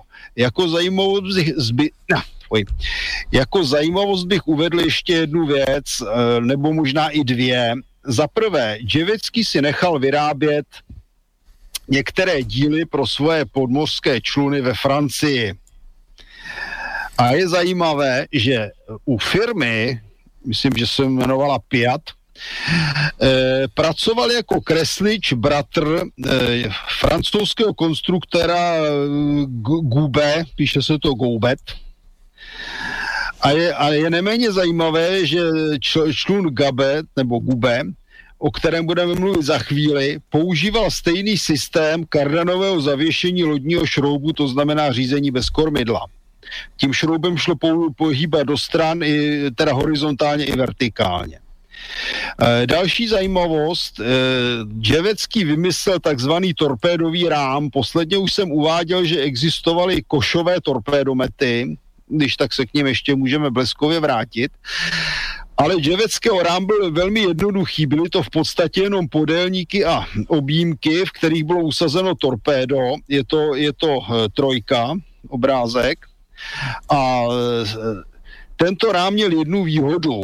Byl umístěn vně ponorky nebo podmořského člunu a e, mohl se tedy otáčet do různých směrů. Nevýhodou bylo to, že ta torpéda byla vystavována vlivu vody, byla vystavována vlivu tlaku při ponořování, byla vystavována vlnám a tak dále. E, druhou nevýhodou byl fakt, že torpédomety, které tehdy ještě vlastně neexistovaly na ponorkách, přeci jenom udělili při od vypuštění toho torpéda tomu torpédu určitou rychlost tlačeným vzduchem obvykle. Zatímco v tomto případě při vypouštění torpéda z rámu se to torpédo rozjíždělo z nuly, což se samozřejmě podepsalo na přesnosti protože, protože tam vlastně nabíhaly ty, všechny ty mechanismy a to torpédo, jestliže jelo z nuly, tak tam muselo nutně dojít chybám, k chybám z hlediska udržování jak směru, tak hloubky. Nicméně eh, tyto torpédomety tedy francouzi neukradli, ale koupilo je francouzské námořnictvo a zavedlo jako standardní, standardní eh, výzbroj svých ponorek. Říkám torpédomety a mluvím tedy o těch torpédových rámech. No, každopádně eh, Dodal bych jednu věc. Eh, na Dálném východě existovaly dva důležité ruské přístavy. Byl to Vladivostok a byl to Port Arthur. Vladivostok byl na ruském území, Port Arthur byl vlastně na čínském území a patřil Rusku, později Sovětskému svazu, poté, co tedy se o tamtud Japonci stáhli a nakonec byl až počátkem 50. let vrácen v Číně. Eh, Port Artu byla poměrně silná pevnost, která měla dobrý přístav, kotvila tam vlastně část nebo většina eh, ruské tichomorské flotily. A proč, proč uvádím ty dva přístavy? Protože vlastně existovaly dvě skupiny ponorek z hlediska dislokace na Dálném východě.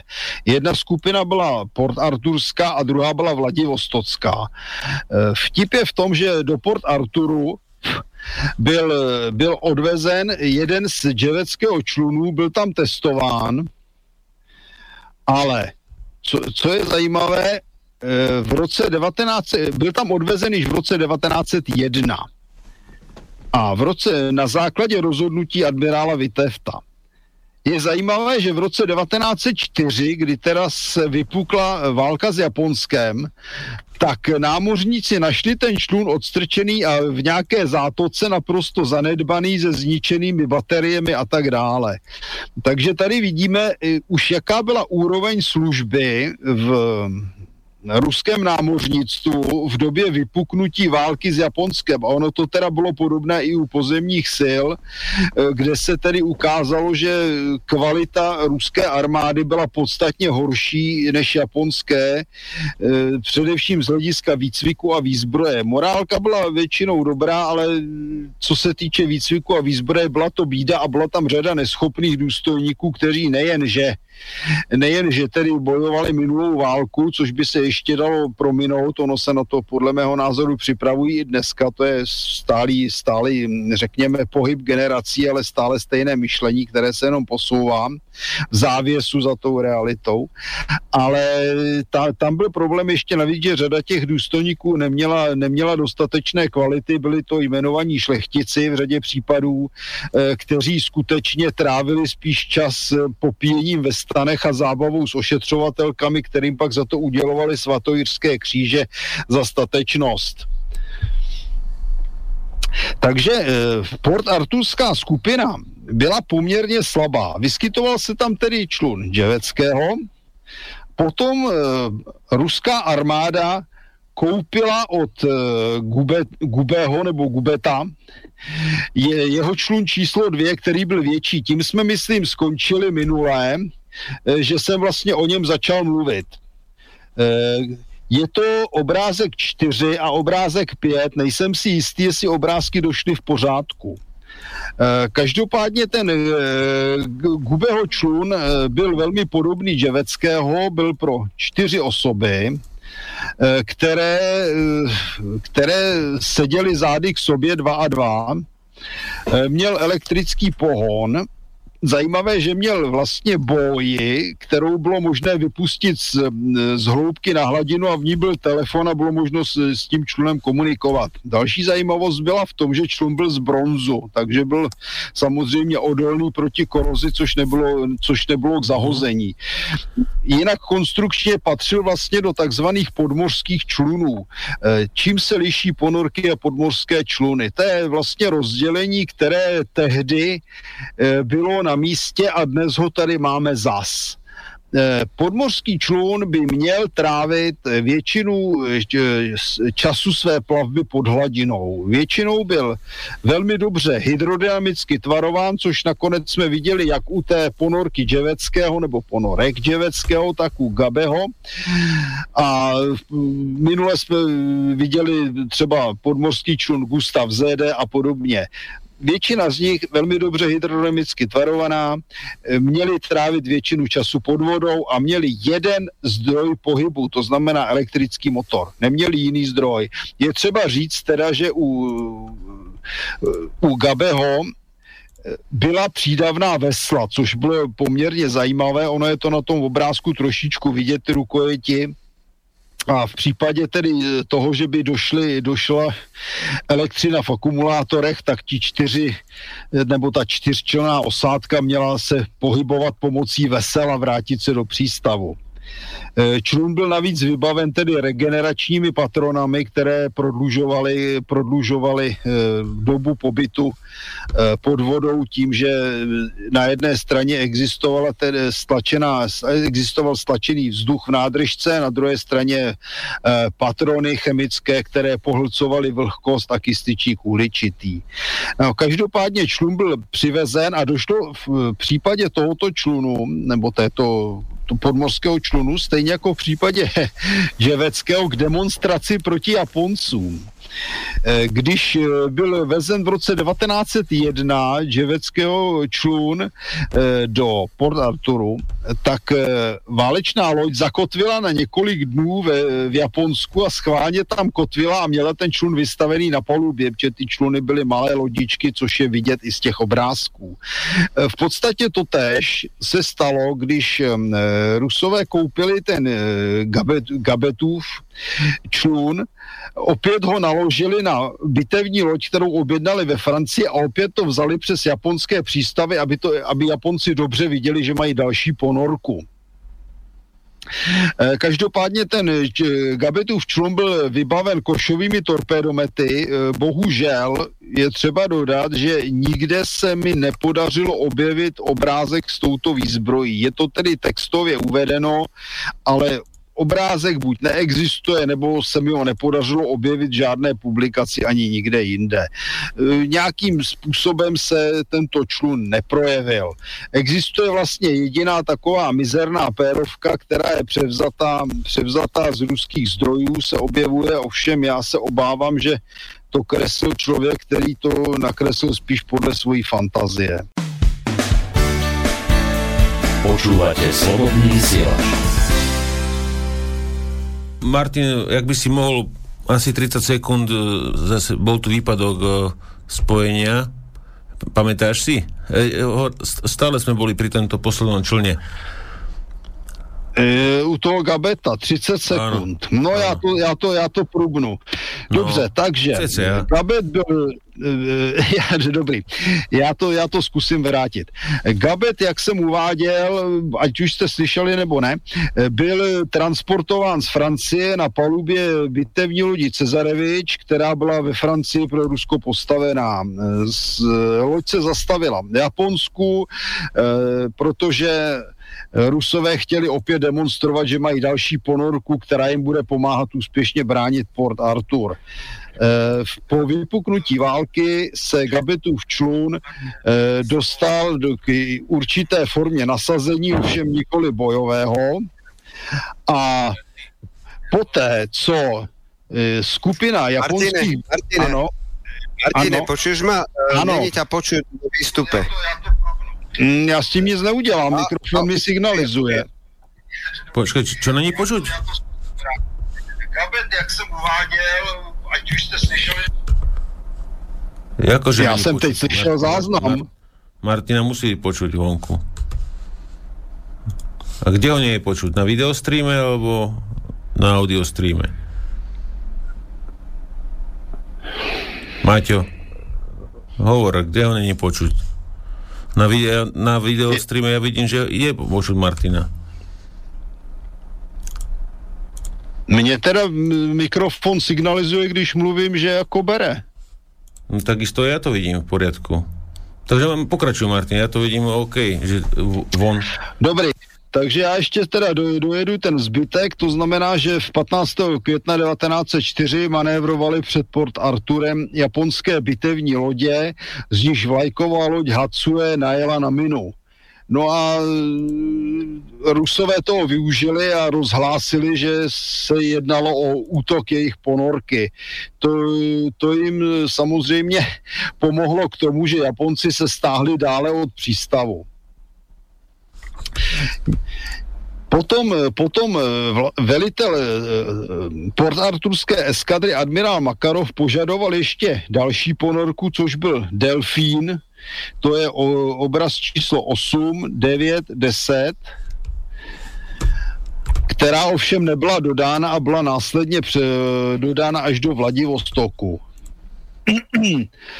no a takže mluvili jsme o Dževeckém a pak se objevila ještě další zajímavá ponorková konstrukce, což je obrázek 20 a 21 je to mm, málo známá ponorka, která je známá jako Petr Koška. Já nevím tedy, kdo to byl, asi nějaký ruský námořník, podle kterého ji pojmenovali, mm, nevím.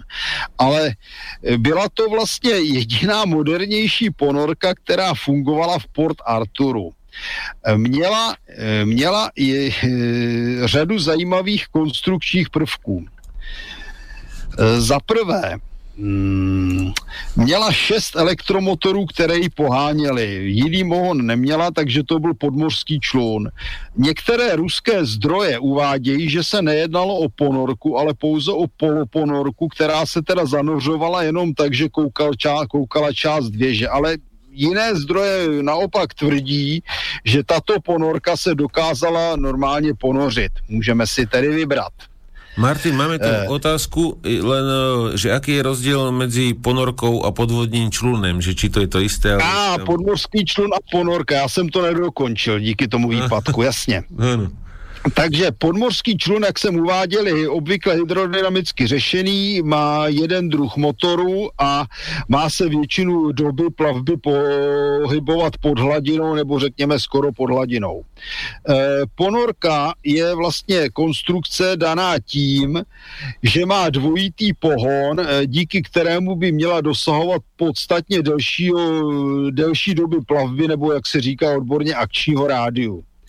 Je to dáno tím, že má eh, obvykle buď parní stroj, měli dokonce některé tyto ponorky, k tomu se dostaneme, až budeme mluvit o francouzských ponorkách, především rusové parní ponorky neměli, a nebo později tedy spalovací motor, ono to začínalo petroleovými motory, karting a podobnými hrůzami. Nakonec první, první ponorka tohoto typu byl, byl Holland a byl, a byl Lakeův protektor. Takže se jednalo o americké konstrukce v obou případech, kombinace spalovacího motoru a elektromotoru. Přičemž elektromotor po přepolování sloužil zároveň jako dynamo, které nabíjelo z, při plavbě na hladině baterky. Proto ty ponorky měly podstatně větší dosah než podmořské čluny, které dopluly pouze tam, kam jim stačily, stačil eh, elektřina dodávaná buď z akumulátoru nebo z, eh, nebo z článku, kde se vyvíjela. Eh, ponorky se prosadily řádně až vlastně za první světové války, právě protože že bylo třeba, aby se konaly dlouhé plavby. Ale první ponorky v ruském námořnictvu byly nasazeny již za rusko-japonské války. Tak a teď se vrátím k tomu Petrovi Koškovi. Proč? Eh, protože tato ponorka eh, měla, jak jsem uváděl, několik zajímavých konstrukčních detailů. Především měla šest elektromotorů. Když se podíváme na ten eh, pláneček, poměrně jednoduchý, tak vidíme uprostřed kolem té věže vlastně, jak trčí do stran šest malých lodních šroubů. To byl pohon. Další zajímavost, i když ten pohon, řekněme, nebyl ideální, protože ty šrouby směřovaly šikmo do strany. Eh, další nedostatek byl z tohoto hlediska fakt, že proud z těchto lodních šroubů moc dobře neobtékal kormidlo, takže asi směro, směrové kormidlo moc dobře nepracovalo. Ale to je otázka. Další zajímavost byla, že tato ponorka se dala rozšroubovat na sedm částí. Střed a vpředu a vzadu po třech částech. Ono je to trošku vidět i na té fotce. To je číslo 20 kde jsou jakoby vidět vyloženě šroubové spoje po stranách mezi těmi jednotlivými částmi. E, další zajímavost je ta, že to byla ponorka, která byla vyrobená vlastně uvnitř umístěnými torpédomety, nebo dalo by se říct spíš možná torpédy, ta konstrukce je relativně nejasná. A měla vlastně jedno torpédo napří, směrované e, odvěže napříč a druhé směřované odvěže na záď. A měla bojovat takovým způsobem, že v pokud objevila tedy z nějaký cíl, tak na něj měla zaútočit příďovým torpédem, ten cíl podplavat a pak, když ho podplavala, tak na něj odpálit ten záďový torpédomet. Je třeba dodat, že tato konstrukce, která pocházela z roku 1902, byla vyrobena v Petrohradě a díky tomu, že se e, tato ponorka dala rozdělit na těch sedm dílů, byla pohodlně dovezena do Port Arturu používala standardní Vaježidova torpéda a byla, byla zavede, nebo no, dá se říct, zavedena do výzbroje Port Arturské flotily. Nicméně, nicméně mm, nebyla bojově nasazená a dneska není jasné ani, jak skončila. Patrně byla potopená posádkou, posádkou v situaci, kdy e, Port Arthur kapituloval. Mluvili jsme o Gabetově člunu, mluvili jsme o Ko- Koškovi. Ževeckého člunu a o Petru Koškovi. No a tím máme hotovo z hlediska ponorek, které působily v Port Arturu. Eh, bylo to dáno mimo jiné tím, že Japoncům se podařilo uzavřít železnici do Port Arturu a tím pádem vlastně byla znemožněna doprava po zemi a doprava po moři přes silné japonské loďstvo se také nekonala. Podstatně silnější skupinou eh, disponoval, disponovala, dalo by se říct, přístav nebo základna v Port Arturu. Za prvé tam dorazil eh, vlastně první ruský, eh, dorazila první ruská ponorka Delfín. Oficiálně se nazývala torpédovka 150. Eh, my jsme o ní už, myslím, krátce mluvili. Konstruktérem byl ruský, ruský důstojník Bubnov, který následně postavil řadu dalších ponorek. Eh, delfíny na čísle 8, což je fotografie modelu z námořního muzea, kterou jsem tam udělal. Eh, potom, eh, potom, potom vidíme na obrázku číslo 9 vynořený, vynořený delfín, jak pluje s ruskou vlajkou a po stranách nástavby jsou ty torpédové rámy Dževeckého. Eh, na obrázku číslo 10 vidíme řez. Eh, ponorka byla, tato ponorka byla poměrně malá, nicméně tedy měla již kombinaci eh, spalovacího motoru, elektromotoru. Někteří kritici, samozřejmě západní, uvádějí, že tam byly některé konstrukční chyby, což mohly v té době být, to se vyskytovaly všude možně.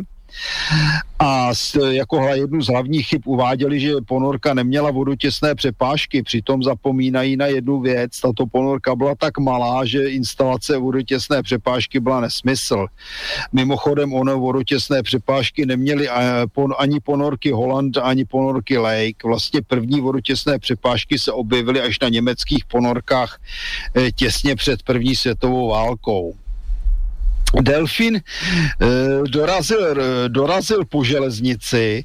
Mimochodem po železnici se dopravovaly i podstatně větší ponorky. Když bychom se podívali na e, fotografii číslo 18, tak vidíme výrazně větší ponorku typu kasatka, jak je usazená na vagónu a takto se přepravovali vlastně po e, transsibirské magistrále až k jezeru Bajkal. Přes Bajkal je převáželi na Eh, na lodích a, te, a potom je vezli opět dál po železnici. To vlastně tímto způsobem byla dopravena do Vladivostoku většina ponorek, možná, že dokonce všechny. No, eh, co se týče delfína, měl smůlu, protože sice mohl úžasně odstrašovat, ale došlo, došlo k poměrně trapné, trapné situaci, kdy tato, tato ponorka měla problémy s emisí vodíku při nabíjení akumulátorů. No a došlo k tomu, že v přístavu při dobíjení akumulátorů se naschromáždilo dostatek vodíku a jistý námořník z vedlejší lodě přišel k delfínu a tam si zapálil.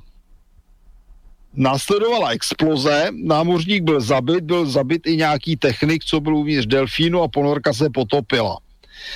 Byla poškozená, byla vylovená, byla opravená a já si tady musím ještě na něco podívat s dovolením, pardon. A hmm. tato ponorka, u této ponorky se projevily, projevila ještě řada nedostatků, přitom, přitom e, při té explozi se prokázalo například to, že měla část trupu zesilované dřevěnými, dřevěnými fošnami, což byl problém, který bohužel používali konstruktéři po celém světě tehdy, například americký protektor, který byl jedním z vzorů moderních ponorek, měl několik tun dřevěných dílů, které tvořily třeba palubu, nasákali vodou a když eh, čtyři tyto ponorky používalo Rusko, no tak první, co museli dělat, že museli vlastně ponorku překonstruovat a dát tam železné díly. Ponorka byla postavena v roce 1903, což by, takže byla i ve své době i poměrně moderní. Nicméně Nicméně zkoušky proběhly úspěšně, přes fakt, že se museli některé díly opět stejně jako v případě dovážet ze zahraničí. Na eh, rozdíl od uh, holandových ponorek, protože tam byla určitá podobnost, musíme si uh, připomenout, že Bubnov byl na studijní cestě v Americe a ponorky důkladně prohlédl a do určité míry mohly být jeho vzorem. Nicméně, když se podíváme na ponorky tohoto typu po celém světě v roce 1903, tak zjistíme, že ty konstrukce jsou vlastně všechny stejné. Jestli to bylo kopírované, nebo to bylo dané úrovní stav. No a máme tu ďalší výpadok. Dneska to nejaká naozaj blbne. Takže skúšam sa tam znova pripájať. Čo s tým je? No neviem, dneska nám ten software naozaj blbne. Ale pri tom videostream a audiostream beží úplne v pohode. Ale tuto je nejaký problém s tým. Vyskúšam aj reštart. Pustím tam len tak na chvíľučku len nejakú skladbu.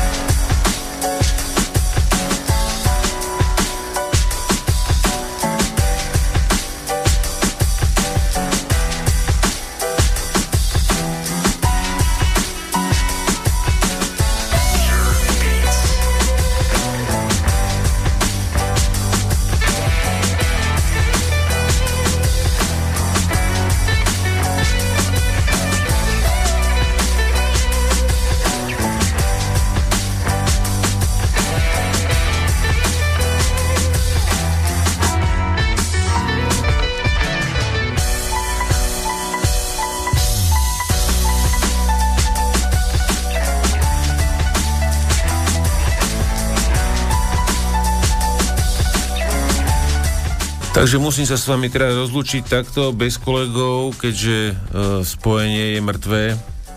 Ani nejak to nereaguje. Neviem, či sa reštartujú servery alebo niečo sa deje. Takže dobrú noc všetkým a pekný týždeň pred nami s Matovičom, takže užite si to a budeme sa počuť za dva týždňa, možno ešte aj skôr dáme nejaké novinky, ako vždy slubujem. Takže dobrú noc, čaute a Bohužiaľ teraz spadlo to skôr, než sme, ako sme plánovali. Čaute zatiaľ.